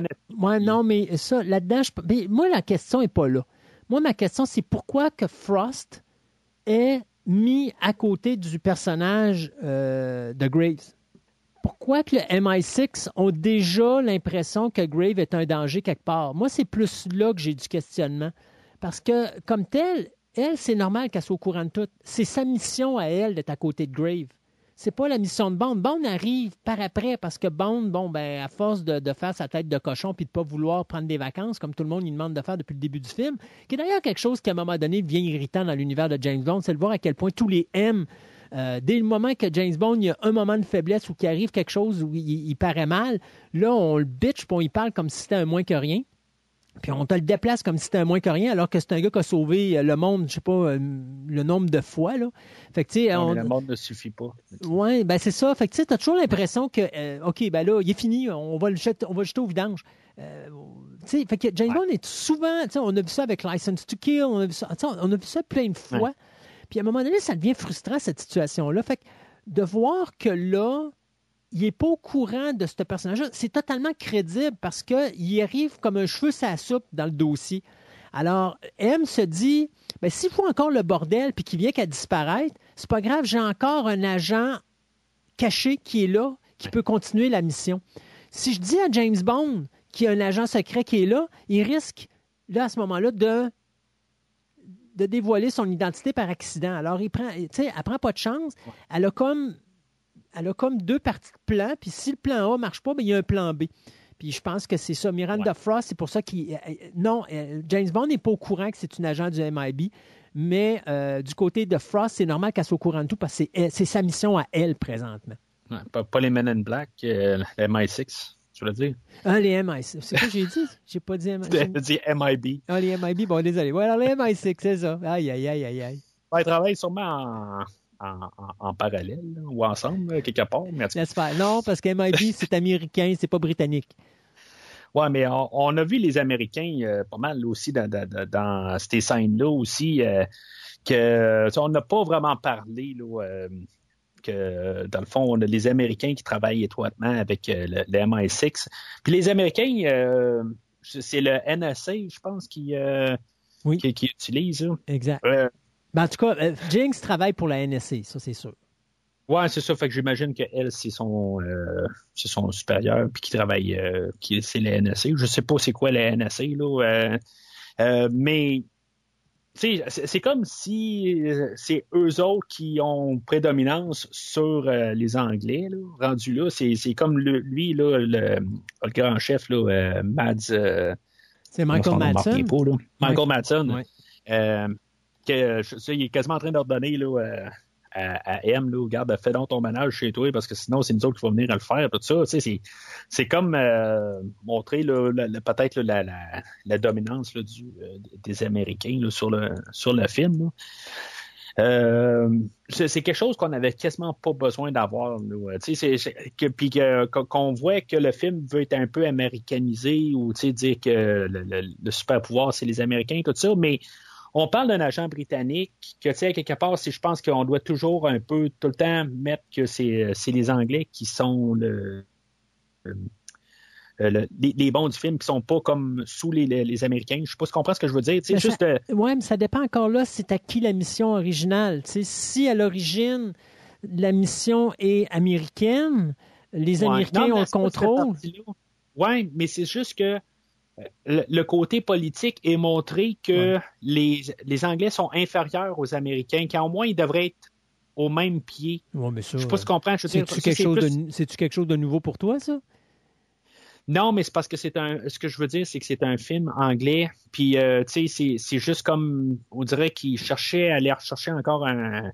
un- encore un autre film qu'on, parle ensemble. que Ça a l'air être. euh, Je pense que depuis le début de la franchise, euh, cha- chaque, fois que, que tu arrives sur James Bond, on a un film que les Américains prédominent Ben, sur les dans le film. to Kill. Dans License to Kill, dans, euh, ben, dans Dangereusement Vôtre, ça se passait en territoire américain, mais on n'avait pas vraiment là, de, de, de politique américaine là-dedans. Mais dans Diamonds Are Forever, c'était un film qu'on avait essayé d'américaniser James Bond. Euh, tu sais, en tout cas, c'est comme une thématique. euh, je pense que ça ne reviendra pas, par contre, à la prochaine fois. là. Mais euh, en tout cas, c'était juste une petite note que j'avais là-dessus. Mhm. Euh, genre, petite section que j'aurais enlevée, là, puis Michael Madison, je, je, je l'aurais enlevé de l'eau, là, rendu.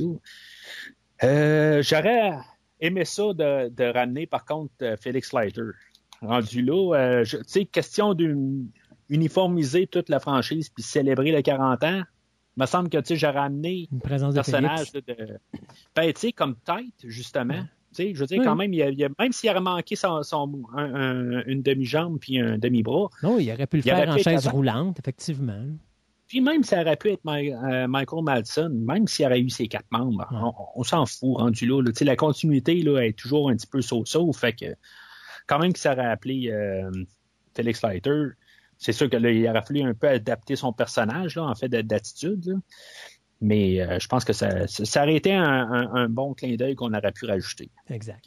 Fait que euh, James Bond arrive en Islande, où ce que on- le palais, là, où ce qu'on parlait tantôt, le palais de glace, euh, qui, il y a de l'électricité là-dedans, puis tout ça, tu sais, c'est- quand même assez, assez drôle la manière que tout s'est monté, là, avec les portes électriques. euh, c'est basé sur un, un château là, qui, qui, qui font annuellement là, à telle place. Là. Je pense pas que c'est le château du carnaval, là, euh, mais c'est- je, je sais pas c'était où, là, mais en tout cas, il en parlait là, dans le, le commentaire du réalisateur, mais Euh, c'était pas aussi grandiose là, que qu'est-ce qu'on a là.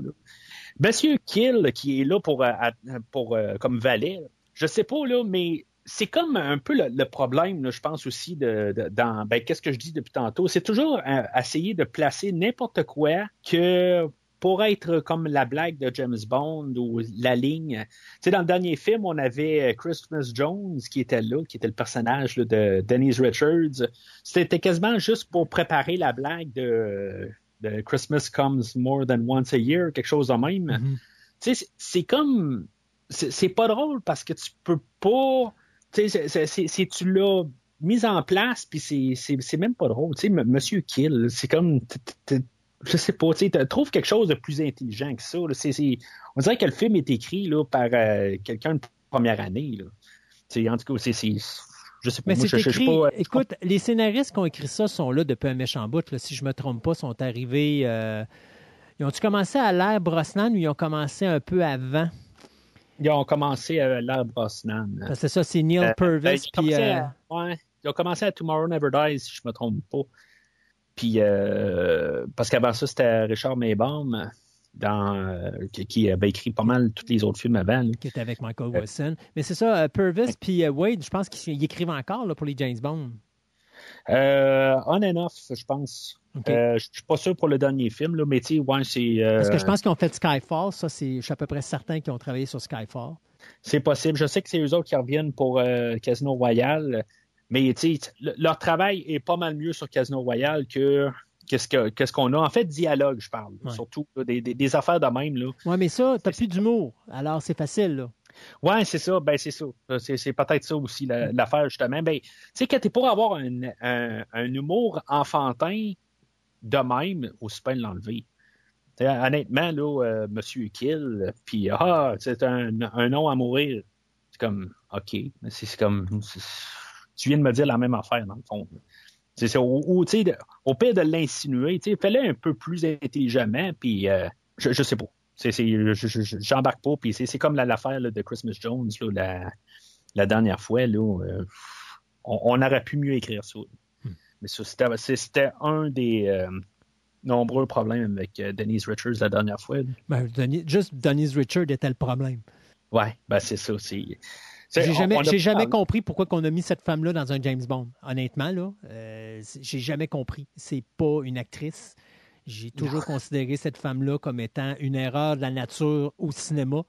Euh, donc, quand je l'ai vue comme Bond Girl, c'était comme Qu'est-ce que vous faites là? C'est quoi cette affaire-là? Il y a tellement d'autres actrices potentiellement plus intéressantes à mettre que ça. Puis là, en plus, qu'ils mettent un nom de Gougoune, ben écoute, ça allait avec l'actrice. hein. C'est que euh, non, c'est, ça me fait penser un peu à Susan George dans, euh, euh, dans L'homme au pistolet d'or qui appelait Bonne nuit ou Good night. Brett Eklund, tu veux dire? Un Brit Eklund, ouais, excuse-moi, oui. Ouais. Euh, Ouais, ben c'est ça. C'est, c'est, c'est comme euh, on pourrait avoir là, notre, euh, notre- notre- pas notre palmarès, là, mais notre euh, podium de savoir c'est qui là, la pire Bond Girl. On pourrait mettre Stacey Sutton, Oui. Good Night oui, ou Christmas Jones. Oh, C'est définitivement. Qui est le 1, le 2, le 3. Euh, je suis pas trop certain. Je, pense que je donnerais probablement la médaille d'or à, à Christmas Jones, là, mais c'est. c'est... En tout cas, Mais Fait au moins là, on a deux bonnes actrices, euh, deux excellentes actrices qui font euh, la job mieux que ce qu'on a Mhm. vu dans le film précédent. Malgré que Sophia, euh, Rosamund? non, euh, Ah, ah, Sophia Marceau. Sophia Marceau, Marceau. euh, dans, dans le film précédent, tu sais, elle était parfaite pour le rôle. C'est Mhm. quand même une haute qualité, une, haute qualité d'actrice. Mais tu sais, ça fait drôle de voir ça et de voir justement euh, Denise Richard à côté. De, t'as de haut calibre puis t'as le bas calibre. C'est comme les deux extrêmes. Euh, là, au moins, Ben, on a Denise Richards, on aurait pu l'enlever carrément Ah oui. du film. Puis le film aurait été mieux. Oui. Tu sais, Ah c'est- euh, tu tu que, que vraiment la seule et unique Bond Girl, ça aurait été elle. Puis justement, ça aurait fait un peu la tragédie, un peu de l'histoire que James Bond s'attache à elle. Puis que ben, il doit la tuer Ben, c'est ça. Puis ça, ça aurait vraiment rajouté un petit peu plus de poids. Mais là, Ouh. c'est comme. Ou encore faire quelque chose qui s'est jamais fait dans un film de, de James Bond. Tu vois la Bond Girl, 10 secondes, puis il y a dessus, puis il n'y a plus de Bond Girl. Ouais, ben c'est ça, je te dis. Il n'y aurait pas eu de Christmas Jones, puis ça aurait fait qu'elle est tuée. Puis, ah ben, ouais, si, si elle serait morte dans, la- dans le bunker, euh, ça aurait été euh, quasiment mieux. Là. Ben écoute, on aurait tous applaudi dans la salle de cinéma, Ouais. je suis à peu près sûr. Euh, mais c'est ça, fait que James Bond se ramasse sur place, puis finalement, ben, on se rend compte que Jinx est sur place. euh, puis, c'est- comme euh, drôle, pareil, que euh, elle aussi, il y, a- Frost qui sait c'est qui James Bond, puis même Jinx, elle, elle sait c'est qui James Bond. Mais James, Bond, il sait, il sait absolument pas c'est qui Jinx, c'est qui Frost. Mais non, mais écoute, il sort de 14 mois, euh, arrêté, euh, torturé. Là, il faut se dire qu'il Ouais. vient d'en revenir. Il, a- il- il vient à peine d'en revenir comme agent, là. Ça fait pas longtemps. Ouais. Donc, il n'est pas, il est pas encore mis à jour sur tout, quand même. Non, c'est sûr. Mais tu sais, on est loin de euh, Roger Moore que, tu sais, euh, il, il rentre dans le bureau, puis euh, Il sait tout. M, il la regarde et dit Ouais, fait que est-ce que tu connais le personnage de Scaramanga? Scaramanga, il a un. Il, il- il y a un homme au pistolet. Ben, c'est l'homme au pistolet d'or. Il y a un troisième bout de sein. Euh, il connaît tout au complet de sa biographie. euh, Oui. C'est comme. Mais est c'est de- là, c'est là que tu vois le bon travail d'un bon scénariste, c'est-à-dire que les scénaristes vont voir l'acteur pour lui donner l'information avant. Et là, ils l'ont pas fait avec Brosnan. Qu'est-ce que tu veux que je te dise? Pauvre lui. Fait que, on a la révélation euh, ben, il y a Zao qui arrive sur place, puis qu'on a comme la révélation, finalement, que euh, Gustav Graves, c'est le personnage du colonel Moon. Euh, c'est comme un petit peu, ça il aurait pu montrer ça d'une autre manière, que, de nous, révéler ça. Je pense qu'il aurait pu avoir un genre de punch à quelque part, là, euh, quelques scènes plus tard, euh, pour, pour nous montrer ça. On n'était pas obligé, je pense, de, de- mettre cette scène-là. Je pense que je l'aurais coupé, moi, euh, au montage. Euh, J'aurais mis ça vraiment à la scène plus tard où ce que James Bond le découvre par lui-même. Euh, je, je, comprends pas pourquoi on nous force tout le long du film. Ben, on a essayé de nous, de, nous le cacher. Puis là, tout d'un coup, on nous arrive une scène de même. Boum! Ben, euh, le bonhomme qu'on le cache depuis tantôt, c'est quoi son identité? Ben, on te le montre avec directement, c'est lui. C'est comme, on aurait pu en, avoir comme un peu la surprise, mais là, c'est, tout est gâché, là, avec cette scène-là, tant qu'à moi. Euh, fait que, Gustav Graves, il a euh, créé quelque chose, là, un satellite, que lui peut euh, envoyer du soleil partout sur la Terre n'importe quand. Ça fait penser un petit peu à Batman et Robin puis Monsieur Freeze. Mais, on, euh, on- mais on est quand même à la période. C'est la première fois, je pense, depuis Moonraker. qu'on- C'est-tu moi ou. euh, On voit des satellites, ben GoldenEye. Ouais, c'est vrai, il y avait GoldenEye. Mais je veux euh, dire, quelque chose. C'est satellite de, de, de, de médias. Mais je veux dire, c'est un. Tu sais, des satellites, il y en a en profusion, par- pareil, là, dans la franchise des James Bond. On Mhm. s'entend que c'est, une chose qui, qui, qui revient là, euh, fréquemment. Sauf que, tu sais, à quelque part, ils sont tous bien contents de tout ça, qu'on peut ramener le soleil. euh, tu sais, les, journalistes sont là comme Waouh, tout ça, tu peux ramener le soleil, tout ça. Ben, tu sais, on passe pas tout de suite, genre, déjà, euh, réchauffement climatique, à quelque part, s'il y a du soleil partout. euh, tu sais, c'est. En tout cas. Ben, c'est ça, on a, on a des scénaristes qui disent Ah, ben, tu sais, t'es supposé applaudir après ça. C'est sûr que c'est un exploit en soi, mais pareil. Fait que Bond, lui, euh, va se mettre à faire euh, sa job, espionner, puis euh, commencer à essayer de juste in- infiltrer. parce que lui, c'est pas nous autres, on sait que c'est Graves, que, que c'est colonel Moon, mais Bond ne sait pas encore. Fait qu'il va commencer à se promener avec sa voiture dans le stationnement, puis il va suivre du monde carrément avec sa voiture. Tu sais, c'est- comme il aurait pu juste suivre sans être dans sa voiture. là. Mais dans sa voiture, c'est parce qu'il est invisible. Ouais, je sais, mais tu sais, juste comme se tenir en arrière d'une bonbonne ou n'importe quoi, là, tu sais, La c'est comme bonbonne n'est pas visible. Non, je sais, mais sauf qu'il sera pas visible, tu sais, c'est-. Mais c'est quand même niaiseux parce que, comme je te dis, tu sais, il suit. Ben, d'abord, le.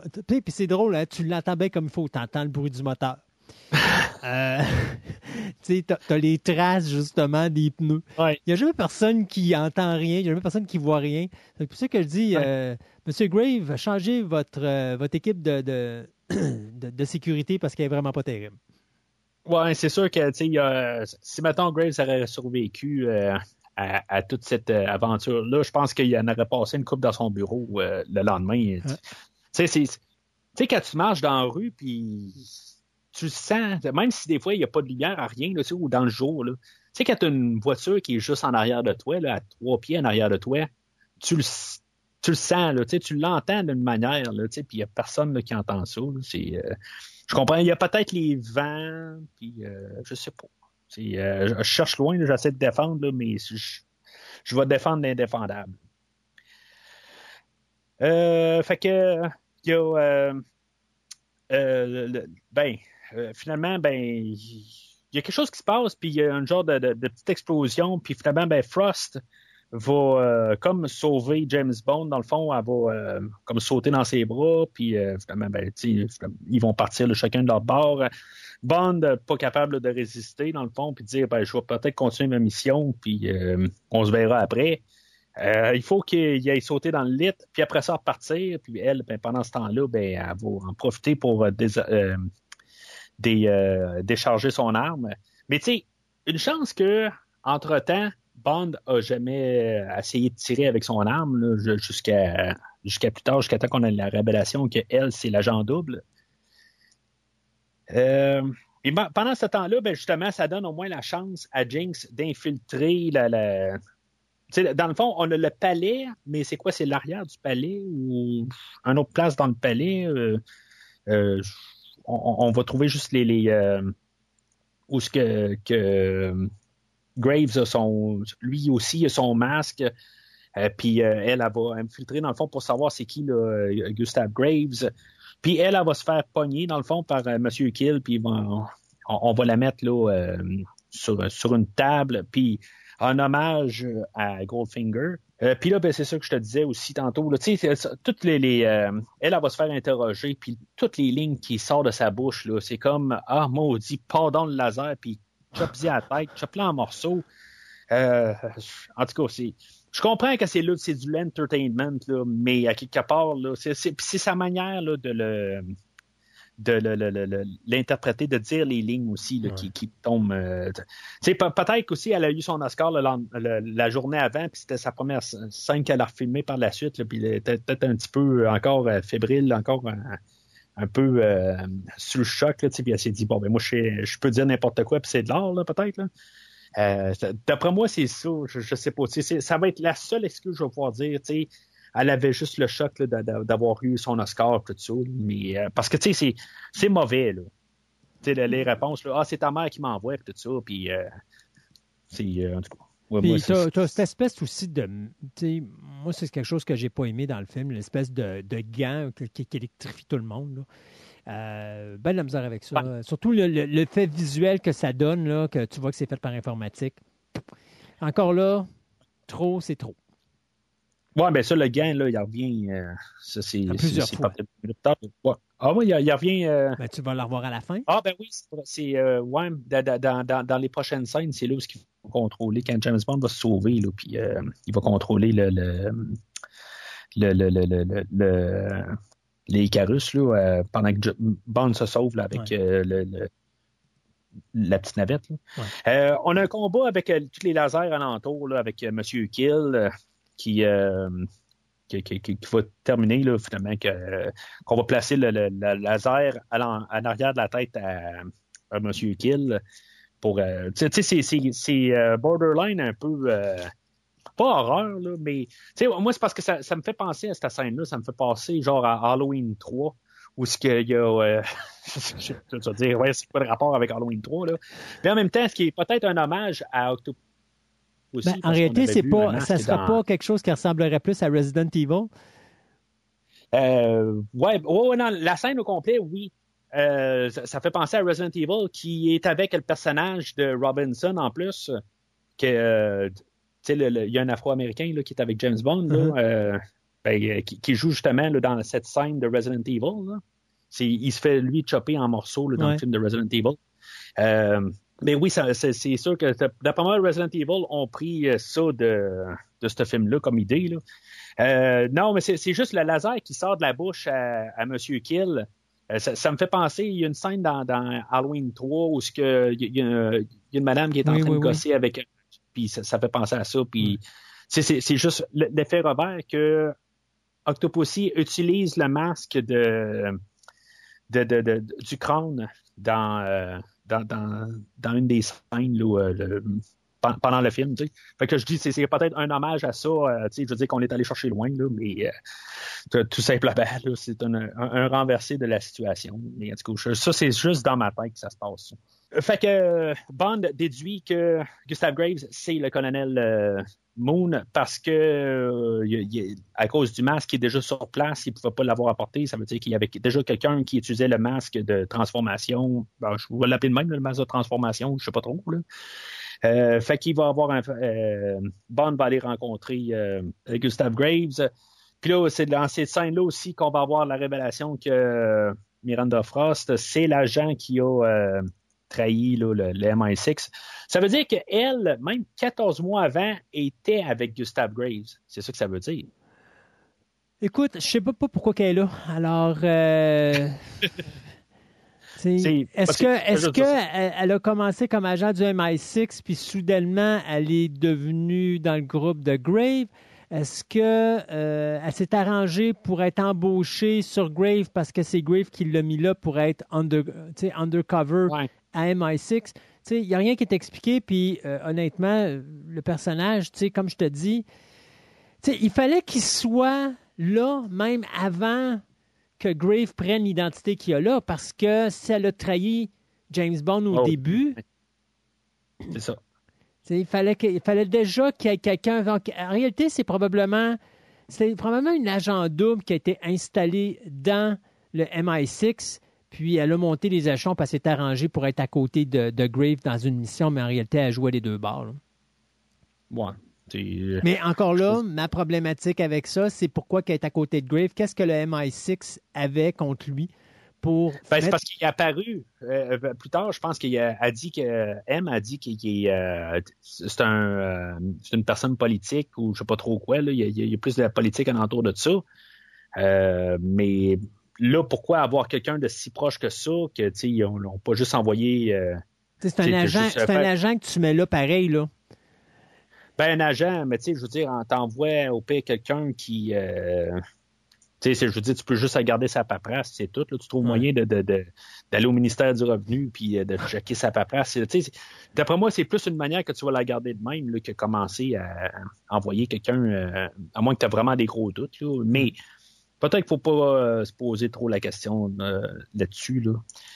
Euh, fait que James Bond va se sauver de la situation, puis là, on va arriver dans le fond là, à la scène où ce que on disait, là, on parlait au début, là, que peut-être que, ben, en tout cas, que, que moi je pense qu'on aurait dû trouver moyen plutôt de, de, si on voulait filmer là, les grosses vagues, tout ça, peut-être qu'on aurait pu ramener ça. euh, Ah, J'aurais tout, j'aurais tout enlevé cette séquence-là, justement, avec le, le, laser puis la poursuite. laser. en- ouais. Moi, j'aurais sauté directement avec la poursuite en automobile.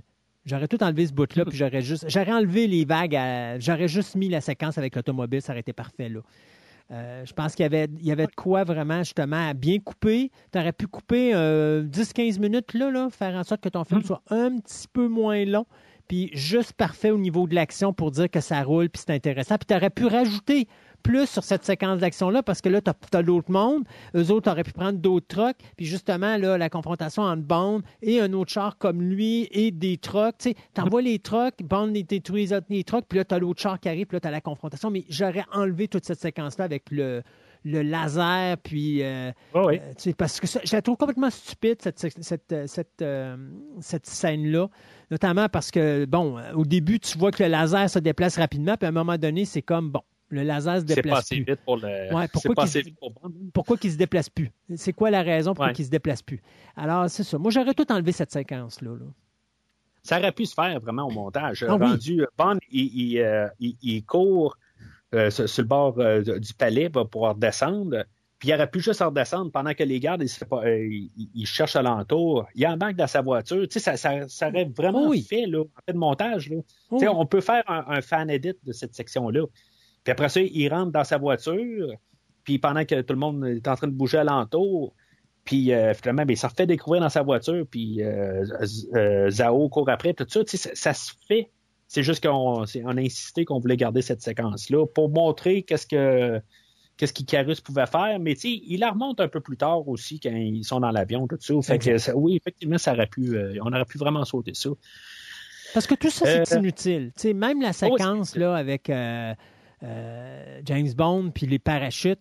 euh, Tu sais, moi, je suis bien content de voir qu'ils sont dans un endroit où il doit faire excessivement froid, mais il n'y a pas de gants, puis euh, il n'y a quasiment rien sur le dos, puis ils se promènent dans l'eau depuis le début de, cette séquence-là, puis il n'y a pas de problème de, de- oh, on va geler ou des choses comme Tu sais, tout est bizarre, tout, tout fonctionne juste pas à partir de cette séquence-là. Puis c'est dommage parce que c'est un bon film jusque-là. Mais là, on dirait que tout, tout est en train de tomber. là. On dirait on ne sait plus quoi faire pour essayer d'en rajouter puis de faire en sorte que les gens ils font des wah dans la salle. Mais tu n'as pas besoin d'en rajouter autant. Tu as juste à baisser l'intensité puis tu vas être correct. Là. Mais, mais, mais comme je te dis, en même temps, je veux pas. Tu sais, je, je vais pas résumer ce film-là en cette séquence-là. Mhm. Je veux dire, tu la sors du film, puis je, je trouve que euh, après ça, ben, je comprends juste pas pourquoi on a une scène d'action pour James Bond qui part, puis on a une séquence d'action pour James Bond qui revient. Ouais. C'est rendu là, on aurait pu juste avoir la, la- la séquence de James Bond qui va sauver James. C'est la, deux- c'est la deuxième fois qu'ils reviennent à la case départ.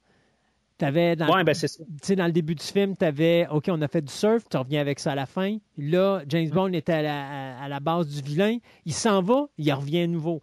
Fait que, tu sais, c'est ça. Oui, effectivement, c'est toutes des affaires que, tu sais, on aurait pu couper tout ce segment-là puis se concentrer beaucoup plus sur, euh, sur essayer de rendre ça plus.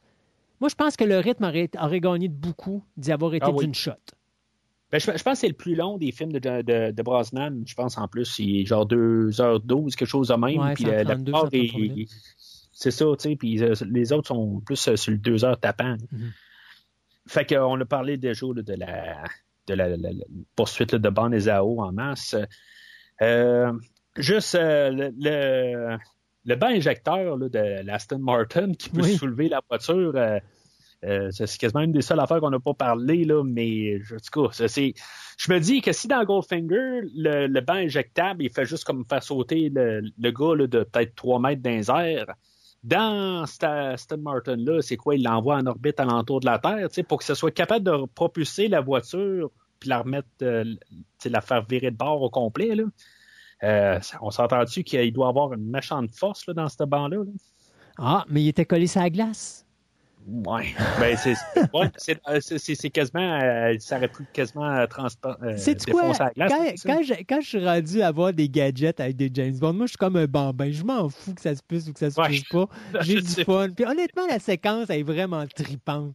Fait que Oh oui, oui, oui. fait que, Au complet, là. oh oui, au complet. Fait que, tu sais, c'est À comme... part, à part le ralenti au début, là. Ouais, ça, ben, c'est que- ben, c'est un accéléré en réalité, là, quand ils amènent sa, sa Ouais. patinoire. Mais je veux dire, tu sais, toute la séquence elle est bonne. Puis euh, c'est pour ça que je trouve ça dommage d'une certaine façon, parce que, comme on disait tantôt, toute la séquence avant, où est-ce que tu as le, le- le- le- le- le satellite qui tire et tout ça, moi, j'aurais tout le temps lu- j'aurais- je me serais concentré là-dessus parce que tu avais tellement de potentiel à triper avec une voiture sur de la glace, les cascades que tu aurais pu faire.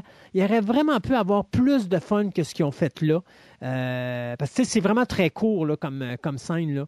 Euh, Oh, oui. fait que, Mais ça, fait quand même enlever euh, le goût amer que ça avait laissé, là, je pense. Moi, je veux dire, je- moi, ça m'a replacé quand même. Ah oui. je, je pense plus à, à- à- au surf. là. Je pense Ah non, plus à ça, c'est sûr. Je, je suis rembarqué dans le film. Puis je, je trouve que ça a fait sa job au moins, de- du côté que ça l'a pas perdu totalement. Au moins, on est capable de revenir. Mm. Parce que des fois, il y a des séquences qui fait comme là, je suis perdu, puis je suis même plus intéressé. Ouais. Mais si, euh, dans mon livre à moi, si ton, ton intérêt a réussi à revenir, c'est parce que ça elle a fait sa job. Ben, Ouais. ça a fait sa job. Normalement, c'était pas sa job, dans le fond, de te ramener au film. Là. Euh, au, montage, c'était pas ça le but. Là. Le réalisateur par tu sais, ouais, ben, tu sais, cette maudite scène-là, euh, le monde va être parti. Fait que on va mettre une bonne scène pour les ramener. Là. Je pense pas que c'était le but. Là. Ouais. Mais au moins, si t'ont ramené dans le film puis t'es encore dedans, ben, c'est, euh, euh, une bonne séquence en là. Euh, fait qu'on va se ramasser en Corée du Sud. On était en Corée du Nord au début, puis euh, là, on est en Corée du Sud. Euh, ce que, dans le fond, les Américains et les Anglais, ils vont s'entendre, dans le fond, qu'on va envoyer Jinx et euh, James Bond euh, aller... euh, ben, ils vont essayer d'assassiner directement euh, Graves, là. Euh, puis, le- puis le tirer directement, mais finalement, ils sont pas capables. C'est sûr, c'est un film de James Bond. Ça aurait fini juste avec une balle en tête. On s'entend qu'on aurait fait comme, euh, bon, ben, Tout ça pour une balle dans la tête, non, c'est ça. C'est ben, je, je, le sais pas parce que tu sais après ça as toute la séquence dans l'avion, c'est mieux que la séquence de sous-marin à la dernière, à la fin de, du film précédent, parce que honnêtement, je trouve que le monde ne suffit pas quand euh, Electra, euh, le personnage de Sophie Marceau, euh, quand elle a meurt, c'est comme le film. Moi, je suis presque qu'il soit terminé. Ouais. C'est comme euh, là, toute une séquence là, où que Bond va dans le sous-marin pour euh, sauver Christmas Jones, puis tu as le combat contre Renard là-dedans, puis tout ça j'aurais comme tout enlevé ça. Je, je, veux dire, c'est un bout que je trouve de, de, trop dans le dernier film. Puis c'est similaire avec la, la passe de l'avion, mais j'étais encore un peu euh, dans le film pareil parce que tu sais, je suis quand même un, le personnage de, de Miranda Frost euh, que euh, j'aime bien pareil. Graves, comme je te dis, c'est toujours un, des hauts, des bas, des hauts, des bas, des plans que des fois ça marche, ça marche pas. Euh, Là-dedans, tu sais, Graves, il va sortir son, son armure de Robocop ou son Power Glove ou en tout cas, c'est toute son, son, armure. Tu sais, il y, a personne qui a pensé à quelque part dire, c'est complètement ridicule. Euh, on perd toute crédibilité carrément quand il met son armure. Là, euh, je sais pas quoi dire. C'est le film tombe carrément. Tu sais, je comprends qu'on va être over the top, mais il, il, paraît d'un bouffon. Mm-hmm. Ton, ton, grand machin paraît d'un bouffon. Euh, Graves, il va se dévoiler à son père, puis il, il va le tuer finalement. Puis je, je trouve que le, le, le, la manière qu'on a coupé le film, on s'est saboté en bout de ligne. On, a, on a essayé de mettre une scène un peu émotionnelle. Puis même Graves, un bout, on voit que ça, ça fait quelque chose de tuer son père, mais on a une séquence de deux secondes après ça qu'on voit qu'il y a un gros sourire d'en face c'est ça je te dis, tu sais, des fois, j'embarque, je, puis après ça, ben, tu viens me porter une affaire de comme un gros sourire. Je dis, voyons, tu sais, c'est. Je, c'est ça que je trouve dur un petit peu avec le personnage, des fois. Il est pas constant. Mais, tu sais, il y a, a d'autres scènes où il se bat avec James Bond, puis, tu sais, il jette les parachutes, puis euh, il dit, hey, on a deux parachutes, puis, oups, mm. ben, finalement, je sors, tu sais tu sais, des petites affaires de même, j'aime ça pareil. Tu sais, mm-hmm. les, les, les, euh, les va-et-vient avec euh, Bond. Mais euh, Bond qui arrive, là, puis que, tu sais, il, euh, il dit. Euh, ben, Graves, il dit là, c'est le temps que tu, tu vois la, la, la gravité de la, la situation, puis. Puis, ben, en tout quelque chose de même, là. time to face destiny, puis Bond qui répond time to face gravity, tu sais comme on a juste euh, vraiment encore là euh, fait des, des, situations juste pour qu'on ait cette ligne-là à dire. Là. Euh, mais je me dis juste quand Graves il passe dans le moteur pour mourir, si mettons le, le, le c'était un, un, bouton off dans le fond là, pour arrêter là, le, le, le Icarus, puis dans le fond on a détruit le bouton off puis que les Icarus aurait continué, tu sais, au lieu de terminer, tu sais. Je sais pas si tu comprends ce que je veux oui. dire. C'est tout le temps ça qui me passe dans la tête, à quelque part. Je me dis, ben, mais là, tu viens de détruire le bouton off. Tu sais, à moins qu'il est juste tout le temps, le, le, piton envoie tout le temps un signal shoot, shoot, shoot, shoot, shoot. Puis là, ben, quand la, la, la machine est détruite, le, la connexion est coupée, puis c'est pour ça que ça fait. Puis c'est une chance. Parce que c'est ça, si c'était le bouton off qu'il fallait qu'il envoie, ben c'est fini. fini. Mais même encore, tu sais, la séquence de, de, du Icarus, là, quand il se, met, il se met à tirer, parce que là, à un moment donné, il l'envoie pour détruire justement le, le, le, regroupement de M et puis des, euh, des, Brit des, Britanniques et des, euh, et des Américains. Euh, moi, c'est quand, quand je vois la quantité industrielle d'explosion qui survient, là, à un moment donné, quand il rentre, là, il dépasse la clôture justement de, de l'endroit où est-ce qu'ils sont situés. Là. Parce que, en tout cas, tu à un moment donné, là, tu vois ça, euh, là, ça explose, ça explose, ça explose, ça explose. Puis à un moment donné, comme c'est comme dire, bon, OK, là, j'en rajoute, j'en rajoute, j'en rajoute, j'en rajoute. Puis là, à un moment donné, tu as une série d'explosions, une à la suite de l'autre, où est-ce que tu n'as pas nécessairement de feu, mais tu vois comme la Terre a remonté. Je sais pas si tu vois de quelle séquence que je parle, là. Où tu as comme une. C'est comme s'ils avaient plein de, de, de mines, puis que là, ça se met tout à sauter une à la suite de l'autre. OK? Tu sais, quand je te dis que trop, c'est trop, là, ça, c'est Ouais, mais- plus que over the top. Là, c'est comme over, over, over, over the top. Parce que là, c'est comme, ça finit plus. C'est, comme, la Terre va exploser. Là, la prochaine affaire qu'ils vont nous montrer, c'est que tu vas voir la Terre de loin, puis elle va exploser. Elle va exploser au complet. Puis deux secondes après, t'as, l'avion où est-ce que t'as James Bond, puis Jix, dans lequel Oui. il saute, qui va passer à travers ce faisceau de lumière-là, mais lui, il va pas exploser. Il va juste se détériorer petit peu par petit peu. Ouais. Tu sais, c'est comme trop, c'est Ouais. trop, puis pas assez, c'est pas assez. Y a-tu le moyen d'avoir juste un juste milieu, là? Ah ouais, c'est ça, c'est. C'est ça, à quelque part, il manque un peu de, de- suivi de- de- des, euh, des, des actions. Euh, pendant ce temps-là, ben, on a Jinx et Frost aussi, que eux autres, c'est combat femme sur femme. Euh, puis encore une fois, ben, c'est des, des, euh, on fait juste mettre une situation pour que vraiment Jinx a réussi à avoir euh, le, fin mot.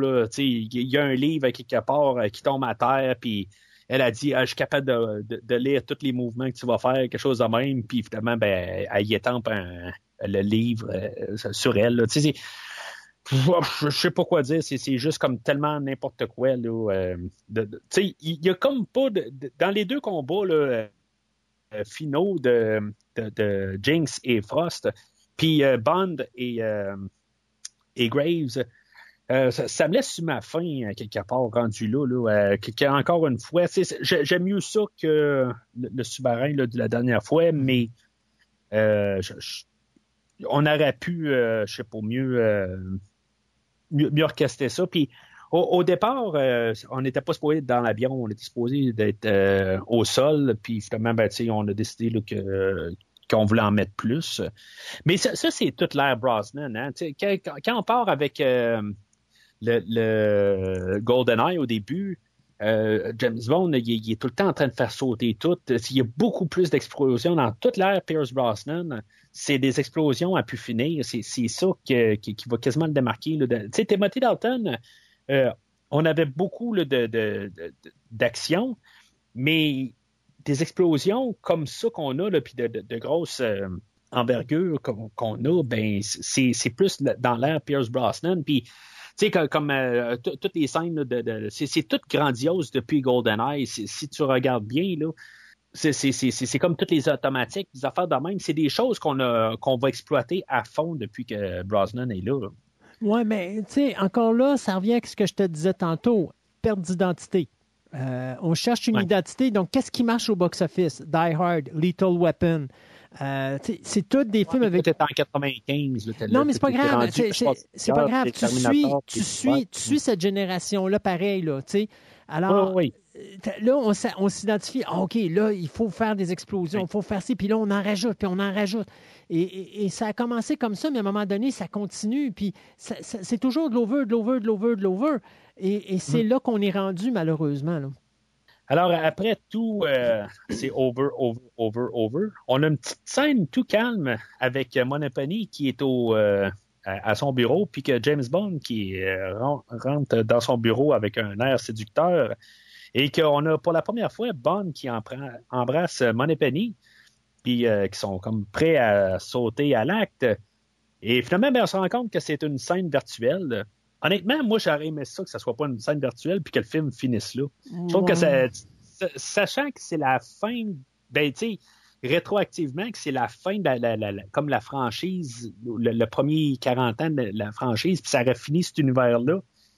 Tu sais, qu'ils finissent euh, d'un bras de Moneypenny ou que Moneypenny a fini d'un bras de, de Bond, puis que ça finit là, je trouve que ça, j'aurais aimé ça.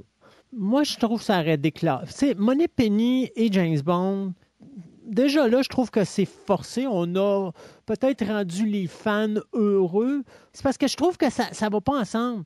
Tu sais, euh, puis je- comprends que là, la nouvelle Money Penny qu'on a mis est plus jeune, puis elle est plus séduisante, tatati, tatata, mais Money Penny, c'est Money Penny. James Bond, c'est James Bond. Puis j'aime, tu sais, c'est un peu comme qu'est-ce qui faisait que la chimie entre Fox Mulder et Dana Scully marchait dans The X-Files? Il y avait une tension sexuelle, mais il n'y avait jamais, ils il, il croisaient pas la ligne. Dès le moment qu'ils l'ont fait, ça a tombé. puis l'intérêt entre les deux personnages est tombé. Ben, c'est la même affaire ici avec Money Penny puis James Bond. Ce qui fait l'intérêt, c'est qu'il y a une ligne qui sera jamais croi... qui sera, tu sais, qu'on passera jamais à travers. Et... Mais, mais ce que je veux dire, c'est que rétroactivement, sachant qu'il n'y a pas de Bond 21, si on veut, c'est, que ça, ça aurait été comme la fin de la première ère. C'est, pour ça je que l'aurais pas fait pareil. OK. Non. C'est sûr que ça aurait été comme collé un peu à la fin. On, on s'entend que c'était comme pas ça qu'on montrait dans tout le film. là. Euh, mais tu sais, qu'ils finissent avec Jinx, ben c'est- normal, c'est un film de James Bond, c'est sûr qu'il va, euh, va finir avec la fille principale du film. là. Mhm. Euh, Qui d'ailleurs a fait beaucoup parler parce qu'ils ont fait ça. euh, mon Dieu, c'était. C'était pas loin des, des temples. des Bouddhas puis des choses comme ça, là. ah, ok, je sais pas. Ah ouais, puis ça avait fait une histoire parce que là, ils disaient, ah, ça, ça représente pas nos, nos mœurs et tout le kit. OK. Ouais, je sais. Euh, fait qu'on termine sur, euh, euh, sur euh, un remix là, de Die Another Day euh, dans le générique. Euh, je trouve que ça fit avec le film. Puis moi, j'aime bien le, remix à la fin. Euh, on l'avait entendu un peu euh, pendant le film. Euh, pendant qu'on, arrive au, euh, tu sais, qu'il y a comme le, le, party là, au palais de glace. Euh, ça joue dans, comme train de fond, puis euh, c'est ça, on la ramène là, euh, complètement là, à la fin du film. là. Puis, en tout cas, moi, je trouve que c'est, ça clôture le film bien de, de remettre la tune thème, puis ju- juste avoir un remix. Ça fit parce que je veux dire, c'est juste du techno qu'on a entendu tout le long du film. Mhm. La seule chose que je, que je dirais, c'est c'est niaiseux, c'est une affaire technique, là, mais le, le fade-out à la fin, c'est con, là, mais juste, euh, tu sais, on voit Bond et Jinx qui, qui, euh, ben, qui sont, qui sont ensemble, puis juste que ça, fade out, je, sais pas, tu sais, je, j'aurais pas fini ça de même, je sais pas, ça, ça paraît comme euh, une coupure, là, mais c'est, vraiment technique, là, c'est, c'est, nono, là, mais c'est, quelque chose qui m'a toujours dérangé.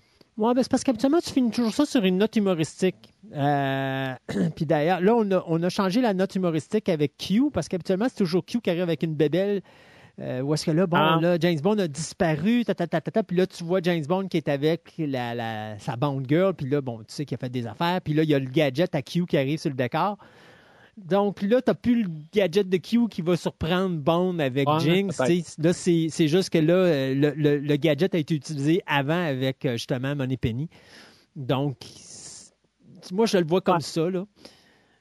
Ouais, c'est, peut-être aussi des, fois qu'au moins la, la, la, la- c'est, parce que tu as peut-être aussi le côté musical que euh, la, la scène termine vraiment, puis après ça, ben, comme tu as le début du générique, des, des fois la musique, elle, elle entremêle les deux. Euh, tu as comme une, une suite de- de- dans, où ce qu'on embarque euh, progressivement, là, euh, en quelques secondes, dans le générique. Puis là, c'est comme le film fini, euh, puis justement, peut-être d'avoir euh, comme euh, embarqué là, juste euh, peut-être euh, le côté humoristique. On l'avait fait dans le dernier film, puis on est revenu pas mal à cette chose-là. Puis la scène avec James et c'est peut-être que ça, ça paraît comme broché à la fin. Euh, ben c'est ça qu'on a, mais ils sont, juste isolés tout seuls, puis euh, ils se posent là, des questions là, sur euh, qu'est-ce qu'il y a à faire avec les diamants et tout ça. Euh, c'est juste que c'est ça, ça fait peut-être un peu broché, mais c'est comme ça que tous les films finissent en général, pareil, où ce que Bond finit là, avec sa, sa, sa Bond girl dans ses bras.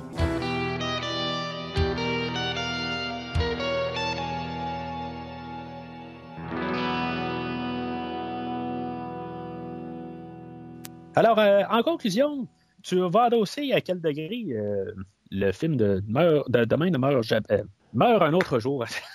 Les Ouais. noms, je commence à tout euh, mélanger. Ou Die Another Day. Ou Die Another Day. c'est sûr que c'est un film qui nous rappelle beaucoup l'ambiance des années 80 au niveau James Bond. Donc, Mhm. pour ça, j'y donnerais un verre. Sauf que, euh, malheureusement, je trouve que le metteur en scène n'a pas su mettre un break sur ses intentions, d'en mettre euh, plus que le client demande. Ce qui fait qu'on a descendu un jaune.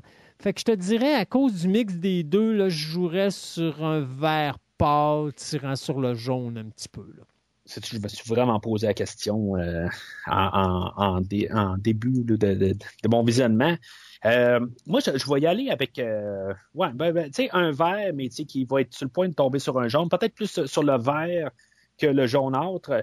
Plus par rapport que dans le fond, euh, on a eu euh, GoldenEye, euh, que, OK, c'est beau, il voulait comme euh, repartir la franchise, qui, euh, essayait d'être, euh, ben, trouver des éléments de James Bond. Puis, tu sais, il rendait hommage quand même au passé en essayant de faire son film. Tomorrow Never Dies arrive, puis il a pris des scènes d'un peu partout de toute la franchise. Il a fait exactement ce que le film d'aujourd'hui fait. OK? Mais il a essayé de cacher ça quelque part. Ils ont dit, bon, ben, c'est ça, c'est James Bond.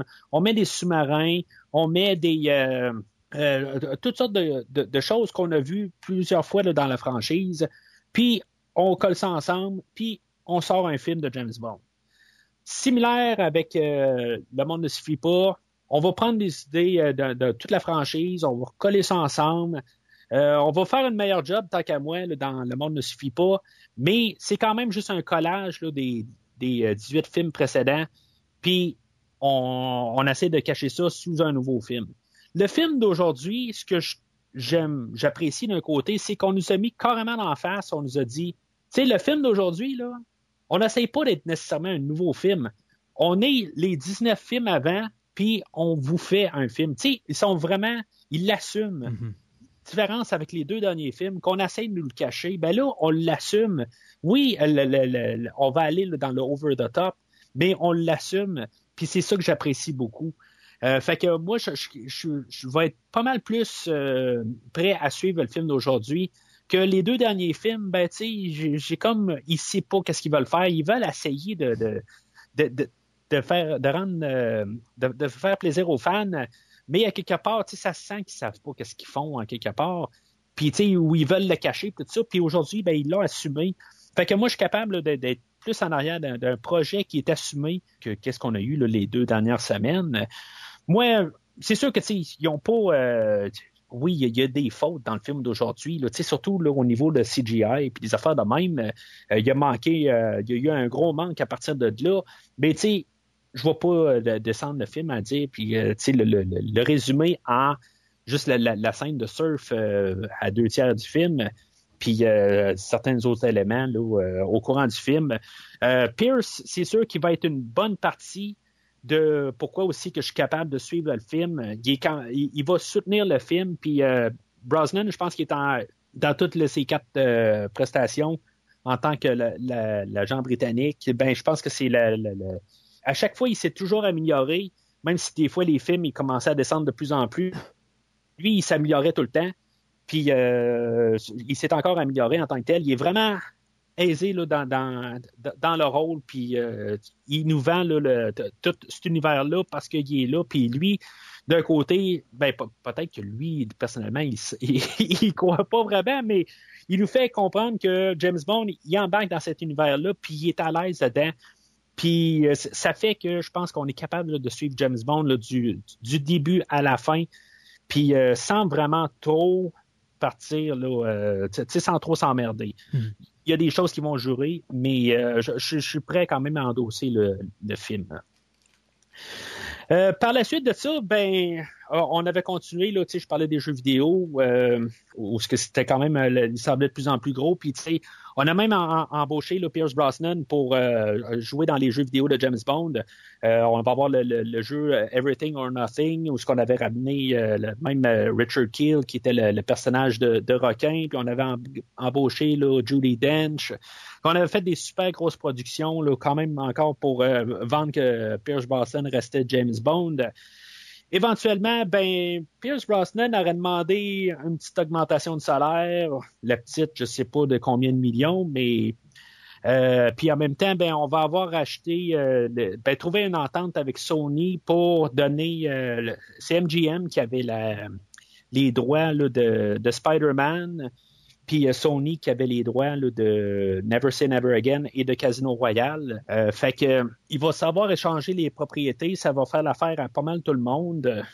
Euh, ça, on va en reparler là, la, la prochaine fois, mais tu du côté visuel, euh, comme jeu vidéo que je parlais un peu, ben, il y a des moments où ce que on a comme ressenti tout, euh, parce que moi, je suivais les jeux quand même là, dans ce temps-là.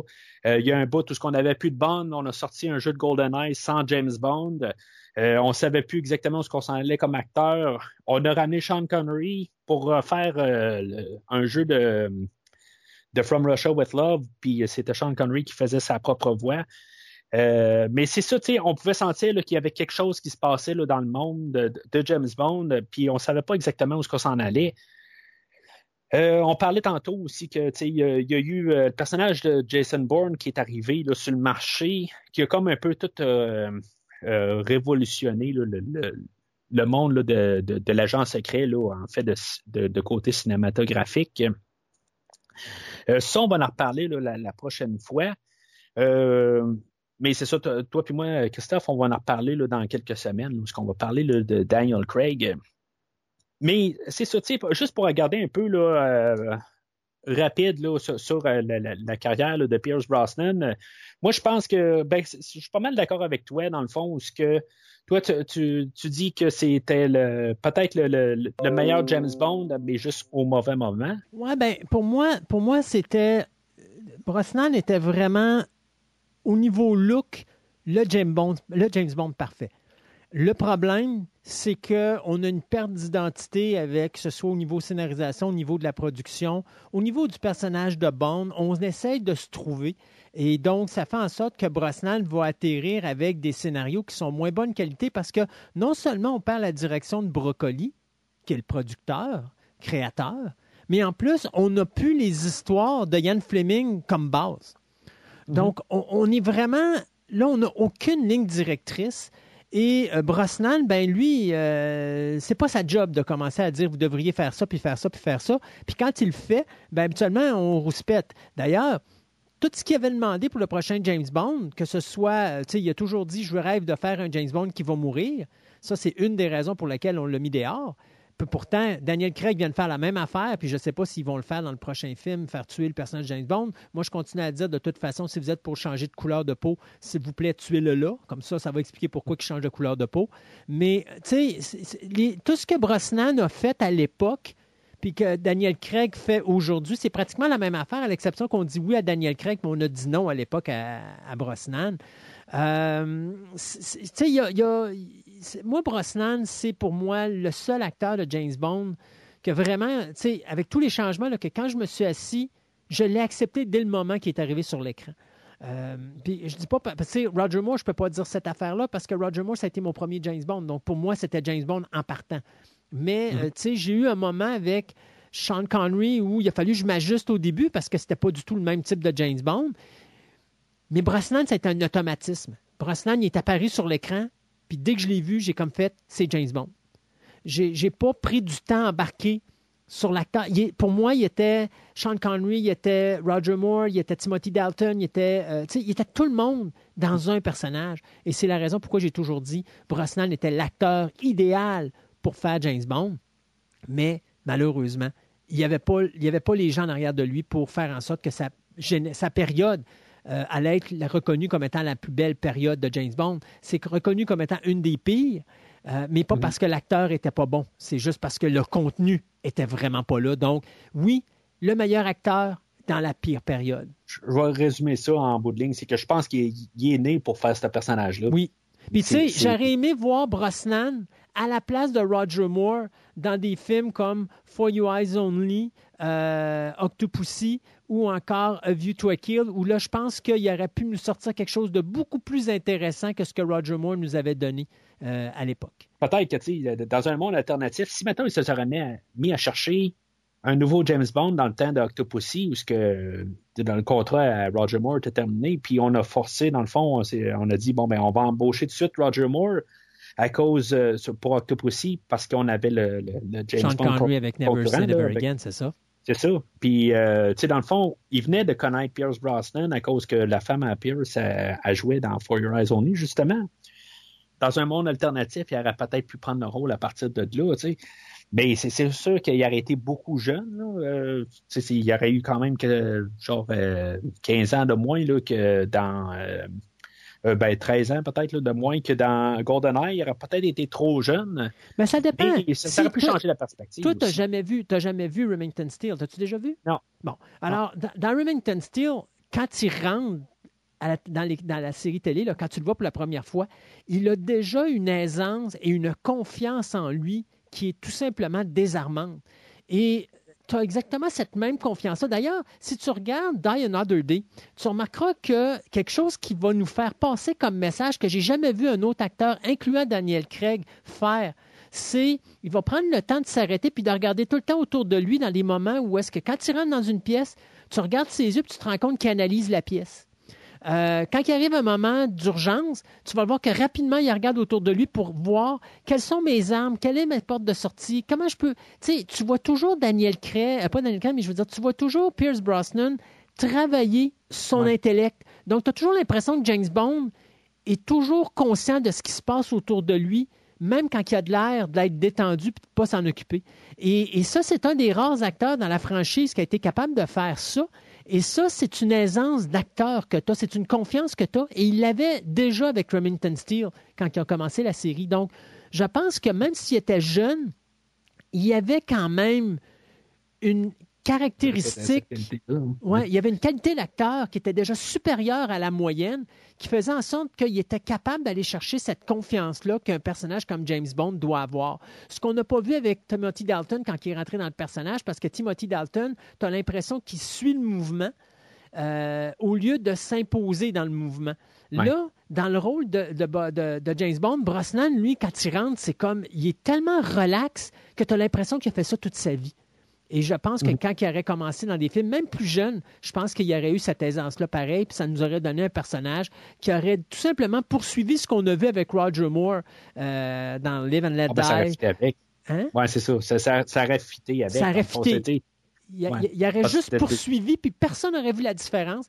Puis tout le monde aurait, tu sais, on n'aurait pas passé par la période Timothy Dalton où tu as du monde qui ont chialé parce que ah mais il n'est pas, il est pas Roger Moore, ah il est, il est trop anti James Bond, ou ah il est pas, il est trop violent, ou il est pas.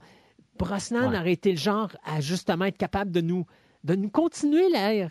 Euh, Roger Moore, puis à un moment donné, quand on aurait dit il faudrait qu'on vienne à un air un peu plus Sean Connery, il aurait été le seul acteur à être capable de revenir en arrière, garder un petit peu l'aspect Roger Moore, mais ramener l'aspect sérieux de Sean Connery et ramener justement cet aspect espionnage beaucoup plus des romans originaux d'Ian Fleming que ce qu'on a vu avec le temps, avec l'arrivée de Roger Moore. Fait que je pense qu'il est vraiment l'acteur parfait, c'est juste il n'est pas arrivé dans la bonne période.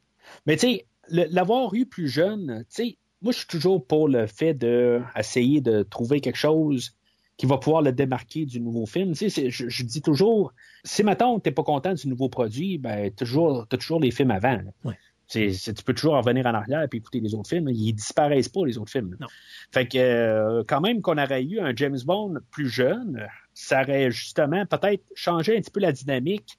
Puis, tu sais, regarder un peu des, éléments différents qu'on voyait, on n'a pas vu avec Roger Moore et Sean Connery, puisqu'il était plus vieux, tu sais. Puis, euh, ça, ramenait une, dynamique différente, puis justement, redonner un nouveau souffle.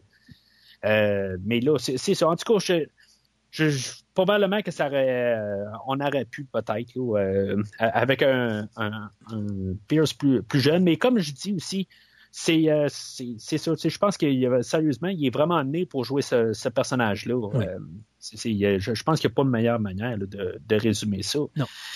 Juste à mettre un, un palmarès, grosso modo, euh, de, de, de l'ère Pierce Brosnan, euh, ben moi, je dire, je l'ai déjà dit au podcast en bout de ligne. Euh, GoldenEye, Oui. le film d'aujourd'hui, euh, Tomorrow, euh, non, The World is Not Enough, puis vraiment en bas, qui est un de mes, pires films de la, franchise totale. Demain ne meurt jamais, là, ça tombe dans mon bas 5 là, de, toute la franchise. C'est un rouge solide pour moi. Puis je suis bien d'accord avec toi sur le choix aussi. Même aussi, j'avais vraiment détesté à l'époque Tomorrow Never Die. Je l'avais vu au cinéma. Euh, puis c'était un deux heures euh, intense où est-ce que je suis sorti de là puis j'ai comme fait à ma blonde. euh, j'ai pas l'impression d'avoir vu un James Bond. J'ai l'impression d'avoir fait un gros film comme L'Arme Fatale ou gros film d'action c'est over the top, Ouais. mais encore pire que ce qu'on a vu aujourd'hui. là. Euh, parce que Die Another Day, au moins, il est resté avec des ambiances James Bond de l'époque. Il est resté quand même dans le film d'espionnage, tout en nous ramenant quand même des choses qu'on a vues dans les années 80. Tomorrow Never Die, c'était complètement l'opposite. C'était vraiment le, le- le- le gros film d'action sans arrêt avec euh, trop, too much. Là. Euh, il y avait des, des moments, par exemple, que j'aimais où est-ce que là, tu avais vraiment l'impression euh, de, de- de- que Brosnan avait du fun dans ce film-là. Ah ben, ben, Brosnan est mieux que dans GoldenEye. C'est Ouais. comme si il est toujours de mieux en mieux. Sauf que le film est tellement médiocre Ouais. que, il- a- à, part la séquence là, du stationnement, de la voiture dans le stationnement, que, que c'est la voiture téléguidée. Ouais, ouais, c'est Ouais, ça. je ah oui, non, c'est- mais tu, tu le vois, il s'amuse. D'ailleurs, ça, me fait rire parce que, tu sais, quand on est au cinéma, je me rappellerai toujours la séquence quand tu le vois dans le, dans, dans- dans le banc en arrière, puis qu'il se met à, il se met à, à- à sourire, puis à, tu sais, il y a du fun, là. Mais la salle est partie à rire sur cette séquence-là. Mais, tu sais, c'était une des rares séquences où est-ce que le monde avait réagi dans le film. Puis, tu sais, ça, c'est Brosnan encore. Tu peux le mettre dans le pire film, mais lui va trouver le moyen de te faire aimer ça. Même si le film est mauvais, tu vas avoir du fun parce que tu sais que lui, il en a du fun présentement. Puis ça, ça, ça parle beaucoup. Quand tu as un acteur, puis je pense que c'est un des rares acteurs qui a vraiment eu du plaisir à jouer James Bond pendant toute sa carrière, euh, contrairement à Roger Moore qu'à la fin, il- tu, tu sentais que là, il commençait à être fatigué. Sean Connery, il avait pas du plaisir à être là. Euh, Timothy Dalton, c'était pas plaisant non plus pour lui. Tu n'as jamais eu un acteur qui a vraiment eu du fun à jouer James Bond. Daniel Craig passe son temps à tous les films à dire que c'est son dernier puis qu'il veut plus revenir parce qu'il est écœuré. Jamais Attends, Brosnan. attends, Bond 26, il va dire là, encore la même affaire. Oui, c'est sûr. Il va, il va finir puis il va dire Je t'ai je veux sacrer mon camp. Brosnan, jamais.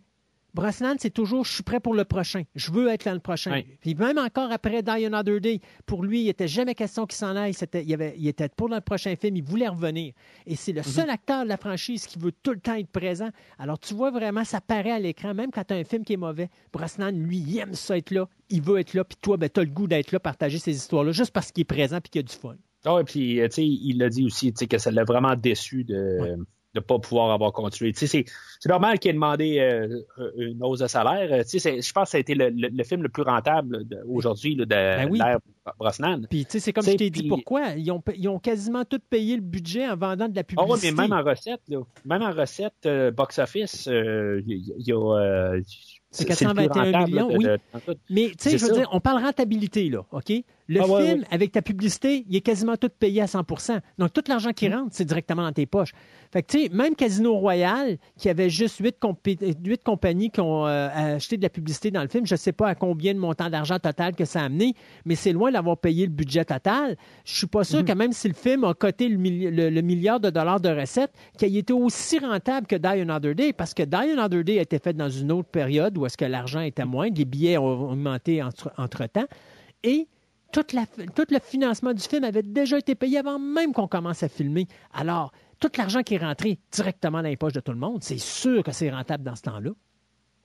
Oui, c'est, euh, mais c'est, ça. C'est, juste, ben, c'est dommage. Le côté, je, comprends pourquoi qu'ils ont, qu'est-ce qu'ils ont fait, tout ça. Euh, mais c'est, comme ils ont, ils ont vraiment lancé, là, euh, se sont lancés un petit peu dans, dans, dans le néant. Puis ça, ça, des fois aussi, je, je, je, je, je vais arriver puis je vais dire, tu sais, chapeau d'avoir fait ça quelque part. Quand il y, avait comme une sécurité avec Brosnan, il aurait pu continuer avec Brosnan, puis l'essouffler jusqu'à temps qu'il se ramasse avec un, un nouveau A View to a Kill. Tu sais, il aurait pu faire ça, mais ils ont dit comme, regarde, on sait que tu es encore rentable, puis tu pourrais nous faire de l'argent, mais on, on sent qu'on doit faire quelque chose d'autre aussi avec la franchise, puis on faut essayer là, de, de, de se démarquer d'Austin Powers, puis c'est, ça un peu que, tu sais, je, je, je, je vais quand même euh, arriver du, du bord des brocolis pour dire aussi, tu sais, je trouve ça vraiment courageux qu'est-ce qu'ils ont fait, puis je les respecte beaucoup pour avoir fait une affaire de même. Il y avait les critiques aussi que sont... euh, étaient vraiment mitigés là, sur le film d'aujourd'hui, puis ils sentaient un peu peut-être la soupe chaude aussi, qu'est-ce qu'il allait faire avec euh, Mais tu James vois, Bond. encore là, moi j'ai de la misère avec un concept. On dit, OK, on va reprendre un nouvel acteur, puis on va comme resetter, puis on va montrer les débuts de James Bond. Mais on garde Judy Dench dans le rôle de M, ce qui va à- complètement à l'opposé. Ça va complètement à l'opposé de. Puis c'est la problématique de Daniel Craig que j'ai avec Bond et avec la nouveauté de James Bond à partir de Casino Royale est là. On nous dit là, il faut qu'on rajeunisse le personnage. On vous recrée les origines de James Bond. On va faire quelque chose de plus réaliste.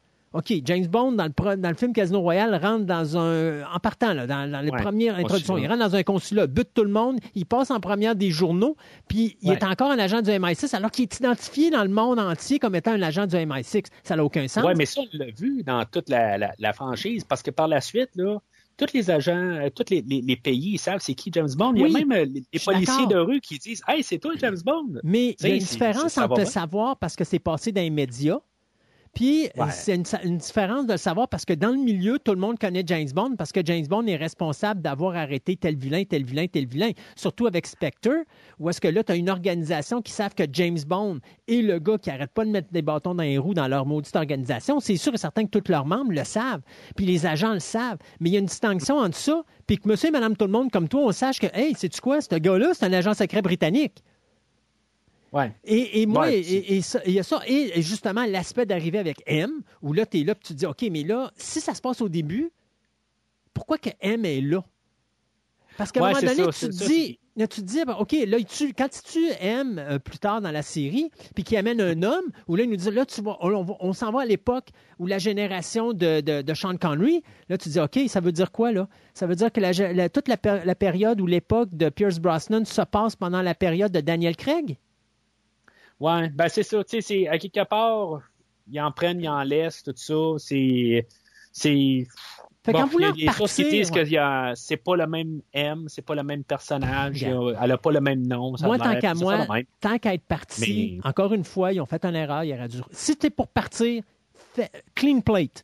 Start à zéro. Ouais, ouais, je suis d'accord. Je suis d'accord. C'est- Rendu là, c'est, je suis entièrement d'accord avec toi. Puis, tu sais, je comprends qu'il il, il- il disait, oh, ben là, on a Judy Dench, OK, ça va, mais c'était pas. euh, il aurait pu dire, bon, on prend vraiment la, la, la décision difficile de vraiment clean slate. Ça, je te suis là-dessus. On reboot. On Euh. reboot. Tant qu'à reboot, reboot tout.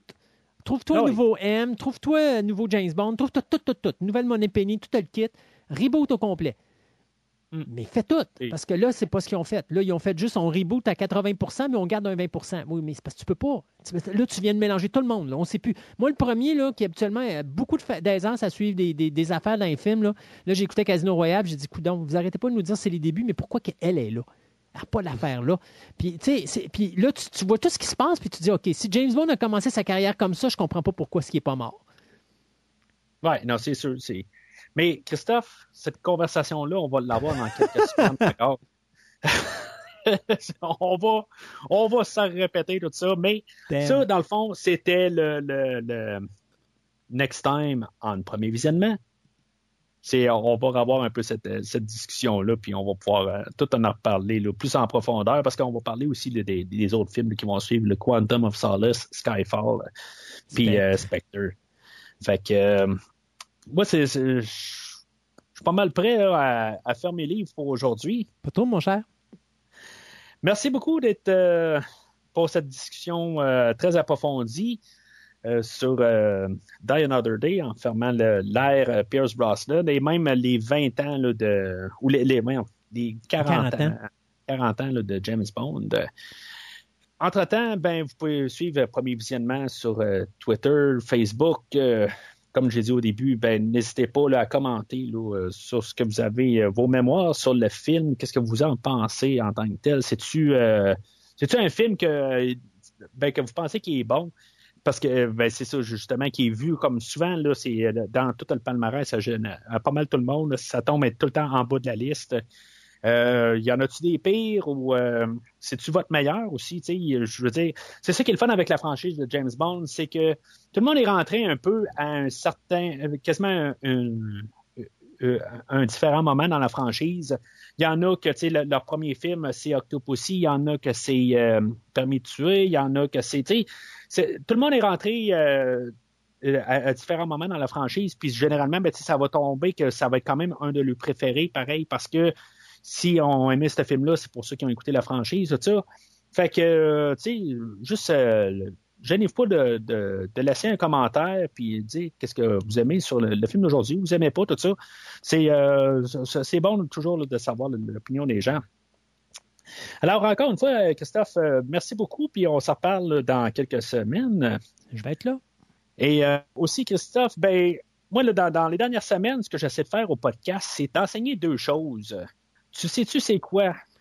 Tu me les as dit, mais ça fait trop de semaines, je m'en rappelle plus. de jamais laisser les adversaires te voir saigner et de deux, de toujours avoir un plan d'évacuation.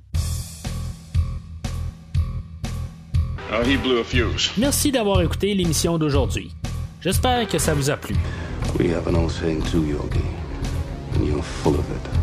Rendez-vous la semaine prochaine pour parler James Bond dans le prochain film de la rétrospective. Well, we wouldn't want that, would we? Ou rendez-vous sur premiervisionnement.com pour écouter d'autres rétrospectives dont John Wick, Star Wars, Halloween et les films de l'univers DC incluant Batman, Superman, Wonder Woman et bien d'autres films.